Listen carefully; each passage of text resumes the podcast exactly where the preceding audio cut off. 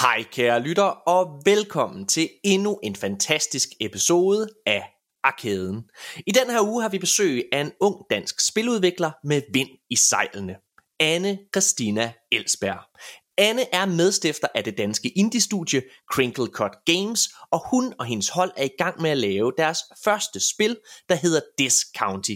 Et spil, der allerede har fået 1,6 millioner kroner i støtte fra DFI, og lige har signet en publisher. Anne er inkarneret gamer og har rødder tilbage til både Eurogamer, men er også en del af den danske Nintendo-podcast Endcast. Og nu vi snakker om Nintendo, Hey, Segway her i introen. Så holder Arkaden en dansk udgivelsesfest for det kommende Super Mario Bro Wonder-spil. Og det gør vi torsdag den 19. oktober på Enigma Museet i København. Og vi håber at se så mange af jer som muligt. Hop ind på hardwire.dk's Facebook-side og se, hvordan du deltager. Det er helt gratis, men der er begrænsede billetter tilbage. Vi har både live shows med diverse kendiser som gæster, vi har quizzer, goodie bags og konkurrencer for blandt andet bedste Mario-inspireret udklædning. Det bliver mega fedt. Og det bliver den her episode også, for vi snakker selvfølgelig også om alle de største nyheder inden for spilverdenen. Og i den her uge, der taler vi blandt andet om, hvornår titler som Call of Duty Modern Warfare 3 kommer på Game Pass. For det ved vi nemlig nu. Vi snakker også om Redfall, der lige har fået en 60 frames per second update, og om spillet er værd at redde. Vi snakker også om The Last of Us Factions, der formentlig er helt død nu. Og vi snakker om et nyt tiltag til PlayStation Plus Premium, som prøver at gøre tjenesten mere attraktiv. Ja, vi snakker om meget og meget mere end det. Så lad os komme i gang med showet.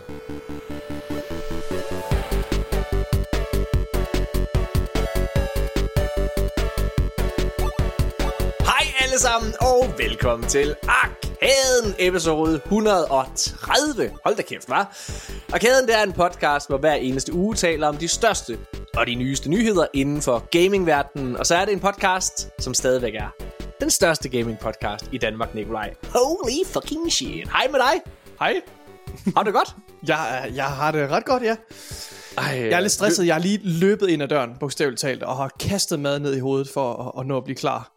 Ja, men du var bedre forberedt, øh, end du plejer at være, fordi jeg ja. Så, at du var inde, i, vi optager klokken 7 hver tirsdag, ja. Øh, fra 7 til 22, mm. og normalt så kan man se, at Nikolaj, han begynder ja. at kigge på manusen 18.30. 18.30, ja, en halv time før. Det, øh, ja, præcis. og i Ej, dag, der, er- man skal jo lige have det i mente, at jeg jo læser gaming-nyheder. Jeg læser hardwire.dk jævnligt, så jeg får jo mange af de her nyheder ind. Så tit og ofte, så er der, der er selvfølgelig lige, lige nogle enkelte nyheder, øh, som jeg ikke har læst før, så, så sidder jeg jo netop der og har tid til at sætte mig ind i det ja, mens Bare vi lige for, snakker. ja, mens vi snakker i podcasten, ja. Nej, men det er rigtigt. Du, du, hvad hedder det? Men i dag, der så jeg faktisk, at du var inde ret tidligt, og sad Ja. og kigge øh, allerede sådan klokken 3, har jeg lyst til at sige eller et eller andet. Jamen, det skal nok, du har, okay, ja, ja, det, det skal nok passe. Nikolaj. Micromanager dig. fucking røv. Fuck, mand. Du er så tæt på, okay?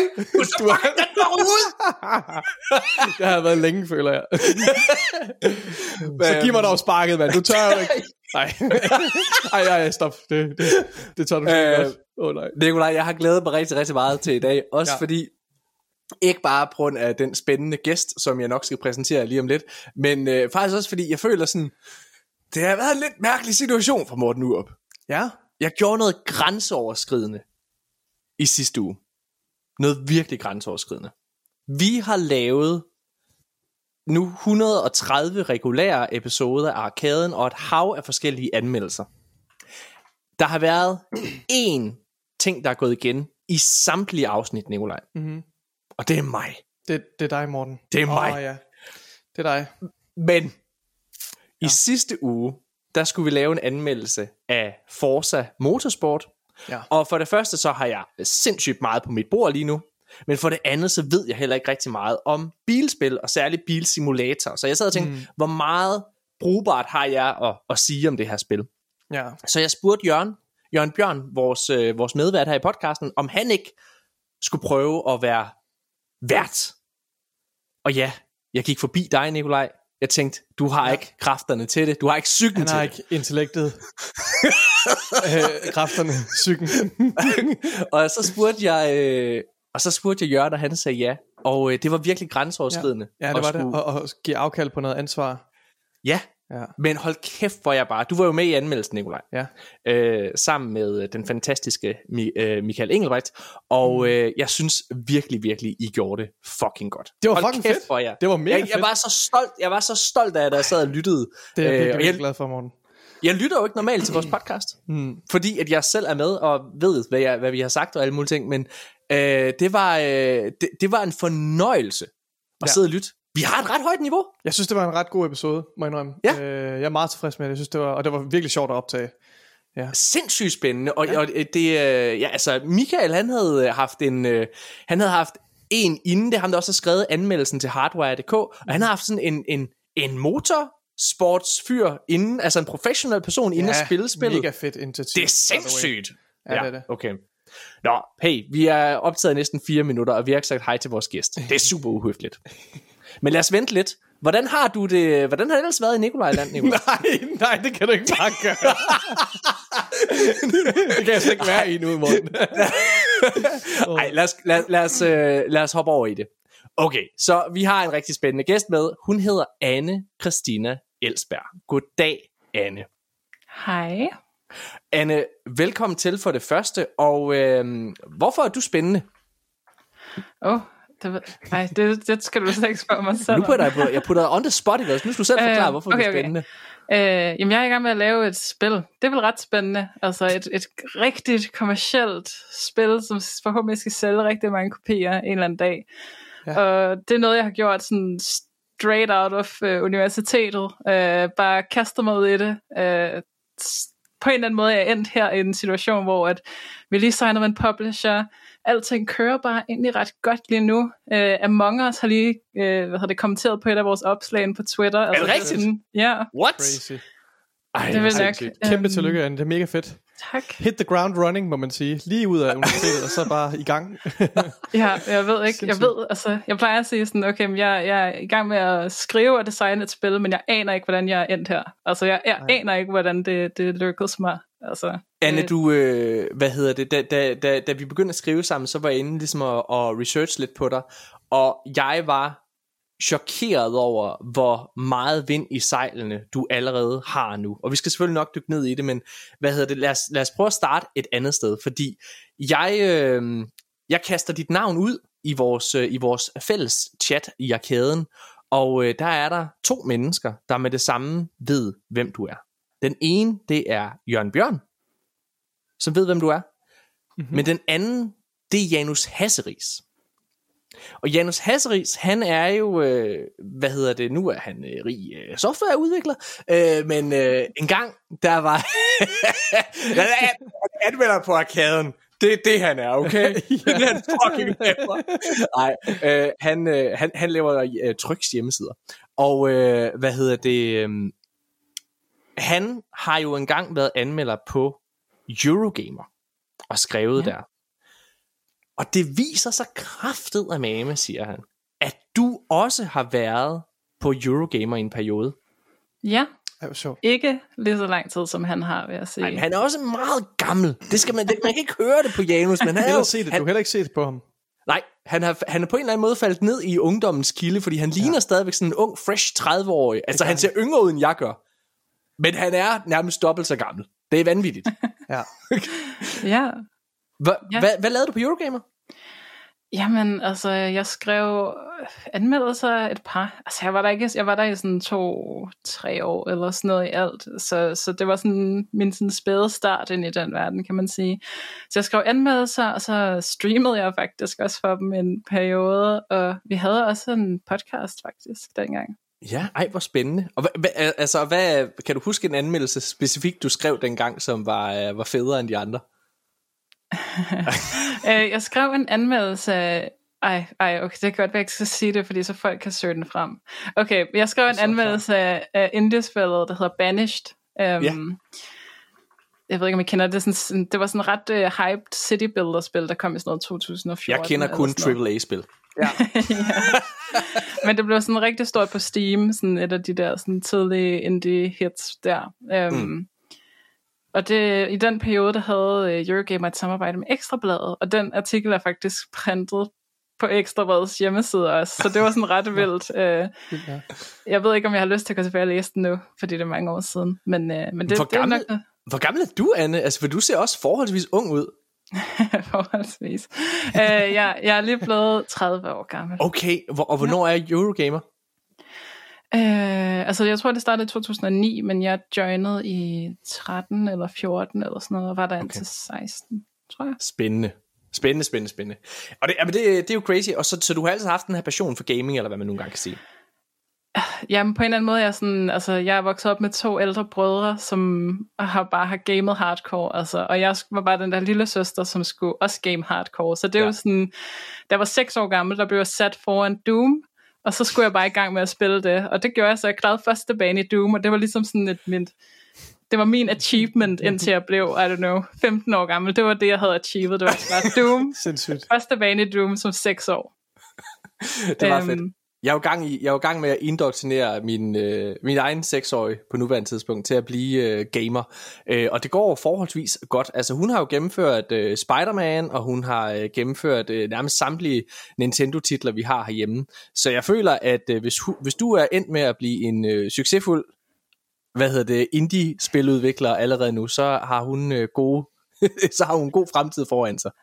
Ja, jeg må sige, at øh, det jeg har hørt dig fortælle i podcasten, så virker hun ret hardcore. Hun er vild, ja, hun er mega vild. Nå, prøv at, jeg, øh, jeg har også noget andet, jeg gerne vil snakke om, og det er faktisk en meget god segue ind til noget, vi, vi, sådan, vi Nikolaj, vi to, vi bliver nødt til at tale om i den her podcast. Fordi, ja. øh, så jeg, øh, det er sådan, at øh, Nikolaj, vi har jo fået den fantastisk store ære at stå for Nintendos næste release party for deres næste store spil, Super Mario Bro Wonder. Fantastisk. Og vi snakkede om det i, øh, hvad hedder det, i, øh, i sidste afsnit af podcasten.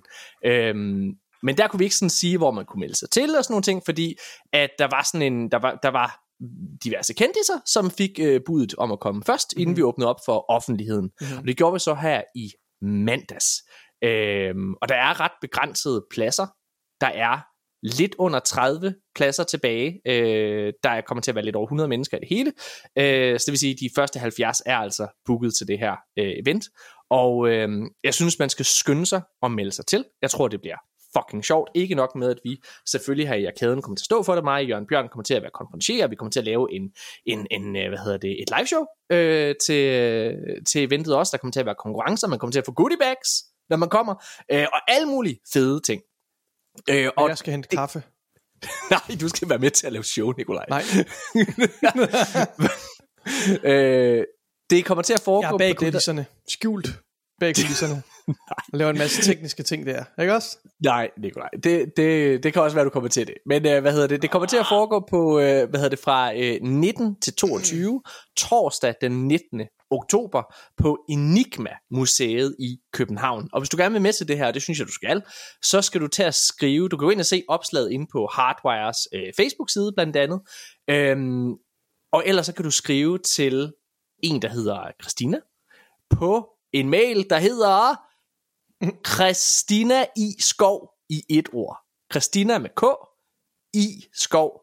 Christina i skov i et ord, snablag gmail.com. Find opslaget ind på, hvad hedder det, på, øh, på Facebook-siden, og så øh, meld jer til, fordi jeg tror, det bliver fucking fedt.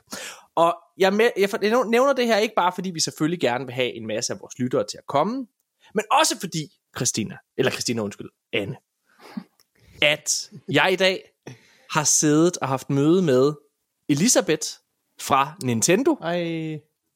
Og så øh, spørger hun, Nå, hvad, hvem, hvad, hvem har I med i podcasten i aften, spørger hun.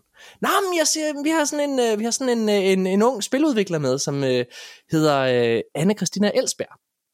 Og øh, så siger hun, Nå, det var da pudsigt. Og så kan jeg se, hun sidder sådan og tænker i lidt tid. Og så, øh, og så siger hun, har hun vundet i en Zelda-konkurrence til Zeldas release party? har du det, Anne? Det har jeg, ja. Wow, hvor. Hvor, hvor husker hun fucking godt Ja, for det husker, første. hvad sker der for det? Det er jo sindssygt. og så var det, at hun også begyndte at tænke, ah, hun er vist med, også i den her Nintendo podcast, der hedder Endcast bagefter og sådan nogle ting. Ja, hun husker virkelig, virkelig godt. Wow. Øh, så det, hvad, er det, hvad er det for en konkurrence, du vandt? Jamen, altså, vi var jo inviteret til det her Zelda launch event, da Tears of the Kingdom kom ud, og jeg er jo, altså, jeg er gigantisk, ultra mega Zelda-fan. Det er det bedste i livet, det er Zelda for mig. Øhm, og så var der en quiz, og, jeg, og hvis der er noget, jeg elsker lige så meget som Zelda, så er det quiz. Altså, jeg elsker at spille Trivial Pursuit og sådan noget. Og så hørte jeg bare, at der er en Zelda-quiz, og jeg var sådan, jeg skal fucking vinde den her Zelda-quiz. øh, og så senere på aftenen var der så den her, øh, ja, det var sådan en Kahoot, hvis I kender det, mm-hmm. øh, sådan en klassiker, hvor det handler om at have hurtig reaktionstid og svare rigtigt. Mm-hmm. Og der, øh, det går ikke så godt i starten, men så langsomt, så kører jeg bare op på rangstigen og ender øh, nummer et. Sidste spørgsmål overhælder jeg nummer to, Ej. eller nummer et, øh, og bliver nummer et. Så det var, det var vigtigt for æren. For Hvad vandt æren. du? Jamen, jeg vandt sådan en øh, stor sådan Tears of the Kingdom branded æske med en rygsæk og en hoodie og en notesbog indeni. Men altså æren, den var meget bedre end altså præmien. Så Ja. det var... Ej, sindssygt. Sindssygt. Altså, øh, jeg kan jo fortælle, at øh, der kommer også til at være quiz til den her Mario, øh, hvad hedder det, event. Så nu bliver jeg jo nødt til at spørge, kommer du til det her event, Anne, og kommer du til at prøve at opretholde din ære? jeg kommer til eventet, for jeg er blevet inviteret. Øhm, så så det, det ser jeg frem til. Jeg er ikke lige så stor Mario-fan, som jeg er Zelda-fan, så jeg ved ikke, om jeg kan vinde den, men, men Ah, skal jeg måske prøve? Det synes jeg, du skal tage at prøve på. Det skal du tage at prøve på. Hvorfor er det, at Nintendo betyder så meget for dig? det er svært. Altså igen, jeg er ligesom vokset op med to ældre brødre, hvis altså, holdninger, de dannede mit liv. Altså. Mm. Så, så det var, at jeg skulle indoktrineres med de rigtige spil og de rigtige konsoller. Og, og dengang, da jeg var barn, der var der bare den der konsolkrig, som jeg godt kan lide at snakke meget om. Den, den synes jeg virkelig, den herskede i skolegården. Uh, så, så det var det der, de der weird Nintendo kids, og det var mig, og jeg var også, altså udover at være weird Nintendo kids, så var jeg også den eneste pige på skolen, der gamede, føltes det som, ikke? Altså, uh, så jeg ved ikke, om det bare får mig til sådan at holde fast i sådan, fuck dem, Ja. jeg, er, jeg er the Nintendo kid. Um, altså kan jeg også bare rigtig godt lide deres spil og deres designfilosofi. Og, mm. Ja, Men Hvad er jeg, den jeg kan bedste godt lide din sammenligning med, med skolegården, det her med konsolkrigen, det er sådan noget, der hører til de små Ja. ja. klasser. Det, det er ikke noget, voksne mennesker beskæftiger os med. Og, og her er vi, Morten, hver uge. Så prøver du at puste gang i flammerne og starte en konsolkrig. Fuck. Hvad er den bedste, hvad er den bedste Nintendo-konsol, der har været i din optik? Er det Switchen? Altså det er svært ikke ligesom at anerkende, hvordan Switchen jo får Nintendo fra sådan en position. Altså der er ikke så mange, der kan huske det her, ikke? men da, da inden Switchen udkom, at de havde den her konsol, ingen har købt det, og ingen kender som noget Wii U, ikke? Altså folk de sagde, det er slut for Nintendo, de skal ikke længere lave hardware. Ja. Øh, de, de skal putte Mario på mobilen og alt det her, ikke? Og så kom Switchen, og så var folk bare sådan, okay, never mind, Nintendo is back. um, men jeg har også et rigtig kært forhold til Nintendo DS'en, som virkelig var en vigtig konsol i min barndom. Jeg spillede enormt meget på, men altså, ja, man kan jo ikke vælge mellem sine børn, eller de er alle sammen gode. Men, men hvad for en konsol sagde du var den bedste? Det har du ikke rigtig svaret på. Mm. Jeg, jeg tror måske, jeg vil sige, at det er Nintendo DS'en, fordi jeg Det- bare har spillet så Shit. meget. Okay. Ja, den, den tror jeg øh, ikke, jeg hopper med på. Jeg tror for mig, øh, hvad hedder det, så må jeg skulle indrømme, jeg tror faktisk, jeg synes, altså jeg har selvfølgelig nostalgi forbundet med både altså 64 og alle de her maskiner, øh, og også øh, DS'en faktisk. Jeg, men jeg var sådan lidt, jeg kunne rigtig godt lide Pokémon. Og min Game Boy Color var ligesom, det var den første Nintendo-maskine, jeg selv fik. Og den spillede jeg en del på.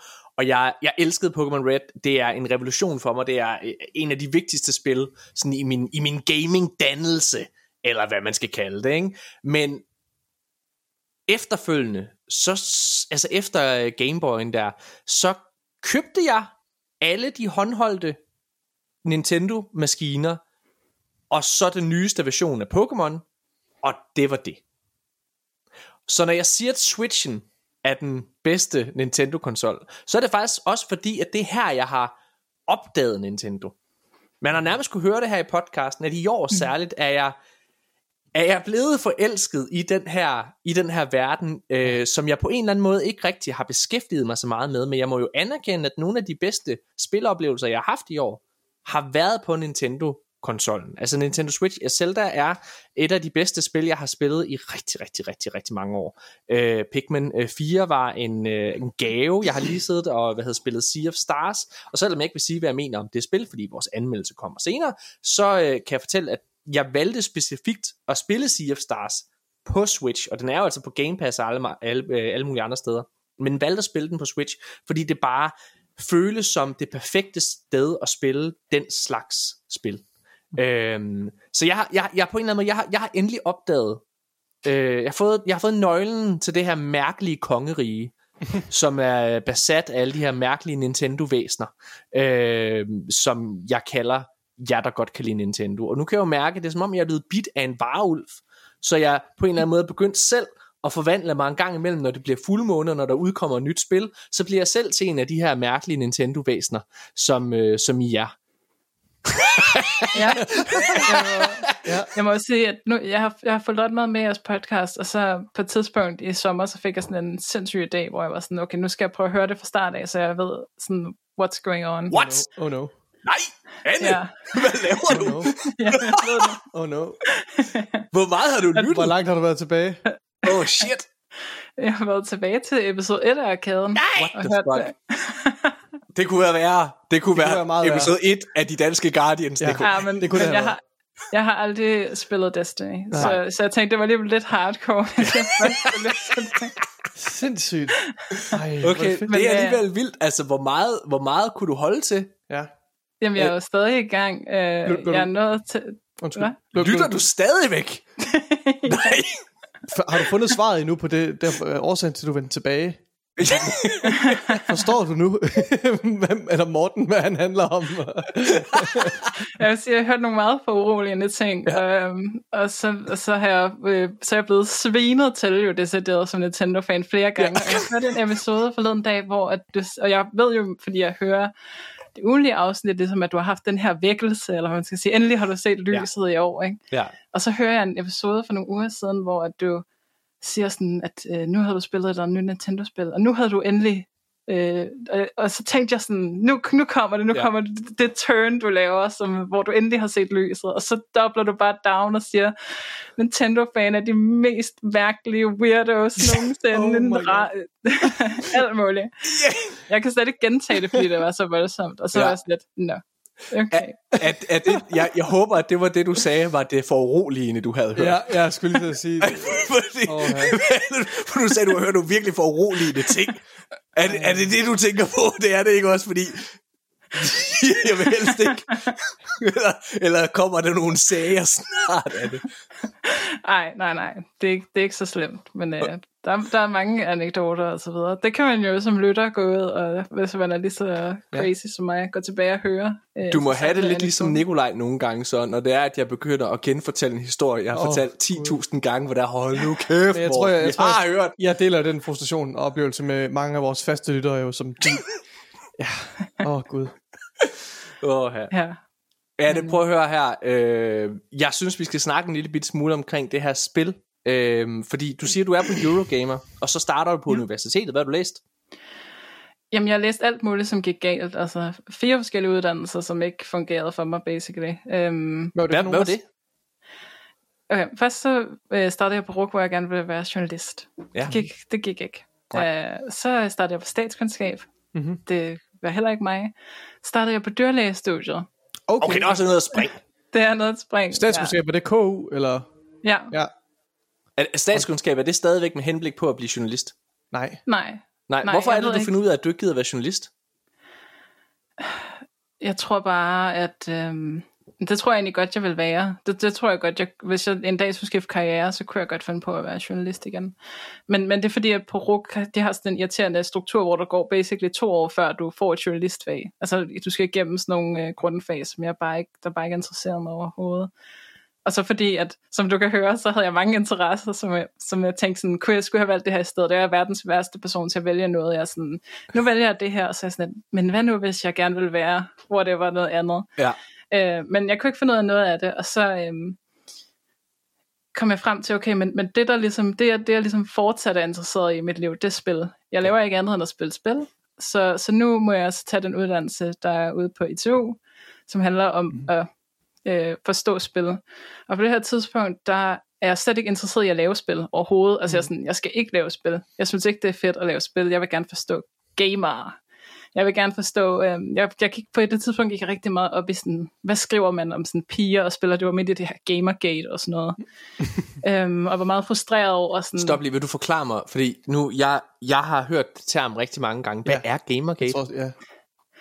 Hvad er Gamergate? Jeg, jeg kan Ja. ikke lige huske. Og det, Ja. øhm, altså det er, jo, det er jo den her bevægelse, som starter i forbindelse med en person, jeg mener hun hedder Zoe Quinn, men det er så mange år siden nu. Jeg tror hun hedder Zoe- Quinn, som var spiludvikler, som havde lavet et spil, der hedder Depression Quest, som øh, Kotaku så havde dækket. Øh, og så var der så nogle meget sure mennesker på internettet, øh, der mente, at øh, grunden til, at hun havde fået øh, sit spil dækket, det var, fordi hun havde været i seng med journalisten. Mm. Og så øhm, kan man sige, at der var ligesom to fløje af det her Gamergate. Det ene, den ene fløj handlede meget om, at måske hader vi bare kvinder i, det her, i den her subkultur, mm. og den, den anden prøvede sådan at fastholde et punkt om, om det handler om det, de sagde, ethics in games journalism. Så det vil sige, at mm. der er alle de her problemer med spiljournalistik, og du ved, udviklerne betaler dem for at skrive om deres spil, og give dem gode karakterer og sådan noget. Ikke? Så der var ligesom de her to fløje, Øhm, og det kom så på samme tid som den her meget populære YouTube-kanal, der hedder Feminist Frequency, øhm, som lavede sådan nogle meget, øh, og det var anført af en person, der hedder Anita Sarkeesian, som lavede nogle meget øh, politiske videoer omkring, hvordan kvinder bliver portrætteret i spil. Øhm, og den her bevægelse gik løb fuldstændig løbsk, og de her kvinder fik altså sindssygt meget had og dødstrusler og bombetrusler og alt, altså det er fuldstændig vanvittigt. Hvorfor? Øhm, Jamen fordi, at der var en hel masse øh, sure mænd, der bare ikke kunne lide, at de her kvinder kom og sagde, at deres spil var forkerte, fordi de repræsenterede kvinder på en dårlig Nå, måde. men sagde de det, så kan jeg da godt forstå. Ja, ja. Så du Nej. ved, hvis, hvis hun sagde, at det, det er faktisk ikke så fedt, den måde kvinder bliver vist frem på i GTA 4 eller whatever, mm-hmm. Ja. så var der nogle gamere, der kom og sagde, "Mm, de skal ikke komme her og ødelægge mine spil, de her dumme feminister, de er ikke rigtige gamere, og ja. de forstår ikke mig som gamer. Ikke? Mm. Um, Ja, det er sjovt. Det, det, det er sjovt, at det er startet med den der, altså med, en- med, med, med et, spil, der er blevet dækket af Kotaku. Altså fordi jeg sad, da, da du fortalte det, så sad jeg og tænkte, "Nå, men det lyder jo, og nu laver jeg anførselstegn lytter, det lyder jo bare som, du ved, den samme form for magt øh, og, og, og handel, der nogle gange, man nogle gange hører om, bliver brugt i film- og tv-branchen for eksempel, også, hvor der er en skuespiller, der knaller produceren, eller produceren får lov til at knalde en skuespiller til gengæld for en lille byttehandel og sådan nogle ting også. Øh, og det er selvfølgelig heller ikke okay, hvis, hvis Harvey Weinstein, han sidder i fængslet og har lært noget som helst, så er det forhåbentlig det. Ved du hvad? Det skulle jeg sgu ikke have gjort. det håber jeg, han sidder og tænker. Men hvad hedder det? Det er, det er jo vildt nok med, øh, med at det, det sådan har eskaleret ud over. Altså, hvad er, hvad er din egen holdning til, øh, til for eksempel, ja, altså kvindeportrættering i, i spilmediet? Altså, jeg, jeg er på en eller anden måde inhabil, fordi jeg er vokset op med det, ikke? Altså, jeg kan ikke rigtig sætte mig selv ud over det, men jeg kan jo sagtens se, når det bliver pointeret, sådan, okay, der, der, vi må ikke have kvinder på forsiden af, af spilcovers, fordi så gider mænd ikke købe dem, ikke? Det var jo en legit diskussion, vi havde, da The Last of Us for eksempel udkom, ikke? Det var jo sådan noget, der kom nyheder frem om, om Neil Druckmann, han skulle kæmpe for, at Ellie måtte være på forsiden God. af Last of Us, ikke? Og det er 10 år siden, oh. altså det er helt den anden verden, ikke? Altså det er helt vildt. Øhm, og så var jeg jo også bare selv super frustreret over den måde, som, som kvinder generelt bliver behandlet på, når de spiller spil, ikke? når de bruger mm. voice chat i spil. Og, Ja. Altså, ja, Så det, det det, her- det, Det her Gamergate, var det i virkeligheden også sammenfaldende med release af Last of Us Part 2 så? nej, nej, det er før det. Okay. Øh, Gamergate var før. Ja, det var 14 øh, jo, ikke også? Ja. Ja. Nikolaj han har to referencer. Han har Flight Simulator og The Last of Us. Så ja. hvis det ikke passer ind de, så kan han, han så kan, kan, jeg ikke ikke i rigtig, så kan jeg ikke komme med nogen interessante betragtninger. Hvad hed- det, er ret, det, det er ret sindssygt, fordi jeg synes, øh, hvad hedder det, jeg synes jo, det er mega vigtigt. Jeg synes, det er mega vigtigt sådan, at, hvad hedder det, at snakke om, og sidde og berøre os. Øh, hvad hedder det, og jeg synes, det er som om, at det er en samtale. Jeg ved ikke, om folk bare er blevet trætte af at snakke om det, eller måske er folk blevet trætte af at høre på det, eller sådan noget, men det er som om, at det, jeg føler, det er gået lidt i sig selv, eller det er ved at gå lidt i sig selv igen. Jeg synes, nogen, den der store bevægelse, hvad hedder det, den løb lidt af sporet i min optik med MeToo. Den begynder at handle om, og nu, nu er det mig, der snakker, og jeg giver ordet til øh, Anne lige om lidt, for det kan være, hun siger, Morten, hvad fuck snakker du om? Men hvad hedder det, jeg synes, jeg synes jo hele, øh, hvad hedder det, MeToo-bevægelsen og sådan nogle ting, den løb fuldstændig af sporet. Altså, den, den begynder at handle i min optik om mange andre ting, øh, og der var mange andre kvindekampe, der på en eller anden måde blev blandet ind i MeToo, og det øh, ødelagde hele samtalen i min optik. Og nu er det som om, at den lidt er forsvundet, vil jeg ikke sige, for det er selvfølgelig stadigvæk noget, vi er opmærksom på, og forhåbentlig er vi også alle sammen blevet klogere, og så videre, men, men, men ja, jeg ved, ja, nej, okay, hva, hva, jeg har lyst til at høre, hvad, hvad, hvordan reagerer du, når jeg siger de her ting? Øhm, altså, jeg, jeg kan godt se din pointe til dels. Altså, øhm, jeg ved ikke om, det er, jo ikke, det er jo ikke en debat, der forsvinder for mig. Altså, jeg kan godt forstå den debat, der forsvinder for dig. Jeg havde engang sådan en virkelig irriterende samtale med en af mine tidligere studiekammerater, som, og det er et par år siden, så sagde han til mig sådan, "Jamen, jeg synes det der med spil og feminisme, det, det er jeg bare sådan lidt træt af. Jeg synes, det fylder lidt for meget. Mm.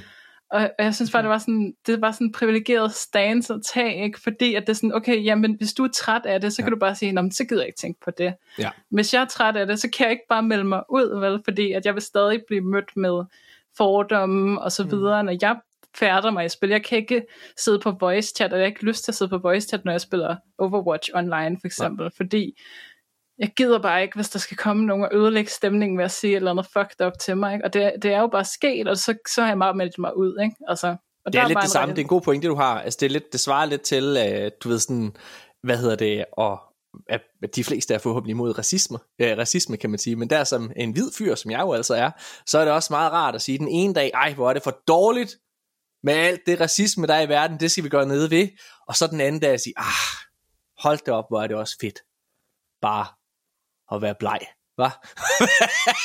jeg behøver ikke så meget at tænke over det her. det, Ah, okay, jeg skulle lige forstå. Ja, du mener, Ja. du mener, at du ikke skal tage stilling til det, fordi det ikke er Præcis. dig, der, ja, der er det er det. objekt Ja, for, ja. for problemerne. Yes. Ja, hvad, Alright. hvad, hvad Det er en meget privilegeret situation. Ja, men det er det, jeg prøver ja. at sige. Altså, Ja, det, jeg, det er derfor, jeg prøver at give Anne ret i. Det, det, kan, Ja. det, det har du fuldstændig ret i. At det er noget, jeg ikke behøver at tage stilling til. Øhm, mm. Og det er min podcast, Anne, så hold din fucking kæft. Jeg kan mærke, jeg er sådan lidt, jeg er sådan lidt spydig i dag. hvad hedder det? Ej, hvad hedder det? Jeg, jeg, jeg, Jeg har synes, simpelthen det ikke er... haft en finger på pulsen i forhold til det med feminisme i gaming. Det er simpelthen ikke noget, der har fyldt noget på min bevidsthed. Og jeg ved ikke, om det er, om det er en dårlig ting nødvendigvis, om der er, om der er noget, vi, vi bør, stadigvæk bør sætte, det er der garanteret, noget vi bør sætte fokus på og, og arbejde på, men ja, det ved jeg sgu ikke. Men, øh, Jeg synes det der du Mm. sagde med for eksempel med voice chats og sådan nogle ting der, det synes jeg er sindssygt. Jeg, jeg, jeg hørte Mm. for eksempel at der var nogen der fik lavet sådan en, en, en ændring, altså sådan en stemmeændring, så de bare lød som en mand når de ja, talte. Ja. Det er vanvittigt, at man er i en situation hvor man føler det er en nødvendighed. Og så Ja. synes jeg jo generelt Altså det handler jo om, nu, nu bliver jeg seriøs igen lytter, det, det andet var for sjov. Hvad hedder det? Jeg synes jo generelt, at det handler omkring, at vi bliver nødt til at kigge på måden, vi portrætterer kvinder på. Jeg synes, det er okay at have en, hvad kan man sige, en bikini-dame, eller hvad man kan sige, på forsiden af et spil som GTA. Men det er fordi, GTA er et satirespil. GTA er et spil, som er, hvad hedder det, er øh, en kæmpestor kommentar til USA og måden, vi Mm. generelt kigger på stereotyper på. Og derfor er det okay. Og jeg synes, det der med generelt, er det jo bare kontekst, det hele handler om.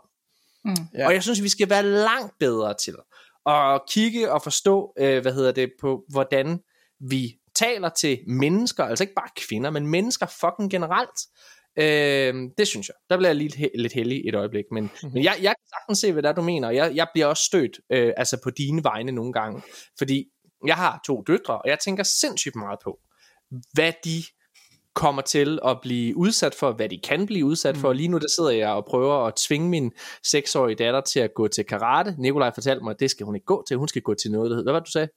Ja, ah, det, jeg, jeg sagde bare, om hun ikke skal gå til noget, som hun kan bruge til noget. Altså så et eller andet, noget der rent faktisk hjælper hende i en situation, hvis man har brug for noget selvforsvar. Sådan et eller andet uh, judo, sådan noget, noget grappling. Grappling eller boxing. Altså kig på, hvad MMA-fighterne bruger, ikke også? De har jo været igennem hele møllen. De her, Hvorfor karate dårligt?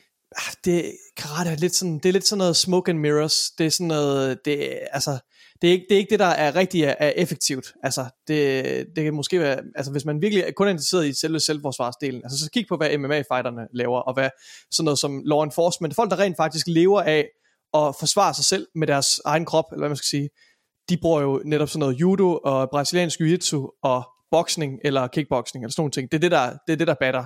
Så jeg tror, særligt sådan noget grappling, grappling er en virkelig fed, øh, fed sport. Jeg, jeg har også overvejet, jeg kunne virkelig godt tænke mig selv at gå til øh, brasiliansk jiu-jitsu. Nu har vi taget hul på bylden. Here we go. Um, og fordelen, fordelen ved brasiliansk jiu-jitsu, det er, at når du er til træning og på modden, så kan du give dig 100% med grappling, uden at du øh, nødvendigvis forsager øh, øh hvad hedder det, uoprettelig skade på dine modstandere, som det vil være tilfældet, hvis du boxede. Altså hvis, hvis du boxede, som om det galt dit eget liv, altså så vil du, så vil du, så vil, så vil begge parter øh, gå fra den kamp øh, og, og ikke kunne, øh, kunne træne i den næste måned og nok øh, hvad hedder det, slå deres, deres hoved så meget, at de ikke, øh, ja. Så, men, men det problem har man ikke rigtig med, med sådan nogle, med sådan nogle grappling sports. Der kan du virkelig give dig 100%, eller i hvert fald meget, meget tæt på. Øh, og det gør, at du kan træne nogle meget realistiske scenarier. Øh, og der tror jeg virkelig, det, det er fandme noget, der, der batter. Det tror jeg virkelig. Det er også noget, så jeg har karate, tænkt over. Så karate, det er, at du lyder også, som om du har tænkt meget over og taekwondo, skrald. Ved du hvad, jeg håber, jeg håber, vi er i en situation, hvor en af vores lyttere høre, ja, ja, øh, har, har, været ja, ja. I en situa- har været i en situation ude i byen, ja. og så hvad det, siger, øh, de, han er ved at komme lidt på toppes, og så siger, ja. så siger modstanderen, at han er ved at komme op på toppes lidt med, så siger jeg, prøv du skal passe på, for jeg kan karate, og så siger han bare, ja, ja, det er godt dog. og så,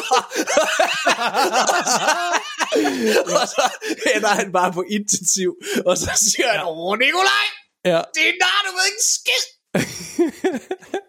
jeg, siger, jeg, tror ikke, jeg siger ikke, at, øh, at det overhovedet ikke virker, men jeg tror bare, hvis det, det, der, det, der, det der øh, virker bedst, det er ja, det er grappling og, og boxing sikkert. Hvis det handler om, Erik, har du nogen sidste ord? Fuck, Nikolaj. du, hent, du henter mig inde på, på hospitalet, Morten. Der, der var en lytter, der fandt mig.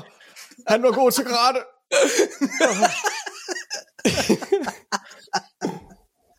Okay. Hvad var det, vi kom fra? Nå jo, det var fordi, at jeg, var, jeg, kig, jeg kigger ret oh, meget God. på det der med altså, karate og prøve at tvinge min datter til sådan noget der. Fordi at jeg er meget opmærksom på, hvad Alberta for eksempel kan blive stillet i situationer. Jeg synes jo, det er sindssygt, at vi lever i en verden, hvor det er, at man hører om folk, der, øh, hvad hedder det, øh, altså min, min kæreste har jo, eller kone er det jo nu, fortæller, øh, har fortalt om, dengang hun gik i byen, så at man aldrig gik alene som pige og sådan nogle mm. ting. Så den der form for, hvad kan man sige, diskrimination og øh, magtanvendelse, eller hvad man skal kalde det, i den ene eller den anden retning over for kvinder, den har jo, øh, den har jo været i rigtig, rigtig mange år. Jeg synes da helt ærligt, hold nu, er vi ikke kommet videre? Skal vi prøve, men, at, skal vi prøve? men det har ikke så meget med, at gøre med kvinde, kvinde ah. skal sige, undersøgelse i gaming, jo har det det. Jo. Og jeg tror ikke, det hjælper Alberte særlig meget, når hun sidder og spiller Call of Duty, og, og, og drengene skriger til hende, at, de skal, at hun skal gå tilbage i køkkenet. Så tror jeg ikke, det hjælper ret meget, at hun har gået til karate. Så skal du køre, køre hende hjem til dem, finde ud af, hvor de bor, og så kan hjem til dem, så kan hun ordne dem. Jeg vil ikke, far, jeg vil ikke. Oh, nu går du nu, nu tager vi ud. nu går du ind. nu tager vi ud til, til Your Mom 69, og så får han fandme et par på, et par på hovedet. og så Hvorfor har du ikke advaret mig, far, om at karate ikke kan noget? Jeg er mig, der fik tæsk. Så er vi i den situation, Nikolaj. Det her, det er en samtale, der er kørt af spor. Den er kørt Hvad hedder det? Oh my god. Anne, hvad hedder det? Anne Redders. Så, Jamen, jeg tror, okay, må, hvis jeg må se noget til ja. det der. altså, den, den bedste kur mod det der, det er ikke at gå til kampsport, det er bare at sørge for, at hun bliver inkarneret gamer ligesom mig, fordi ja. altså, så går man aldrig ud, og så er det sikkert et problem, og så, så bare sidder derhjemme. Hele min teenageår, ikke, det var bare mig, der sad derhjemme, spillede Warcraft 3 og Age of Mythology på min PC. Altså, det, det var det, der skulle til. Ej, nu spillede du på PC? Perfekt. Ej, det er jeg ked af. Det er jeg ked af. Du har haft det hårdt. Ja, Jamen, jeg, har, jo- jeg har jo haft Nintendo ligesom at Ja. sådan balancere det med. Du har været fanget i Nintendo-land. Og i PC-land er det. Ja, Men jeg det kan se værste. om bagved dig, der er der en Playstation, så nu er du, nu er du kommet ud. Nu kan du godt være med i den seje klub snart. Har Ja. du en Xbox også? Jeg har faktisk ikke fået en Xbox Series X, men jeg havde også en øh, Xbox 360 dengang. Mm. Jeg kan faktisk huske, fordi at det var sådan... Altså, det var jo dengang, der var console wars, ikke? Og, ja. og, og mine brødre, de, de var jo ligesom dem, der dikterede, hvad for nogle konsoller vi havde, og det var Nintendo. Det var bare Nintendo, og så havde vi PC, og det var det. Og så kan jeg huske en dag, jeg kommer hjem, og så står der fucking en Playstation 2 på min brors værelse. Jeg er bare sådan, what the fuck?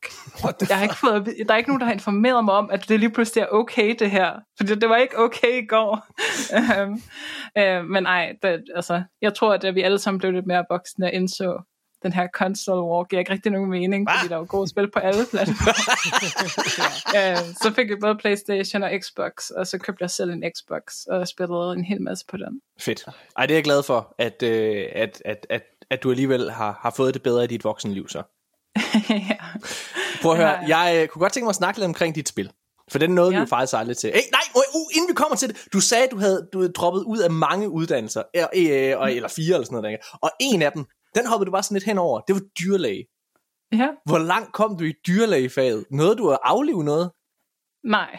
Nå, Nej, Okay. nej, nej. Men jeg nåede at dissekere noget, og jeg nåede at se masser af døde dyr. Øhm, okay.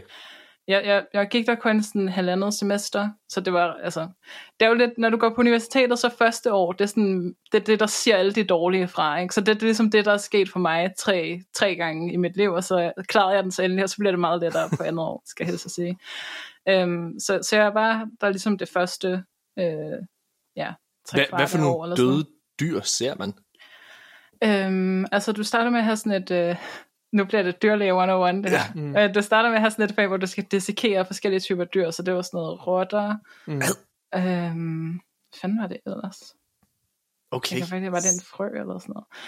Mm. Det var i hvert fald sådan nogle små dyr. Øh, Okay. Og så får man sådan et anatomifag, hvor at, øh, man ligesom er, man deler sig ud i nogle hold, og så får man en hund hver, og så Nej. Bruger man basically et helt fag Nej.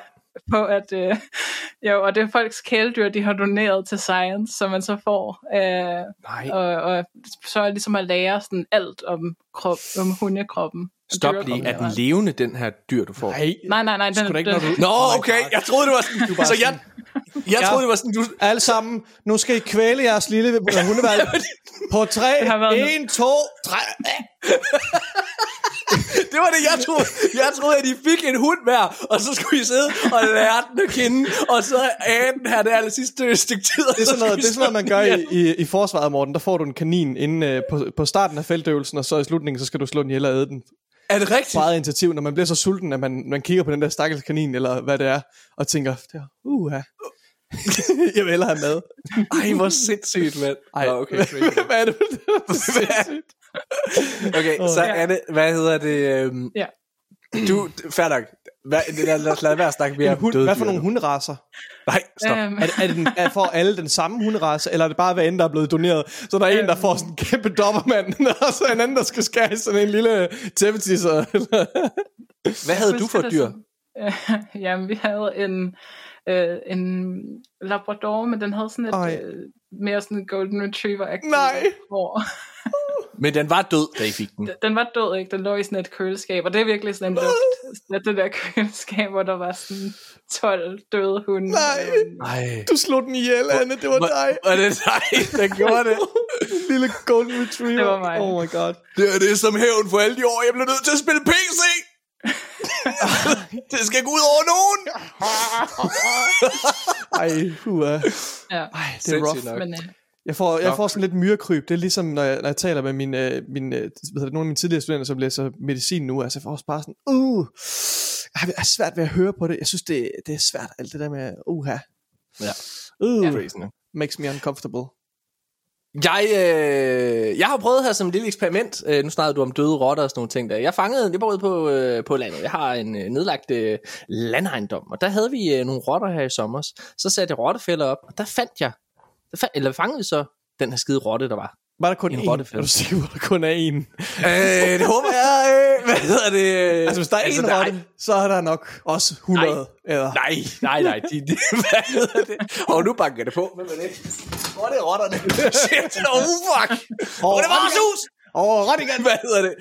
Nej, øh, ja, vi, der er jo sådan en rottemand, eller hvad fanden det hedder, rottebekæmper, som sidder og dobbelttjekker. Ja, okay. Og øh, hvad hedder det? Nu tror jeg faktisk, at min lyd lige gået. Nej, den er ikke. Mine høretelefoner er lige gået, så jeg kan ikke høre, hvad I siger. Det er fint nok.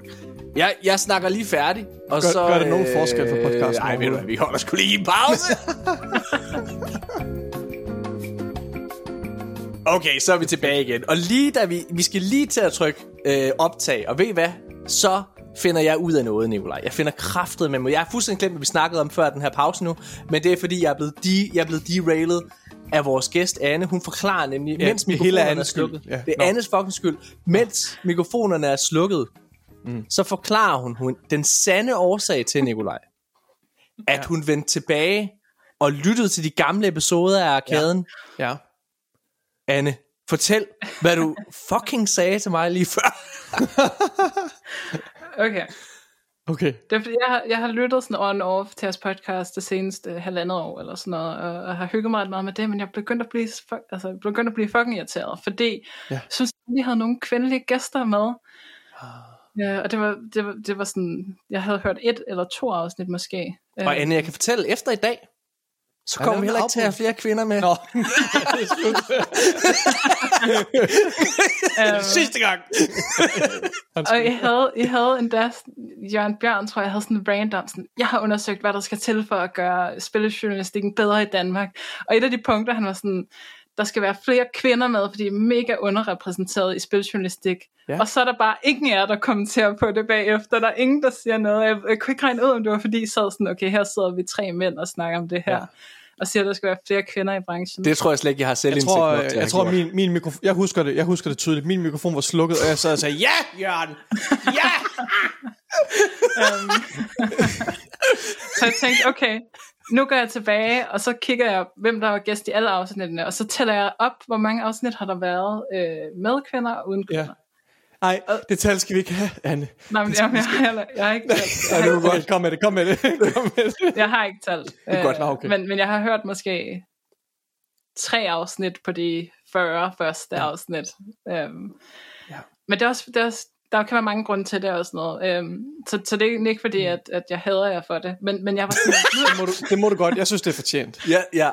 Men nu har vi jo fået, nu, nu er Melina, min Amubi, Ja. hun er jo med. Og der vil jeg bare lige sige, hun er jo fast nu, og det er meget bevidst, at hun ikke har fået lov til at være med endnu. Vi kan godt lige have magten over at bestemme, Oh my God. hvornår det er, at kvinderne får lov til at komme ind i drengenes herrerum. Ah, Morten! Nej. Okay. Altså, all jokes aside. Er du ud! Du har, fuld, du har fuldstændig ret, Anne. Det har du virkelig. Altså, det, er, det er helt sikkert. Altså, det er noget, vi er blevet mere bevidste om og arbejder på og, og hvad hedder det, og, og nå til livs. 100%. Gør vi? Ja, vi gør. Nej, det synes, synes jeg faktisk også, vi gør. Altså, det er, det er faktisk noget, vi snakker, øh, altså igen, for at vende tilbage til, til, til den store ligestillingssnak, eller hvad man skal kalde det. Det er noget, vi, vi faktisk drøfter ret meget. Øh, hvad hedder det? Vi har længe let efter, hvad kan man sige, en stærk kvindelig, øh, hvad hedder det, repræsentant, og som en, som vil passe ind i vores dynamik og så videre. Det er også derfor, da vi så Melina og havde hende med, der kunne vi bare mærke, ej mand, hun er virkelig, altså øh, et virkelig, virkelig godt øh, bidrag til vores podcast, og hun vil passe perfekt på bænken til at sidde der for evigt. Ej, Det kan... nej, nej, nej, nej, nej, Morten. jeg, jeg ved ikke, hvad det er med mig i dag. Jeg tror, jeg har bare, jeg har bare været, det har været en dag. Jeg, er glad, jeg, jeg trænger til at have det sjovt. Okay. Så er det sjovt. øh, Åh, ej, men ja, det snakker vi meget om. Og jeg, jeg synes også, at det er for dårligt. Jeg tror også, det der er, det er proble- øh, et problem med, med, kan man sige, med det, det er, jamen så mange øh, stærke kvindelige frontfigurer er der bare ikke rigtigt i Danmark. Så det er også med at finde dem, og de er helt klart på streaming. Vi kan se sådan nogen som Marie Watson og så videre. Nu kan jeg se, at Nicolaj gerne vil sige noget, du skal nok give den Jamen. videre. Men Marie Watson for eksempel, som vi også godt kan lide. Jeg tror faktisk, hun skal være gæst til vores øh, Nintendo-event, for at være helt ærlig. Det skal du måske også, Anne, lige komme op og vinde øh, Mario-konkurrencen. Øh, hvad hedder det? Men, øh, men der Marie for eksempel, det handler meget omkring sex, øh, og hvad kan man sige, den... Øh, forstået på den måde, at når hun snakker rigtig, rigtig meget om, hvordan kvinder bliver fremstillet. Lige nu har hun sådan en større sag omkring det her med, hvad hedder det, hævnporno, hvor der er hendes ansigt også øh, er, ja. er blevet øh, manipuleret øh, med de her deepfakes og lavet sådan noget porno og sådan ting. Og det får bare en anden karakter, hvor det er, at det synes jeg ikke nødvendigvis passer ind i det, vi prøver at sende afsted. Og der er bare ikke den, der er ikke den kvindelige version af Nikolaj. Eller Anne, hvad, er, er, altså, kan det ikke også være en del af problemet? At de ikke er der endnu? Er det ikke mere et spørgsmål om, at, det, at de måske er der, men de har ikke rigtig, måske har de ikke, altså, modet, vi, altså, omstændigheden er ikke til, at, at de bliver, hvad hedder det, eksponeret, fordi at der er den her, altså, øh, lad nu se bare undertrykkelse af kvinder, Ja. men, men det her med, at Ja. det, altså, Mm. mm. en bred vifte af problemer, der, der, der påvirker kvinder i gaming, alt det her, de her fordomme og, og, øh, og stigma, der er omkring det, altså det Ja. gør med til at underminere det, og så tror jeg, fra vores side handler det også om, at vi heller ikke har opsøgt det nok, tænker jeg. Ej, jeg synes, at jeg har prøvet at opsøge det lidt. Jeg synes, jeg det lidt, Nikolaj. Ja, Lidt. I, I havde sådan en virkelig god streak på et tidspunkt, hvor I havde sådan tre afsnit i træk. Så tænker jeg sådan, Ja. wow, okay, nu bliver det godt. Ja. Og så, så forsvinder det igen. ja. Men det, det, er, det er mig en nødskal. Det, jeg ja. Ja. synes, det er meget spændende lige et øjeblik, men så bliver det også... Øh, I snakker ja. Ja. meget, ikke? Jo. Ja, det Ej, I nej. Så bliver det lidt kedeligt. Ja, ja, godt mærke, ej, undskyld. det- Det føler lige lidt for meget. Hvis vi lige kan lade være med at snakke om det, og så snakke om gaming i stedet. Ja, jamen, det har jeg hørt før. Ej, jeg, ej, okay, jeg, har bare, jeg har brug for at sige til lytter, jeg prøver, jeg prøver bare at lave sjov. Det er fordi, jeg kan se, at Anne, hun bliver provokeret af det. Nej. Nej, det gør, det gør du ikke. Gør du ikke det? det ser ikke sådan Nej. ud i hvert fald. Det det- du brænder indeni. Jeg nej, nej, jeg, der skal rigtig meget til at trigge mig, vil jeg sige. Ja. Jeg, jeg, jeg er helt enig. Jeg synes, jeg synes, vi gør det for lidt. Vi havde, en, jeg synes, vi havde en ret god streak. Vi havde Sara Miller med for et par år siden, mm. øh, og så Marie Watson lige bagefter osv. Men det er rigtigt, der har ikke været så mange. Vi havde Christina Schrøder med også, som jeg synes er super cool også. Oh, ja, ja. Men hvad kan man sige, jeg, jeg synes helt klart, altså det bedste øh, tiltag, vi har fået herfra, og som jo også nu bliver altså en fast for reals, det er altså ikke bare, jeg laver sjov før det, siger hun på bænken, ikke? Hvad hedder det, øh, vi sidder for vores YouTube-afdeling op og kører lige nu, der sker mange ting i Arkadenland. Mm. Øh, hvad hedder det, men altså Melina kommer, øh, tror jeg kommer til at være et rigtig godt bidrag, og jeg synes hun, ja, jeg tror hun kommer til at passe rigtig godt ind. Nå, skal vi snakke omkring øh, Anne Christina Elsberg?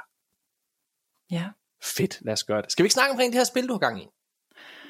det kan vi godt. Nu har jeg prøvet at starte det op i lang tid, den her snak. Ja. Ja. Øhm, så du læser hvad på universitetet? Øhm, okay, så for at komme ud og læse øh, det, der hedder øh, ja, Master in Games, eller sådan en kandidatgrad i games hedder den.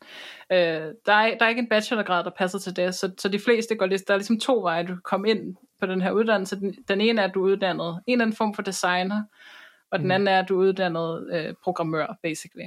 Og øhm, jeg tænker, jeg tager designvejen, det lyder lidt nemmere, og jeg ved ikke rigtig så meget om programmering. Så jeg læser den bacheloruddannelse, der hedder øh, Digitale Medier og Design, øh, hvor jeg så bruger tre år på at få det til at handle om gaming alligevel, og det lykkes ret godt.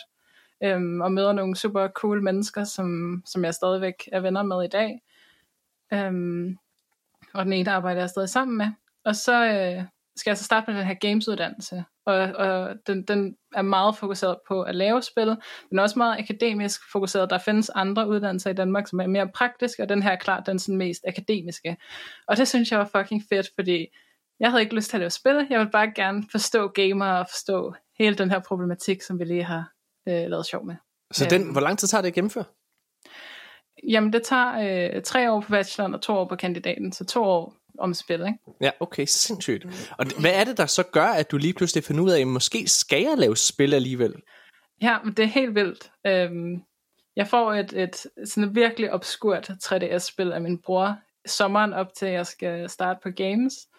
Og jeg spiller det her spil, og det er meget fint. Der er ingen, der kender det. Altså selv hvis jeg siger navnet, så er der ingen, der nogensinde har spillet det. Jeg tror ikke, Prøv det er det. endnu. Det hedder Dylan's Dead Heat Breakers. Åh oh, ja, den var mega god. Ja, ja, ikke? Øhm, god franchise også, som alle kender. Nej, Men det er faktisk ikke, et... Nej, det, er- det, og det, det, det, det er så mærkeligt. Det er et, øh, et, et Nintendo-produceret faktisk Tower Defense-spil. Øh, ja, der var tre i serien, og nu er udvikleren så lukket her tidligere på året, der hed Van Pool. Så der kommer ikke flere af dem. Så øh, det er lidt for sent at hoppe på toget nu. Men, øh, men jeg spiller det her spil, og det er egentlig et tower defense. Men så er der sådan et minigame i spillet, som er sådan en lille, du har sådan en lille butik, øh, og så er der sådan et øh, hyggeligt øh, minigame, hvor man skal taste prisen på varen, øh, man, man sælger til de her sådan virkelig grimme dyr, der kommer i ens butik. Øh, så skal man taste prisen an. Og der er bare et eller andet i mig, der sådan slår klik på det her tidspunkt. Jeg er bare sådan, jeg skal lave det her fucking spil. Og jeg skal, jeg skal tage det her minigame, og så skal jeg putte det ind i en Stardew Valley-verden. Mm-hmm. Det, det bliver, hvorfor er der ingen, der har gjort det her før? Jeg, jeg skal lave det her spil. Og så, øhm, da vi så starter op, så fortæller jeg så øh, på, på, på uddannelsen, så fortæller jeg så min, min gode ven om det her, øh, den her idé, jeg har til at lave det her spil. Og han er bare sådan, let's fucking do it. Altså, det, det her, det, det, det spil, jeg også gerne vil lave. Um, så til at starte med er det bare dig og, og en ven, eller hvad, der, der, ja. der starter ja. det her projekt op?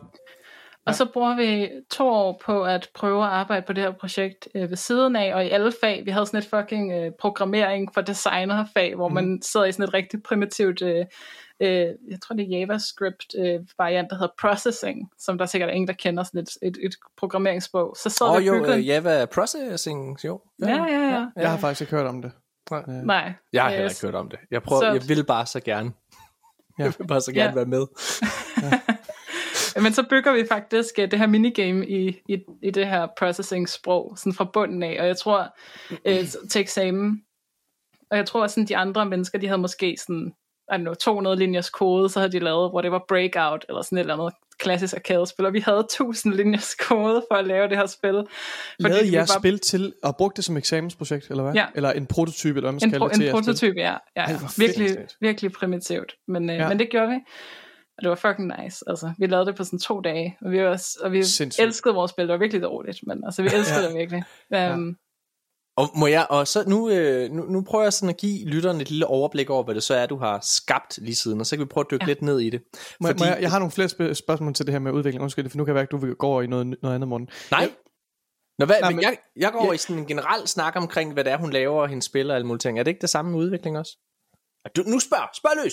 Okay, ja, hvordan var rollefordelingen mellem jer to så? Altså, var, var I begge to, øh, og, og hvad, hvad bestod jeres eksamenprojekt af, og hvordan så prototypen ud på det tidspunkt? Altså, er det bare noget, I har kodet, eller havde I også designet noget grafik til, og, og koblet det hele sammen, øhm, og, og hvem gjorde hvad? Øh, min ven, han, øh, han, han øh, tegnede grafikken, som ja. var meget, det var sådan noget meget simpelt pixel art på det her tidspunkt, ja. så virkelig, virkelig simpelt. Øh, mm. men, men det var noget, han sådan lærte i løbet af studiet, bare sådan øh, for sjov. Øhm, og så øh, kodede vi jo begge to til den her øh, hvad hedder det, øh, eksamen, fordi at det, det var ligesom kravet, vi skulle, vi skulle programmere et spil i det her processing-sprog. Så, så vi kodede sådan set begge to. Mm-hmm. Øh, så på det her tidspunkt, I guess, designer, programmør, whatever, ja. kan man sige, jeg var, ja, ja. Øh, hvis man kan sige det. Ja. Og på det her tidspunkt, er, er, det, er det jeres altså første gang, I bliver eksponeret for programmering i det her kursus, eller hvad? Uh, vi havde haft et, sådan et, et basic programmeringskursus også på vores uh, bachelor. Men altså, I bliver faktisk, altså det er det første store projekt, I faktisk laver. Ja, altså det var ikke stort, men, men det var det første sådan, ja, Og men hvis det alligevel har givet basis for det spil, I nu sidder og arbejder på, kan man sige, så har det jo været ret stort på mange måder. Ja, ja, ja. og ja, nu, nu, nu tager jeg næsten, Nicolaj, jeg lige begynder at kaste over her, fordi øh, Anne, du har, øh, du har været medgrundlægger, eller du er medgrundlægger på mm. det her spilstudie, som hedder Crinkle Cut Games. Ja. Og øh, inde på din LinkedIn-profil, der står der, det har du startet i september 2021. Ja. Og øh, det betyder, at du har arbejdet på det her i, øh, ja, i, i, hvad hedder det, ja, i snart tre år. Ah, hey, jeg mener to år. To år, to ikke? År. To år har jeg, har jeg siddet og arbejdet på. Og det her spil, som I øh, hvad hedder det, arbejder på, det hedder Discounty. Ja. Og inde på øh, jeres øh, officielle Twitter-profil for spillet, der står der, This county is a cozy supermarket management game. Make ja. friends and enemies as you grow your shop. Ja. Og øh, det har fået ret meget vind under sejlene, det her projekt her, fordi ikke nok med, at I selvfølgelig lige har signet en publisher, mm-hmm. så har I også fået støtte fra DFI, øh, det danske filminstitut, som jo altså også er begyndt at øh, hvad hedder det, støtte spil. Øh, og ja. jeg er faktisk en af de spil, som har fået den største pose penge derindefra efterhånden. Mm. Øh, der er nogen, der er lidt med, der er nogen, der er lidt højere, for eksempel ja. Cocoon, som vi, hvor vi havde Jacob Schmidt med i sidste episode, mm. men I er en af de spil, der har fået allerflest midler. Og ja. øh, jeg kan jeg fortælle... undskyld mig at sige, jeg var inde og kigge på DFI's hjemmeside, og jeg blev virkelig overrasket over, hvor mange titler, der har fået støtte for det her. Det, ja. og det blev jeg virkelig glad for at se. Ja. Og det er mange vidt forskellige projekter mm, med ja. meget forskellige art styles, og selvfølgelig også altså, øh, forskellige genrer. Altså, det, det er virkelig, virkelig imponerende. Det gør mig rigtig glad at se. Men det, der er interessant, det er jo, at, at I, jo, øh, I er et væsentligt mindre studie, end for eksempel, øh, hvad hedder det, Cocoon-studiet. Altså, ja. I er, hvor mange er I? Tre, fire mennesker? Øh, altså, vi er sådan tre på det, vi kalder core-teamet. Øh, og så har vi en musiker, og så har vi fået en marketingsperson med her øh, for nogle så fem, siden. Så fem mennesker. Ja. Sindssygt, ikke? I har fået øh, fra DFI, der har I fået øh, lidt over 1,6 millioner indtil videre. Ja. Øh, det, er jo, øh, det er jo ret godt. Ja, det er virkelig... Kæmpe anerkendelse også mm-hmm. af, jeres, øh, af jeres projekt. Og hvordan, øh, altså, hvordan foregår det ellers? Altså, hvordan går man ud og finansierer et spil? Altså, fordi I er jo i startfasen her, og jeg, I prøver, de her penge for DFI, det er jo sådan, at, og det, og det er det samme i filmbranchen, hvor jeg arbejder, når man får, når man, når man får midler til, øh, hvad hedder det, til, øh, til spil, øh, og, og undskyld, til film og den slags ting, det er jo langt fra hele budgettet, der er i den her støtteordning. Det, er sådan, det, det kan det ikke finansieres. Du er rundt og finde mm. penge alle mulige steder. Ja. Hvor, hvor, hvor finder man de andre penge, altså ud over en publisher, som jo svarer lidt til en distributør i filmsprog?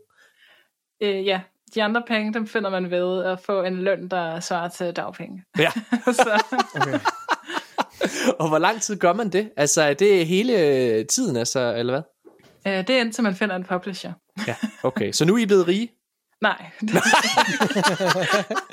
Men øh, det kan være, at vi kan se frem til en lille lønstigning måske.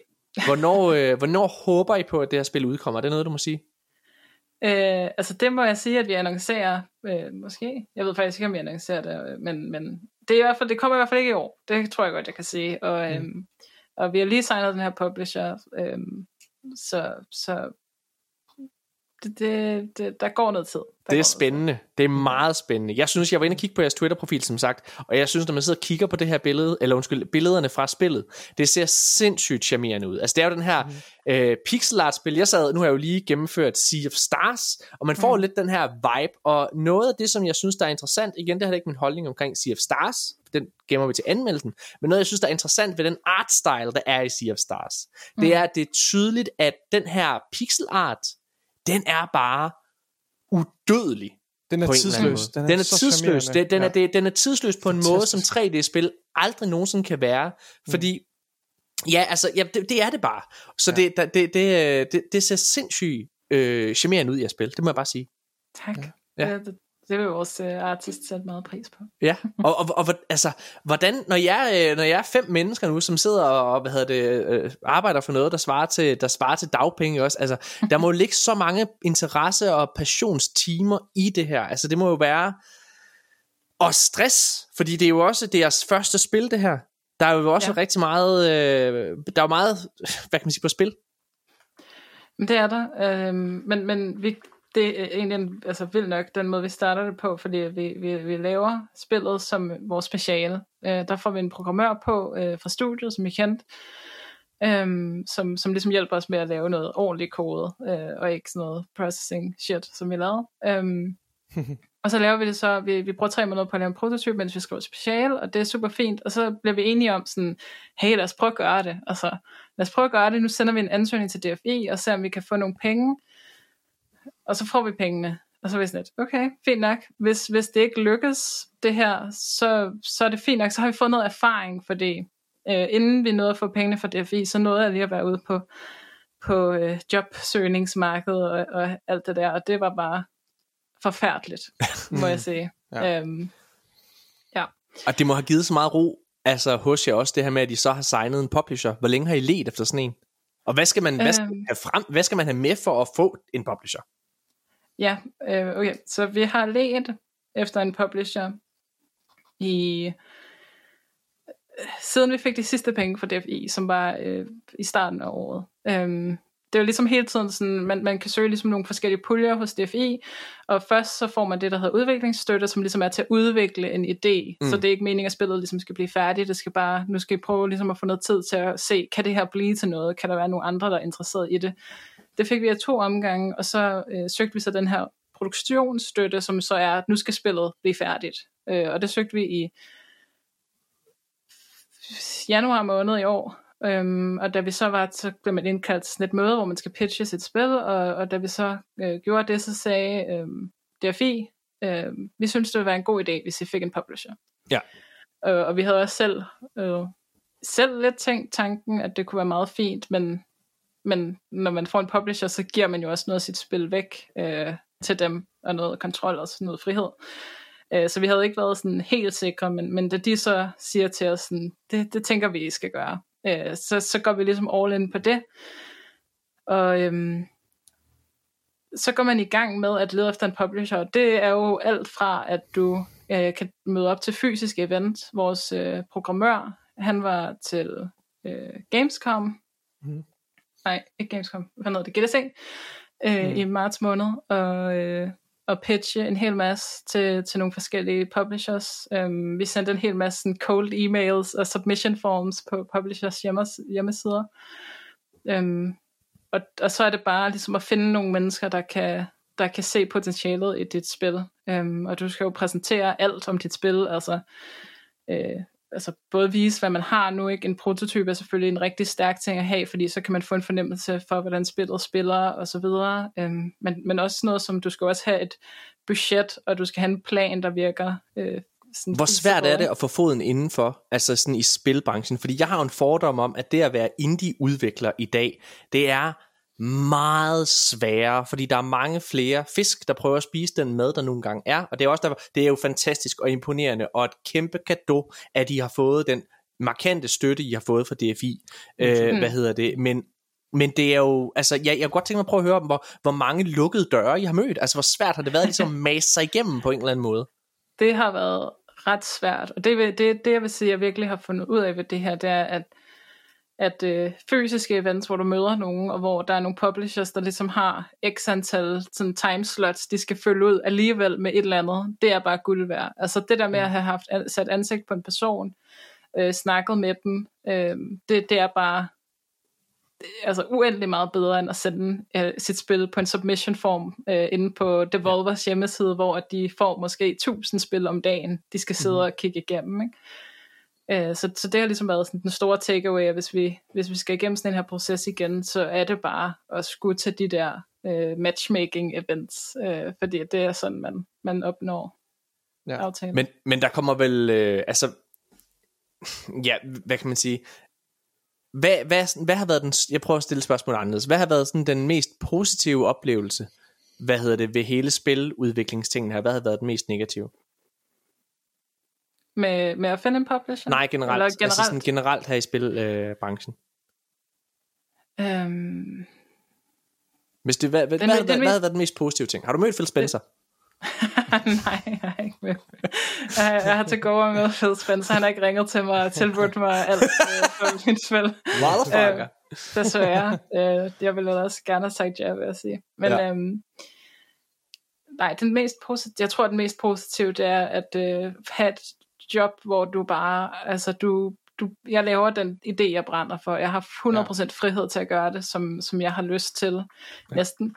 Øhm, der er selvfølgelig nogle krav og sådan noget, der jeg skal leve op til. Øh, og så gør det med de personer, hvor jeg ved, jeg arbejder med nogle af de bedste øh, mennesker, jeg kan forestille mig. Jeg arbejder ikke med nogen... Øh, øh, kvindehadende øh, Blizzard-folk eller, eller noget, ikke? Altså ja. det, og det er bare vigtigt, fordi som sagt bare, jeg nåede lige ud øh, til jobinterviews, og allerede der kunne jeg bare mærke sådan, det her corporate game hell. Ja. Mm. Øhm, ja, der, der findes stadig sexisme, lad os sige det sådan. Ja. Øhm, hvad har så været det mest negative? Kan man undgå det her corporate hell nogle steder med nogle publisher? Altså, måske hvis publisheren ikke er særlig stor, og det er meget sådan indie-spil, de udgiver, men altså, det, er, er, det ikke, er det ikke bare et, et, en uundgåelig, øh, hvad hedder det, ting i spilindustrien? At man skal øhm, have? Altså jeg vil, jeg vil sige, der er jo stor forskel på ligesom at blive ansat i en virksomhed, øh, som, er, mm-hmm. som Altså som var det, jeg prøvede i starten, så søgte jeg jo ind hos alle de store danske og sådan noget, ikke? Øh, men, men publishers, altså det er jo også bare folk, der brænder sindssygt meget for at, at få dit spil ud. Og så sidder der selvfølgelig nogle businessfolk, øh, og der er også masser af dårlige publishers, hvad jeg har hørt af, ikke? som bare altså kompromisløse og ligeglade med dit spil, og bare ser, mm-hmm. okay, men kan vi, kan vi få noget ud af det her måske? Og så, og så prøver man bare sådan, øh, og det synes jeg godt, man kan fornemme, når man snakker med dem, om, om de vil en, om de er interesseret i ens spil. Um, Helt sikkert. Ja. Eller Hvad sidder, ja. Så for at svare på det spørgsmål, jeg har stillet, inden Nikolaj han lige hoppede ind i overhældingsbanen der. Hvad har været det mest negative, altså i hele den her proces? det er usikkerheden, og også, der er også nogle ja, finansiel usikkerhed, vil jeg Ja. sige. Sådan det der med, at du ved ikke, om du er købt eller solgt, og øhm, Og nu, og nu, nu kan vi så komme over til det spørgsmål, jeg egentlig prøvede at stille, inden jeg lavede den her. Hvad har det været det bedste, og hvad har det dårligste? Hvad hedder det? Fordi jeg tænker, at når man er øh, kun fem mennesker øh, på mm. et team, det er jo også... Øh, jeg går ud fra, at det er begrænset, hvor mange eksemplarer af sit spil, man behøver at sælge, før at det bliver en noget, der økonomisk begynder at give mening. Så når det her spil kommer ud, I har jo sindssygt meget at vinde. Jeg er med på, at publisheren tager en bid af kagen, ikke også? Mm. Øh, og det gør den platform, I nogle gange er på, jo selvfølgelig også. Men Mm. det er klart, at det er ikke lige så mange eksemplarer, som for eksempel Call of Duty har behov for at sælge, før tingene går op, øh, som, som, som I engang nu skal. Øh, og, og det, der er interessant, det er, når jeg sidder og kigger på bare det sidste års tid, og kigger på, hvilke spil, der på en eller anden måde bare har slået igennem. Øh, altså Sea of Stars er jo et spil, som har klaret sig rigtig, rigtig godt. Det er faktisk et meget begrænset hold, øh, kunne jeg se på rulleteksterne, som har lavet det spil. Øh, større end det, I har lavet, helt sikkert, og, øh, og også mere, øh, altså højere budget, tydeligvis, Mm. mm. men stadigvæk et relativt lille hold. Hvis man kigger på steder som Vampire, Vampire Survivors, eller hvis man kigger på Tunic, som er to spil, jeg rigtig godt kan lide, så er det jo spil, der er lavet af nærmest kun én person. Ja. Øh, så det er jo klart, de, dem, der står bag de titler, de er nok pænt rige nu.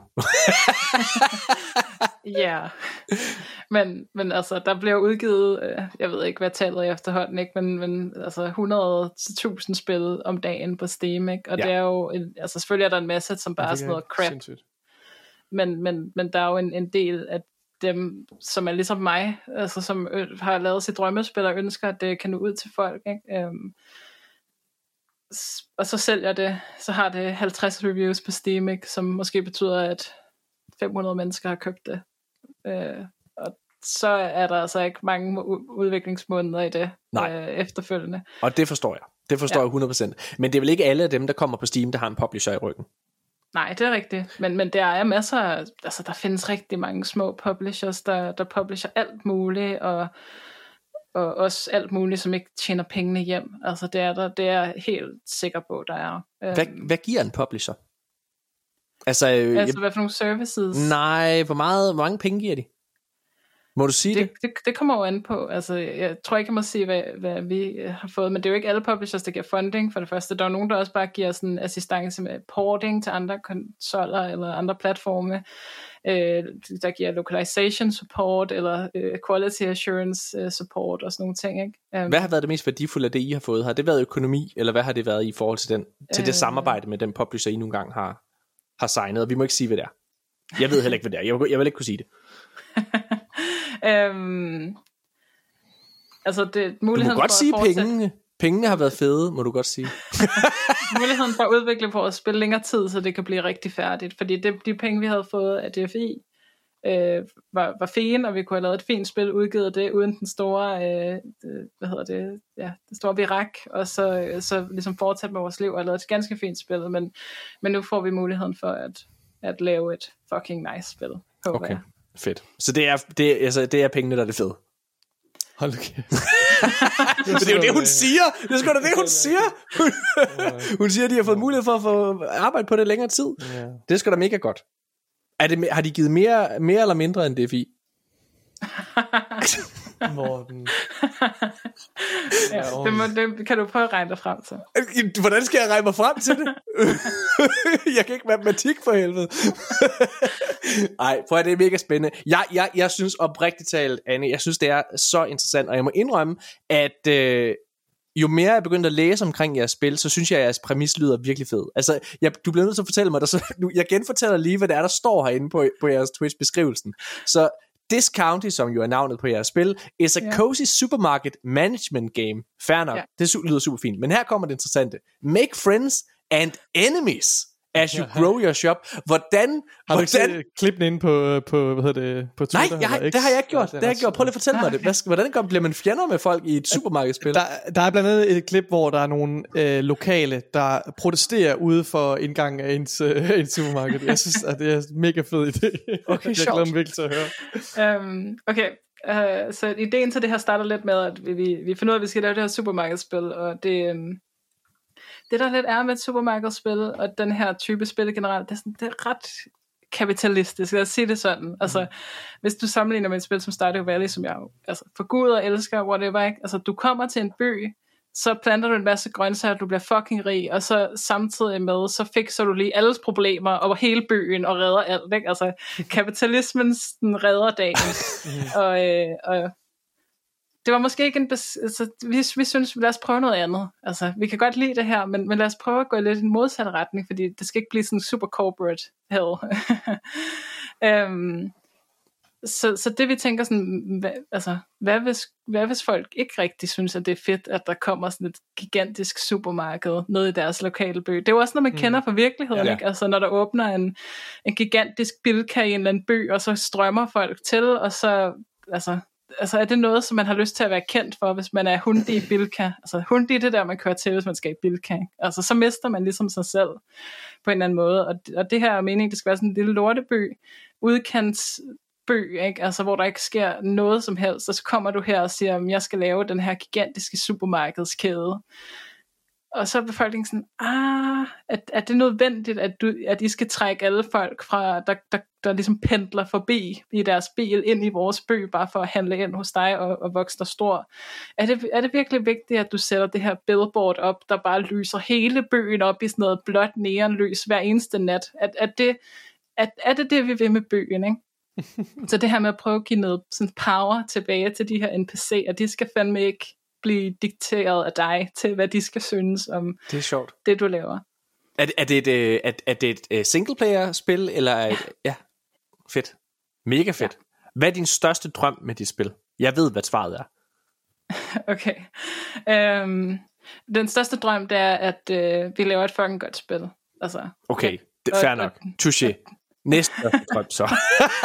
det er, at vi kan lave det næste spil med det, vi tjener på det første spil. Jeg skrev lidt med dig, og øh, der. Ja. sagde du, øh, der skrev du noget, som var din største drøm. For jeg spurgte dem, hvor udkommer I hen, og det sagde du ligesom, du har sagt her i podcasten, det kan du ikke svare på. Ja. Øh, men du sagde noget, du drømte rigtig meget. Vil du prøve at fortælle det? Jo, altså, man kan jo sige, at det kunne være enormt. Det, mig, som er jo altså, Nintendo fangirl øh, ind til hjertet, så ville det jo være ret cool at have en, en discounted kopi til min Switch. Det må jeg jo sige. Og du skrev, at hvis du nogensinde sad og så en Nintendo Direct, mm. Mm. og kunne se dit eget spil Ja. lige pludselig komme der, så ville det Mm. være det største for dig. vildt. Det ville være meget vildt, ja. Hvor, øh, hvor, hvor, når det er, at vi ved, hvornår dit spil bliver annonceret, så sørger vi lige alle sammen for at holde øje med den næste Nintendo Direct. Og så Uh. håber vi simpelthen på, at, øh, Det at, at dit spil bliver vist. Og ellers så er der jo også, øh, hvad hedder det, altså hvis du nu kan blive gode venner med Phil Spencer alligevel, så har de jo altså et ret fedt, øh, de har det hedder ID at Xbox, hvor jeg synes, de er virkelig gode til at sætte fokus på diverse indie-titler. Og jeg er helt seriøst, det er jeg ikke bare noget, jeg siger, jeg synes, dit spil ser sindssygt unikt og sindssygt tiltalende ud. Jeg vil gerne spille det. Og det virker som et fucking oplagt Nintendo-spil. Så hvis I ikke kommer på Nintendo, så, er der, så har din publisher gjort et eller andet forkert. Ja, vi må se, hvad de, hvad de har sagt til det.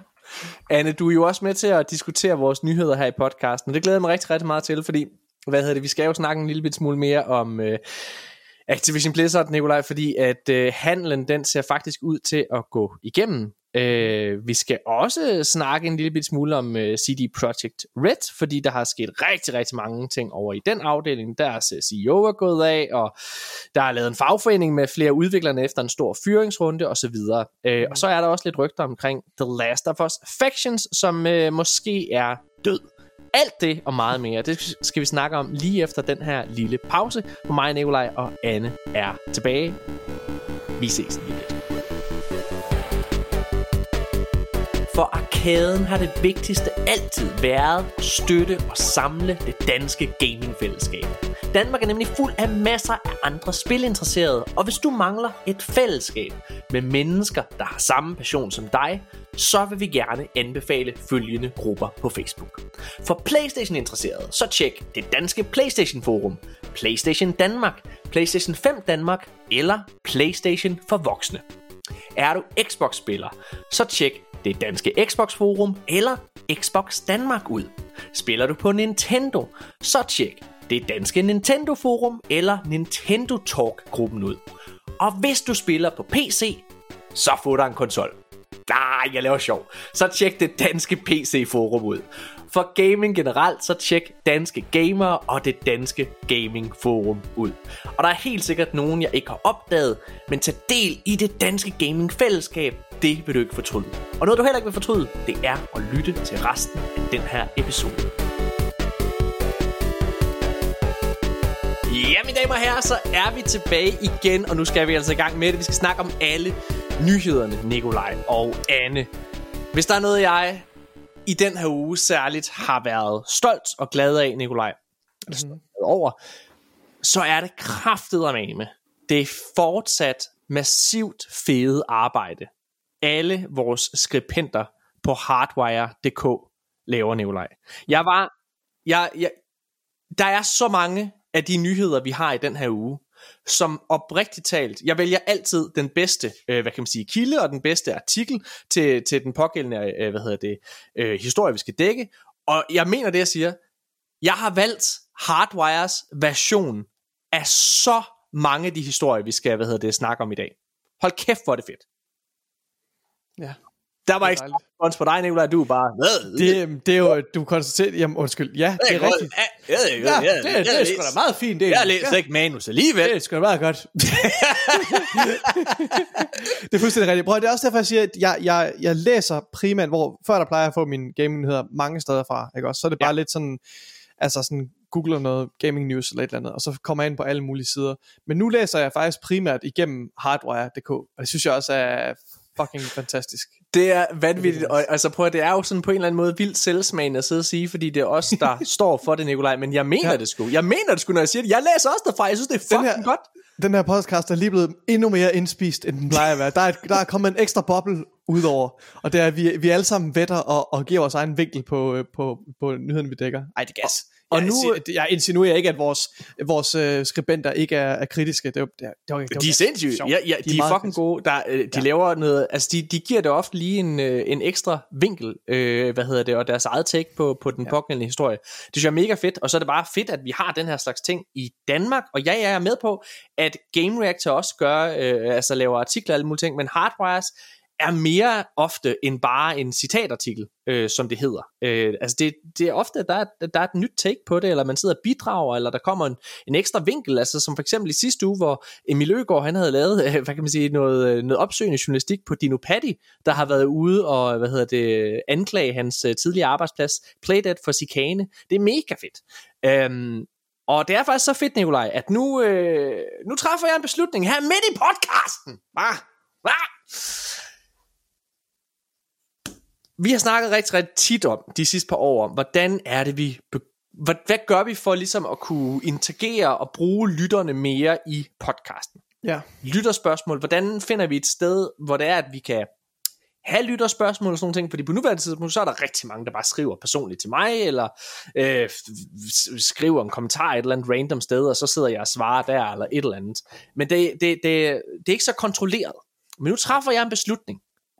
Fordi der er så mange af de artikler, der er i vores podcast, som er fra Hardwire. Og rigtig mange af de historier, de bliver delt på øh, Hardwires Facebook-side. Ja. Så nu skal I høre her. Hvis man går ind og skriver en kommentar, øh, hvad hedder det, til øh, på de her forskellige artikler, så skal jeg nok sidde og læse dem inde på Hardwires Facebook-side. Og øh, der kan man altså stille spørgsmål også, som potentielt fremadrettet kan blive læst højt og øh, kommenteret på her i, øh, i podcasten. Det håber jeg, det er en ting, vi kan, det håber jeg, det er noget, vi kan gøre til en ting. Det her, mm-hmm. Nikolaj. Det kunne være rigtig ja. fedt. Det kunne, være en måde, det kunne være en måde at samle det hele på. Ja. Ja. Hjemmesiden er samlingspunktet. Ja, præcis. Ikke Discord. Skal vi ikke have en Discord? Vi skal have en Discord på sigt, Nikolaj. Men nu Hvornår, en ting hvornår skal gangen. vi have et Discord, Nu skal vi have den her Facebook-side, og hvad hedder det, lige om snart en Instagram-side op at køre, og YouTube er også lige ved at blive sat i gang. Alle arbejder på højtryk. Vi, Discord kommer på sigt. Nu har vi lige det her. Kan vi ikke bare have det godt i det her lidt tid, Nikolaj? Kan vi bare have det okay her? Fedt. okay. Fint. Hvad hedder det? Um...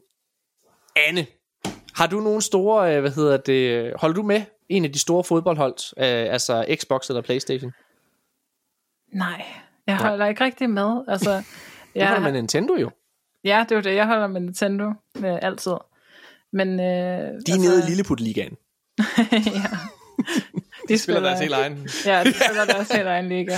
Ja. Øh, så jeg har ikke rigtig, altså jeg har købt, altså jeg, har, jeg tror jeg har fulgt sådan det, det sådan forbrugermønster, de fleste har haft, ikke? Sådan havde en, en Xbox 360, så gik jeg over til en Playstation 4, og så en Playstation 5. Har du, øh, har du haft... Øh, Ej, det, det, det, filmen knækker lige til sidst der, hvor du skriver fra 4 til 5, der mener du fra PlayStation 4 til Xbox Series X. Nu har du Ja, fået en fortsæt. Xbox. Har du fået en Xbox, fordi du er ved at udvikle de spil til Xbox også, eller har du fået en Xbox, fordi at du, øh, hvad hedder det, er blevet solgt af vores podcast? Altså, jeg, jeg tror, jeg ville lyve, hvis jeg ikke sagde, at I havde haft en lille bitte smule af årsagen til, at, at jeg har fået en. Um, men, men den rigtige årsag er, fordi jeg skulle spille Star. Hører du efter, Phil Spencer? ah, hører du? Jeg, jeg er måske blevet lidt indoktrineret af jeres kærlighed til Phil Spencer, øh, Ja. må jeg sige. Ja. Men, men, men altså, jeg har haft Game Pass på min PC øh, i flere år nu. Ja. Og så kom det her Starfield, og det koster jo en milliard kroner at købe en ny PC, som kan spille Starfield. Og jeg skulle spille Starfield, fordi jeg elsker Bethesda-spil. Øhm, og så øhm, fik jeg en fødselsdagsgave. Nu bliver det bror, spændende. Hvad som- synes du om Starfield, Anne? Ja, øh, Anne, hvad synes du om? Du elsker Bethesda, du elsker, du elsker oh. mig og Nikolaj. Pas på, Anne! jeg er allerede triggered. Okay, okay. Um, halvdelen af tiden, så har det præcis den Bethesda-magi, som jeg elsker ved Bethesda. Det, er, det har mm. alle det... Jeg er den første i verden til at sige, at jeg synes, Bethesda, de får så meget sådan unwarranted shit fra folk. Altså, jeg synes virkelig, de leverer et produkt, som ingen andre har kunne formå at levere. Øh, deres spil er bare noget helt specielt. Og så ved jeg godt, folk de elsker hate på Skyrim. Åh, det er udkommet til et køleskab og sådan noget. Fuck dem. Skyrim er fucking nice, og Oblivion er måske et af mine yndlingsspil nogensinde. Mm-hmm. Og, og når de rammer den magi i Starfield, så er den der bare. Lad os stoppe den her, Anne. Ja. Nu gider jeg ikke at snakke. Ja. længere. Hvad hedder det? Nej, hvad siger du? Jeg, jeg, jeg, jeg synes, at... Øh, jeg, jeg, synes, jeg synes, jeg mangler den exploration, som jeg kender fra Bethesda-spillene. Jeg synes ikke, den er der nok. Jeg kan ikke lide, at jeg skal fast travel alle men det, er jo, det har jeg sikkert hørt tusind gange. Nu er jeg ikke nået at høre jeres Starfield-anmeldelse, men jeg har hørt om den, Mm. øhm, Nå. fordi at jeg, jeg vil gerne danne mig min egen mening, og jeg har simpelthen ikke fået spillet det nok endnu. Nej. Men, men, men jeg, jeg kan ikke lide, at jeg ikke kan flyve ned til en planet. Altså, jeg, et spil, der tager så meget fra No Man's Sky, hvorfor har det ikke taget det mest essentielle, at du kan flyve med dit rumskib, lande på en planet, og så er du på planeten. Altså, Altså, hvorfor gør jeg, Starfield ikke så meget, som No Man's Sky ikke gør? Altså, det sådan, jo, jo, jo. Og det- der er 100% med dig. Altså, det, det synes jeg, det, det har jo alt det, som, som No Man's Sky så ikke har, ikke? Altså, Ja. gode quests, øh, rimelig gode bøger og sådan noget. Øhm, Mm. så, så der er jeg helt med. Men jeg mangler bare... Altså, det, det, det, det, som er Skyrim for mig, det er, you see that mountain, you can go there. Og det synes jeg bare ikke, jeg har i Starfield, når jeg spiller Nej. det. Det, den, den kritik kan jeg virkelig godt forstå, det anerkender jeg. Og det er jo altså bare på grund af den måde, spillet er konstrueret Ja. på, at det er Ja. ja. sådan nogle små biomes, du har lavet. Jo, Mm. altså i, den, i, den, i det omfang, at du selvfølgelig kan lande på en hver planet, og så kan, kan du højst sandsynligt gå til et hvilket som helst bjerg, du ser. Mm. Øh, men igen, det er procedurally generated. Okay, så måske går du, går du længe nok til, at du når ud for grænsen af den der boble, og så øh, kræver spillet af dig, at du går hen til dit rumskib og lander et nyt sted, så det er måske ikke lige det der bjerg, du kan gå op på. Ja. Men, men, altså, men du kan gå op på et andet bjerg, sikkert, i, altså, som, er, Mm-mm. som er procedurally generated. Øhm, Ja, Det er så jeg, jeg sjovt. kan sagtens følge den der kritik, at det, men det, er, det, er, det er jo altså fundamentalt anderledes. Altså spillets ja. omgivelser består jo netop af mm. små bobler, byer du kan udforske, mm. og så resten det er, jo, det er jo det her procedurally generated, hvor Skyrim er jo en stor verden, som er genereret af, som, er, som er skabt af en, mm. en spildesigner, der har været inde og placere alle de her emner mm. på kortet osv. Så, så Ja. det er bare sådan fundamentalt øh, ret forskellige ting, og jeg ved ja. ikke, hvordan du kan jo ikke lykkes, hvis du gerne vil have fantasien om, at du kan flyve rundt til forskellige måner og planeter, så kan jeg ikke se, hvordan du skal kunne eksekvere det, uden at bruge det her, den her procedural model. Øh, Jeg synes, det er, jeg synes, det er sindssygt interessant, det her med den måde, som... Øh, altså, og, og, og, og, altså igen, hvis der er et sted, hvor Starfield jo er lykkedes, så er det jo i hvert fald med at være et interessant spil. Fordi jeg kan ikke huske, hvornår der sidst har været et spil, som på den måde, som Starfield har gjort, har delt vandene. Altså, jeg, har, jeg, jeg kan simpelthen ikke huske, hvornår vi sidst har haft så mange dybe samtaler, hvor der jeg forstår 100%, når det er for eksempel Jørgen Bjørn, ikke er er begejstret for Starfield. Det, jeg forstår alle hans argumenter for det, men samtidig så håber jeg også, at han forstår, hvor, hvad, hvorfor jeg for eksempel virkelig godt kan lide det. Mm. Øhm, og jeg synes, det er interessant, når man sidder og kigger på, hvad hedder det, altså sådan på, på, på landskabet på gaming, så jeg føler, jeg føler måske, det er sådan blevet en lille bitte smule populært at have på Starfield. Jeg lægger mærke, altså, jeg lægger mærke til, at på, altså, der er mange sådan streamere og YouTubere, sådan, Nå, det er bare lort og alle mulige ting. Ja, Mm. det, det, det, det, det er måske lige lidt for meget at, sådan, øh, Men, at sige. men Men det er for eksempel, også- ja, undskyld, er jo også øh, YouTuber og streamer. hvad, hvad mener du med det? Vil du prøve at uddybe din point der, for jeg tror, jeg er enig med dig. At øh, de har lidt en tendens til at blive rigtig meget en del af den der diskurs, der er online, Mm. og måske ikke rigtig tænke så dybt over tingene selv. Det er min Jeg er meget-. Jeg er meget enig, øh, og nu, øh, nu er det jo, at vores, øh, al vores tid og erfaring med Destiny for eksempel, den virkelig øh, altså, kommer til rette på en eller anden måde, fordi øh, vi havde jo den her podcast i fire år, der hed De Danske Guardians, som jo mere jeg tænker over, Nikolaj, så har jeg tænkt over, De Danske Guardians, det lyder som en øh, podcast, Dansk Folkeparti kunne have. Ja, ja. De danske vogtere, det lyder som en ekstremt, øh, altså, øh, ja, det lyder Ja. ja. som en, en, en organisation, der arbejder ude i, i de politiske ekstremer. Ja. Lad os sige det, sådan. det De har jeg det vogtere. super stramt med. Hvad hedder det? Nå, anyways. Ja. Øh, da vi dækkede Destiny, så var det jo ret interessant, fordi der synes jeg nemlig ofte, øh, at vi lå mærke til, Nikolaj, at mange af de forskellige Destiny content creators, der er øh, rundt omkring i verden, Mhm. de gik rigtig meget efter at skabe vilde overskrifter, fordi det gav kliks. De lever jo af trafik, og de lever af, at folk går ind og ser lige præcis deres holdning osv. Mm. Og derfor så var der nogle gange, når der udkom en expansion, som var rigtig god, i mig og Nikolajs optik for eksempel, så var det, at den på en eller anden måde bare tog en diskurs, som var altså sådan en, en, en lille minoritet, som blev meget højlydt lige pludselig, og som fyldte rigtig, rigtig meget i det store billede. Og der er det de her streamer, Twitch, øh, hvad hedder det, YouTube og sådan nogle ting, på en eller anden måde kommer ind og, og dominerer, Mm. og, og bare bliver sådan et ekokammer, hvor de ikke tør at stille sig kritisk, og jeg siger ikke, at Jørgen han er det her, fordi Jørgen er jo også YouTuber, jeg synes, Jørgen er super dygtig, og meget velargumenteret, når han kommer med, med hans ting. Mm. Hvad hedder det? Men, men jeg kan fortælle, at når han for eksempel kommer med referencer til, hvorfor hans mening er den rigtige, ja. så refererer han altid til en eller anden fucking streamer, hvor jeg sådan, men hvad Ja. fanden skal jeg, hvad, skal jeg bruge hans holdning til? Uh, altså ikke Jørgens, men Twitch-streameren. Jørgen, Men, men man kan jo sagtens høre, man kan jo sagtens høre et argument et andet sted fra, og, og, og være enig i det argument. Bare fordi man ikke selv har, har fået ideen, at det ikke er kommet til en øh, selv. Altså, Ja, ja. Men at man, at man kan se sig selv i det argument, og man kan, man kan føle det, og man er enig, så synes jeg, det er fint nok, at man lige refererer til, hvor man har fået det fra, så man ikke Helt øh, sikkert. foregiver, at det er ens egen idé. Helt Så jeg synes, øh, gode argumenter kan sagtens komme ud, og oftest kommer de ud fra, øh, altså det synes jeg er fair nok. Jeg tror, når det kommer til Starfield, for jeg har også været virkelig, jeg bliver sygt provokeret, Jørgen, han, han stadig, poster stadigvæk Inde i vores vores chat. fælles chats, ja. Øh, forskellige anmeldelser, og folk, der sådan øh, virkelig dunker på, på Starfield. Og det værste er, at jeg kan jo godt se de argumenter, folk kommer med. Jeg så, der var en virkelig, virkelig sjov anmeldelse, hvor jeg på så en af samme tid synes, det var virkelig sjovt, og jeg var også virkelig triggered, da, da, for det trigger mig alligevel, det her, når folk sådan siger, at Starfield bare er lort. Fordi sådan er min personlige, subjektive Nej. oplevelse med Starfield, at den diametrale modsætning. Men, mm. men øhm, jeg, tror, jeg tror, det jeg vil sige med det, det er, at jeg er nået til det punkt nu, hvor jeg bare accepterer, at folk har forskellige holdninger, om helt, altså radikalt anderledes subjektive oplevelser med Starfield. Og jeg kan bare sige, at min oplevelse med Starfield har været enestående, og jeg ønsker mig, mm jeg tror, grund, en af grundene til, at jeg bliver triggeret af det, er fordi, at jeg ønsker mig, at andre også skal opleve det, som jeg har oplevet. Så jeg er bange for, at de bliver afskrækket for at prøve Starfield. Ja, der er mange ja. cutscenes, og ja, bla bla bla, og så videre, og så videre. Men jeg ved, jeg I don't know what to tell you. Jeg havde en, og har en fucking fest med Starfield.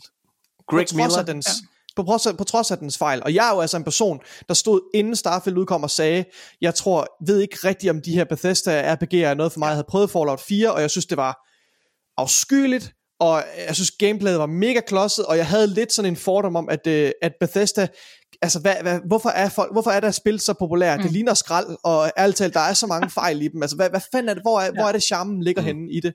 Og der synes jeg bare, at Starfield ved sammenligning er fucking ser virkelig godt ud, og et er virkelig et mest stabile spil, og så hører jeg bare alle de her fans, der, der, der kritiserer det, hvor den samme kritik kommer overhovedet ikke i nærheden af, af Skyrim, og, så, og for mig, som er en ny Bethesda-fan, så mm. undrer det mig bare helt vildt, Øhm, ja, det må, det må bare vi kan sige. Slutte, øh, ja. Vi kan slutte Starfield-snakken med, og så kan jeg sige, øh, at øh, jeg kommer til at tænke meget på Starfield går, fordi Greg Miller, som er en af de en af den største øh, spiljournalisten, i hvert fald den mest kendte sådan i verden, når det kommer til journalister, øh, han skrev på, han er jo kæmpe Starfield-fan, også har jeg fundet ud af, og han, øh, han skrev bare her i går, every day øh, på Twitter, every day I wish I had the free time to still be playing Starfield. Mm-hmm. Og øh, det ramte mig lidt, fordi jeg har det faktisk en lille bitte smule på samme måde. Jeg, øh, jeg kan huske, da jeg havde siger, spillet... du har slettet det? Morgen. Ja, det har jeg. Ja, hvad hedder det, øh, hvad hedder det? Og det er fordi, jeg blev nødt til det. Ja, fordi ellers så hoppede jeg ind og spillede det. Og jeg havde den samme okay. følelse dengang med Starfield, som jeg havde med Zelda faktisk. Fordi der havde spillet Zelda, jeg elskede Tears of the Kingdom, og jeg havde bare lyst til at blive ved med at spille Tears of the Kingdom, men fordi vi har så mange spil, vi anmelder her i podcasten, mm-hmm. så blev jeg nødt til at forlade det.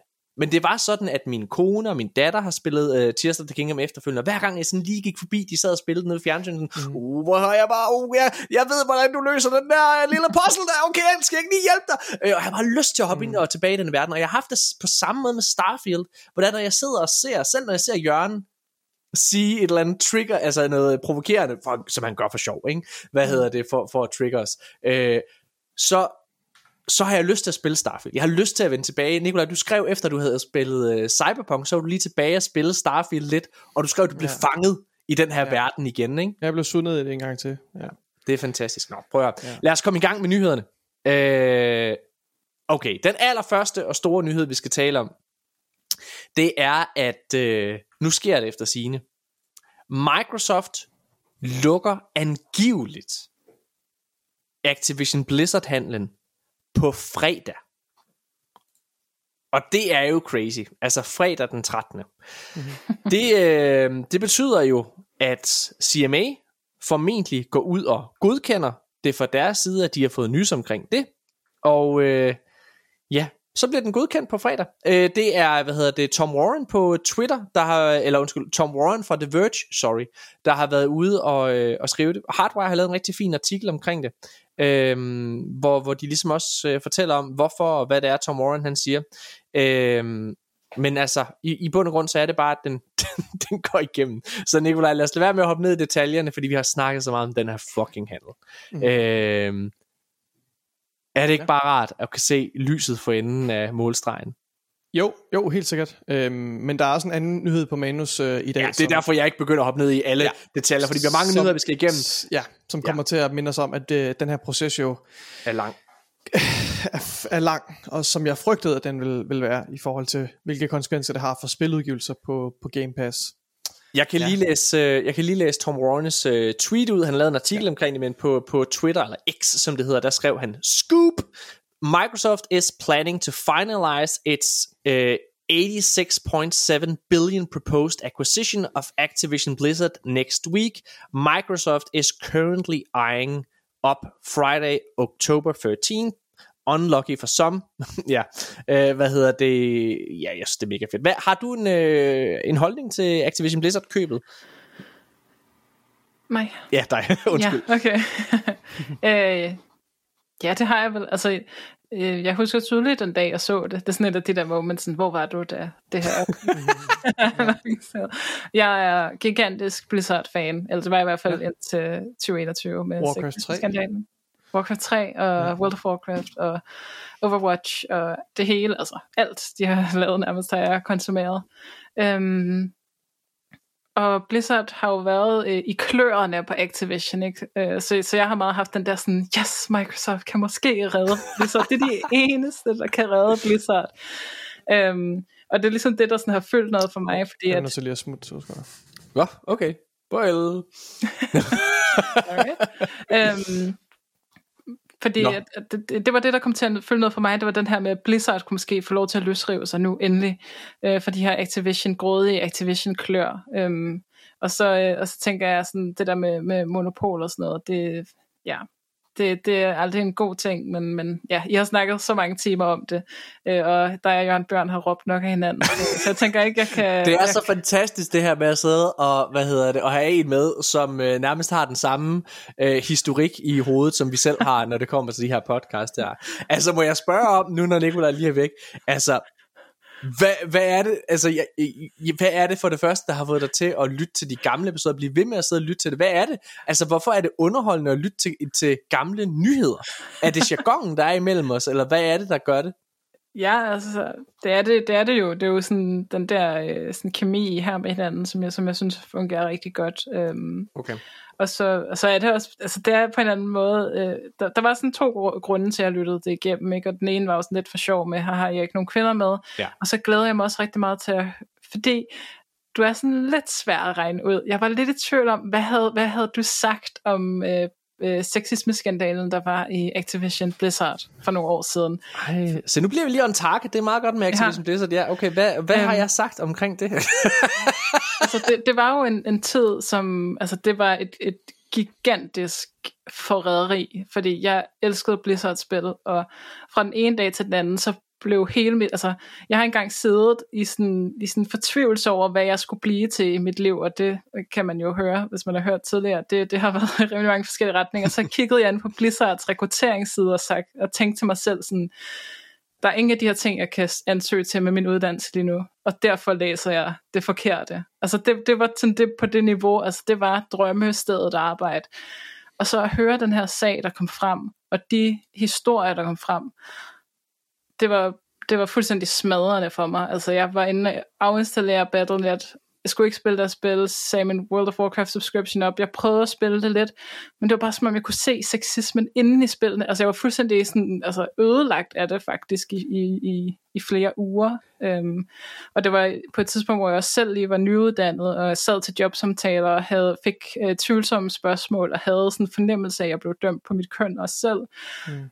Um, og det, det, jeg tror bare, det kulminerede for mig sådan, okay, der er bare nowhere is safe. Altså de her mine helte, de har også været nogle fucking svin. Altså. Ja. Øh, og, og det, ja, så jeg hørte den for at høre, hvad du sagde om det, fordi at det, man ved ikke helt med dig, om du er sådan øh, til den ene eller den anden side. Okay. Og, og så blev jeg sådan, hvad, hvad, hvad? altså tænkte du, jeg var sådan en tommelot, tommeltot op til sexisme, Nej. eller hvad? Tænkte du, tænkte du jeg var nej, det? nej, nej, nej. Okay. Sorry, jeg, jeg er tilbage igen. Har du sagt noget dumt, Morten? Nej, nej, det er fordi, jeg, forsøg, jeg, spurgte, jeg spurgte bare ind til, hvorfor det var, Anne, hun sådan, altså, var gået tilbage og lyttede til, altså, hvad var det? Hvor, hvorfor var det, Ja. var det ved med sådan at være underholdende?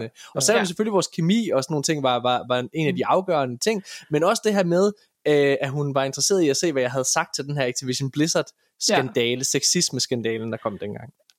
Ja. Øh, og, og, og en af grundene til det var, og det er ikke så meget fordi, at, at jeg tænker, at de færreste mennesker vil sidde i en podcast og sige, hvor var det bare godt, at hende her, hun slår sig selv ihjel, fordi Ja. at, øh, ja, Nej. øh, Ja. nej, det er ikke engang sjovt. Nej. Øhm, Men der var et andet stort dansk medie, øh, som skrev en nyhed om det her. Og så stillede de det der klassiske, lad os lige stille et spørgsmål til sidst i artiklen, for at se, om folk de vil interagere med vores artikel så. Og, og det spørgsmål, der stod til den her, øh, sådan reveal af den her sag, det var, tror I også på kvinderne, eller er det her bare noget, de har fundet på? Oh my Og, god. og, og, What? og, det, og det trigger mig simpelthen så meget. Sådan, okay, cool. Der er jo nogle af de der mennesker derude, som siger sådan, ah. Det, det var nok ikke så slemt, og de, de står bare frem. Altså, det er jo bare en, en, masse type, en masse mennesker. Jeg var i tvivl om sådan, eller jeg håbede inderligt, at du ikke var sådan et menneske, fordi så ville jeg ikke kunne høre jeres podcast med. Nej, det er jeg Øhm, også lykkelig for, men- at du ikke er, men- Morten. Jeg det ikke men, men, men, men det var meget seriøst, og øh, ja. Det, Så, ja. så det, der er, det, men det, er, det er vanvittigt, og jeg, øh, Mm. jeg, jeg, jeg synes også, det, det, det sidder lidt i mig, da du sagde det der med, at du nærmest ikke kunne spille World of Warcraft, øh, fordi du, du, du så sexismen rundt omkring. Altså, at du ikke kunne på en eller anden måde slippe den skandale, mm. og så kultur-pop-produktet, eller hvad man nogle gange skal kalde Mm. det. Og det er sjovt, fordi jeg har det jo tit på samme måde med skuespillere. Altså, hvis jeg tager sådan et ekstremt eksempel, så øh, der er nogle ikoniske komediefilm, som hedder Høj Pistolføring, øh, med Leslie Nielsen, som er fucking sjove. Jeg har så svært med at spille, øh, se dem, de film. Og det er fordi, at en af de to, øh, en af hovedrollerne, en som er en, eller en bærende rolle i de film, det er O.J. Simpson. Okay. Og det at vide, at O.J. Simpson har slået Han er jo morder. ja, øh, har slået sin øh, kone ihjel og sådan nogle ting også. Det gør simpelthen bare, at når han er på skærmen, og han fortæller en joke, selvom at, du ved, joken egentlig er sjov, så er der, det føles bare forkert på alle leder og kanter. Så jeg kan sagtens forstå, hvad det er, du siger, når det er, at man har hørt den her, altså virkelig tragiske historie med, med hende her, øh, assistenten, øh, den kvindelige assistent til en af de her, øh, hvad hedder det, øh, Blizzard-chefer, ikke også, som øh, havde været med på sådan et øh, retreat, hvor der åbenbart er sket nogle ting, som har fået hende til at begå selvmord efterfølgende. Jeg kan godt forstå, at når man sidder og har hørt sådan en, en historie, så har man svært ved at sidde og nyde den her underholdning, som det her firma, der har haft en af de her mennesker i ledelsen, har produceret. Ja. Det kan jeg fandme godt forstå. mm, Det er sindssygt. Og det er også altså en af grundene til, ej det er ikke, jeg, der er mange grunde til, at jeg synes, at Activision Blizzard købet bliver fedt, når det går igennem her lige om lidt. Jeg synes, at det er fedt, at vi kommer til at få noget balance på konsolmarkedet. Jeg synes, det er fedt, at Sony og Nintendo øh, får noget kram til stregen. Mhm. Det tror jeg er godt for os alle sammen.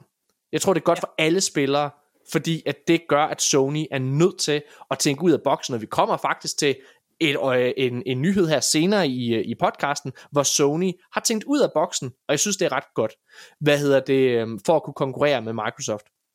Hvad Jeg tror, det? jeg, Og gen- tror, jeg forestiller mig også, at de her studier måske bliver holdt til en højere standard, eller altså Activision Blizzard bliver holdt til en højere standard i forhold til deres, deres interne, øh, hvad det hedder, øh, altså deres behandling af deres egne medarbejdere. Øh, det tænker jeg helt sikkert, og omstrukturering.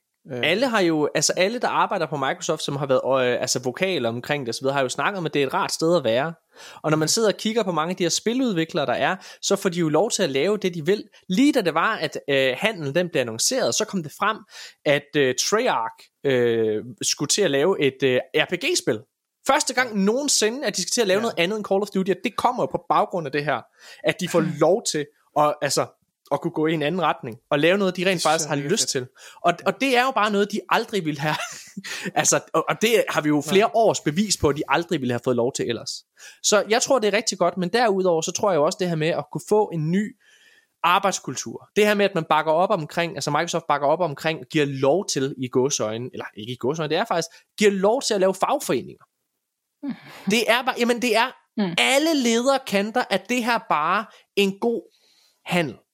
Det er en god ting for industrien, og det er med til, ikke bare for Activision Blizzard, men for alle at være med til at hæve en, øh, sætte en høj standard. Og det er ikke for at sidde og prædike omkring, at Microsoft er et fantastisk firma. De laver også en masse lort, det er ikke det, jeg siger. Men i det her unikke tilfælde, der er det her en virkelig, virkelig god ting. Som jeg har sagt tidligere, jeg er mega meget imod, hvis det var, der var en, øh, altså, der var kommet en mail frem med, at Phil Spencer, han ville købe Nintendo, ikke også? Det kommer aldrig til at ske, men for eksempel, jeg ville have været den største modstander af, at det skulle ske, fordi det havde været konkurrenceforvridende. Så havde man ja. fjernet en konkret platform fra, hvad hedder det, fra spilbrættet. Øhm, ja, okay, lang historie kort. Eller lang historie lang var det vist. Lad os øh, gå videre til næste nyhed. Så ja, købet går igennem øh, går angiveligt igennem her på fredag, Nikolaj. Det er mega fedt. Men der, hvor der er, der er noget at snakke omkring, det er på Game Pass. Fordi vi har jo spekuleret i, kommer Modern Warfare 3, det kommende Call of Duty-spil, kommer det til at udkomme day one på Game Pass? Og Mm. jeg har blandt andet sagt, at det forventede jeg, det gjorde, fordi det vil være den største sejr for Microsoft at gøre det, og jeg vil næsten tage, at der er en kontrakt mellem Activision og Playstation lige nu, øh, sådan en marketingkontrakt, øh, som gør, at det måske er lidt svært, men der havde jeg taget den bøde, og simpelthen bare øh, fået det igennem, så det er, at Microsoft kunne, kunne få et win på den front. Men det lader ikke til, at de gør det, fordi det er øh, kommet frem fra Activision Blizzard selv på Twitter, og det her det er igen en Hardwire-artikel, øh, som har været ude at snakke omkring det, men de øh, på Twitter, der har øh, Activision Blizzard været ude at snakke omkring, øh, at deres titler, som for eksempel Diablo 4 og Call of Duty Modern Warfare 3, først kommer på Game Pass i starten af 2024. Nikolaj, vil du læse det her citat op, som de, øh, det, eller det her, de har skrevet på Twitter? Yes. Øh, it's awesome to see anticipation for building Call of Duty Modern Warfare 3.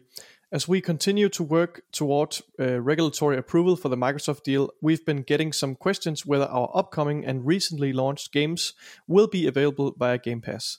While we do not have plans to put Modern Warfare 3 or Diablo 4 into Game Pass this year, once the deal closes, we expect to start working with Xbox to bring our titles to more players around the world and we anticipate that we would uh, would begin adding games into Game Pass sometime in the course of next year. Og så vil jeg lige benytte lejligheden til at claim min Nikolaj was right for, øh, for det her. Fordi jeg, jeg tænkte nemlig også, at altså, ja, okay, så det er jo ikke, min, min reasoning omkring det her var bare, at, at, at de her processer jo bare tager rigtig lang tid. Og en ting er, at, at, at juridisk set, at aftalen får grønt lys til at gå igennem, men der foregår sikkert en masse ting bag kulisserne, som, som tager flere måneder at afvikle, for, før at sådan nogle titler begynder at dukke op på, på Game Pass. Øh, og det lader også til at være det, der er tilfældet. Øhm, Ja, og hvis, og hvis man skal ja. sidde og kigge lidt øh, altså i bagklogskabens lys, eller hvad man kan sige, så har Microsoft jo altid taget øh, altså den, den gode side af den historie. Øh, fordi da det var, de købte Bethesda, så lå de også de her eksklusive aftaler med Deathloop og Ghostwire Tokyo forblive på Playstation, selvom de jo egentlig ejede det. De, de, mm. de ærede ligesom de aftaler, der eksisterede. Så, så man kan sige, det giver god mening.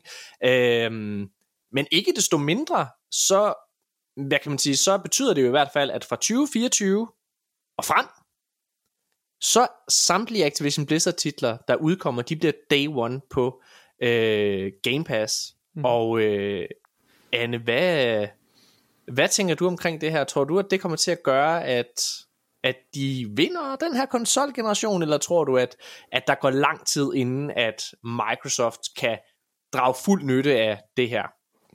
Jeg tror, at øh, PlayStation fanboys generelt øh, sidder i sådan en lille boble, hvor de føler sig meget uovervindelige. Og Starfield var ligesom sådan det første hit, det to, ikke? Altså, hvor det er sådan, ah, okay, det kunne jeg sgu godt tænke mig at spille, og så sidder de og skriver mm. på nettet sådan, ah, men jeg vil faktisk ikke spille det alligevel, fordi nu er det på Xbox, ikke? Altså, ja. det var meget tydeligt, det gjorde lidt ondt. Øh, og nu, nu tror jeg måske godt, at øh, det, det begynder langsomt ligesom at, de, de begynder at få øjnene op for, at det, det er serious business nu, ikke? Nogle af deres yndlingsspil kommer måske ikke længere på, på deres platform. Mm.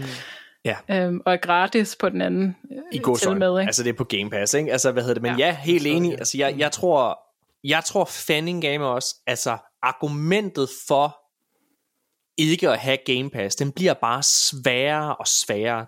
Fordi det er, det, det fortsætter med at være en god deal, øh, og, og selv hvis det er, at Game Pass, der går jo rygter om, åh, jamen, så stiger det sikkert i pris, ja, men helt ærligt, selv hvis det steg til i danske kroner til, hvad ved jeg, 110 kroner for basismodellen, øh, det koster 100 kroner lige nu, øh, grund Game Pass, så vil det stadigvæk være vanvittigt billigt, fordi hvis du går ud og køber Call of Duty, så giver du altså 600-650 kroner for det her spil. Det er altså ret mange måneder, du kan have adgang til Game Pass for det ene beløb der. Mm.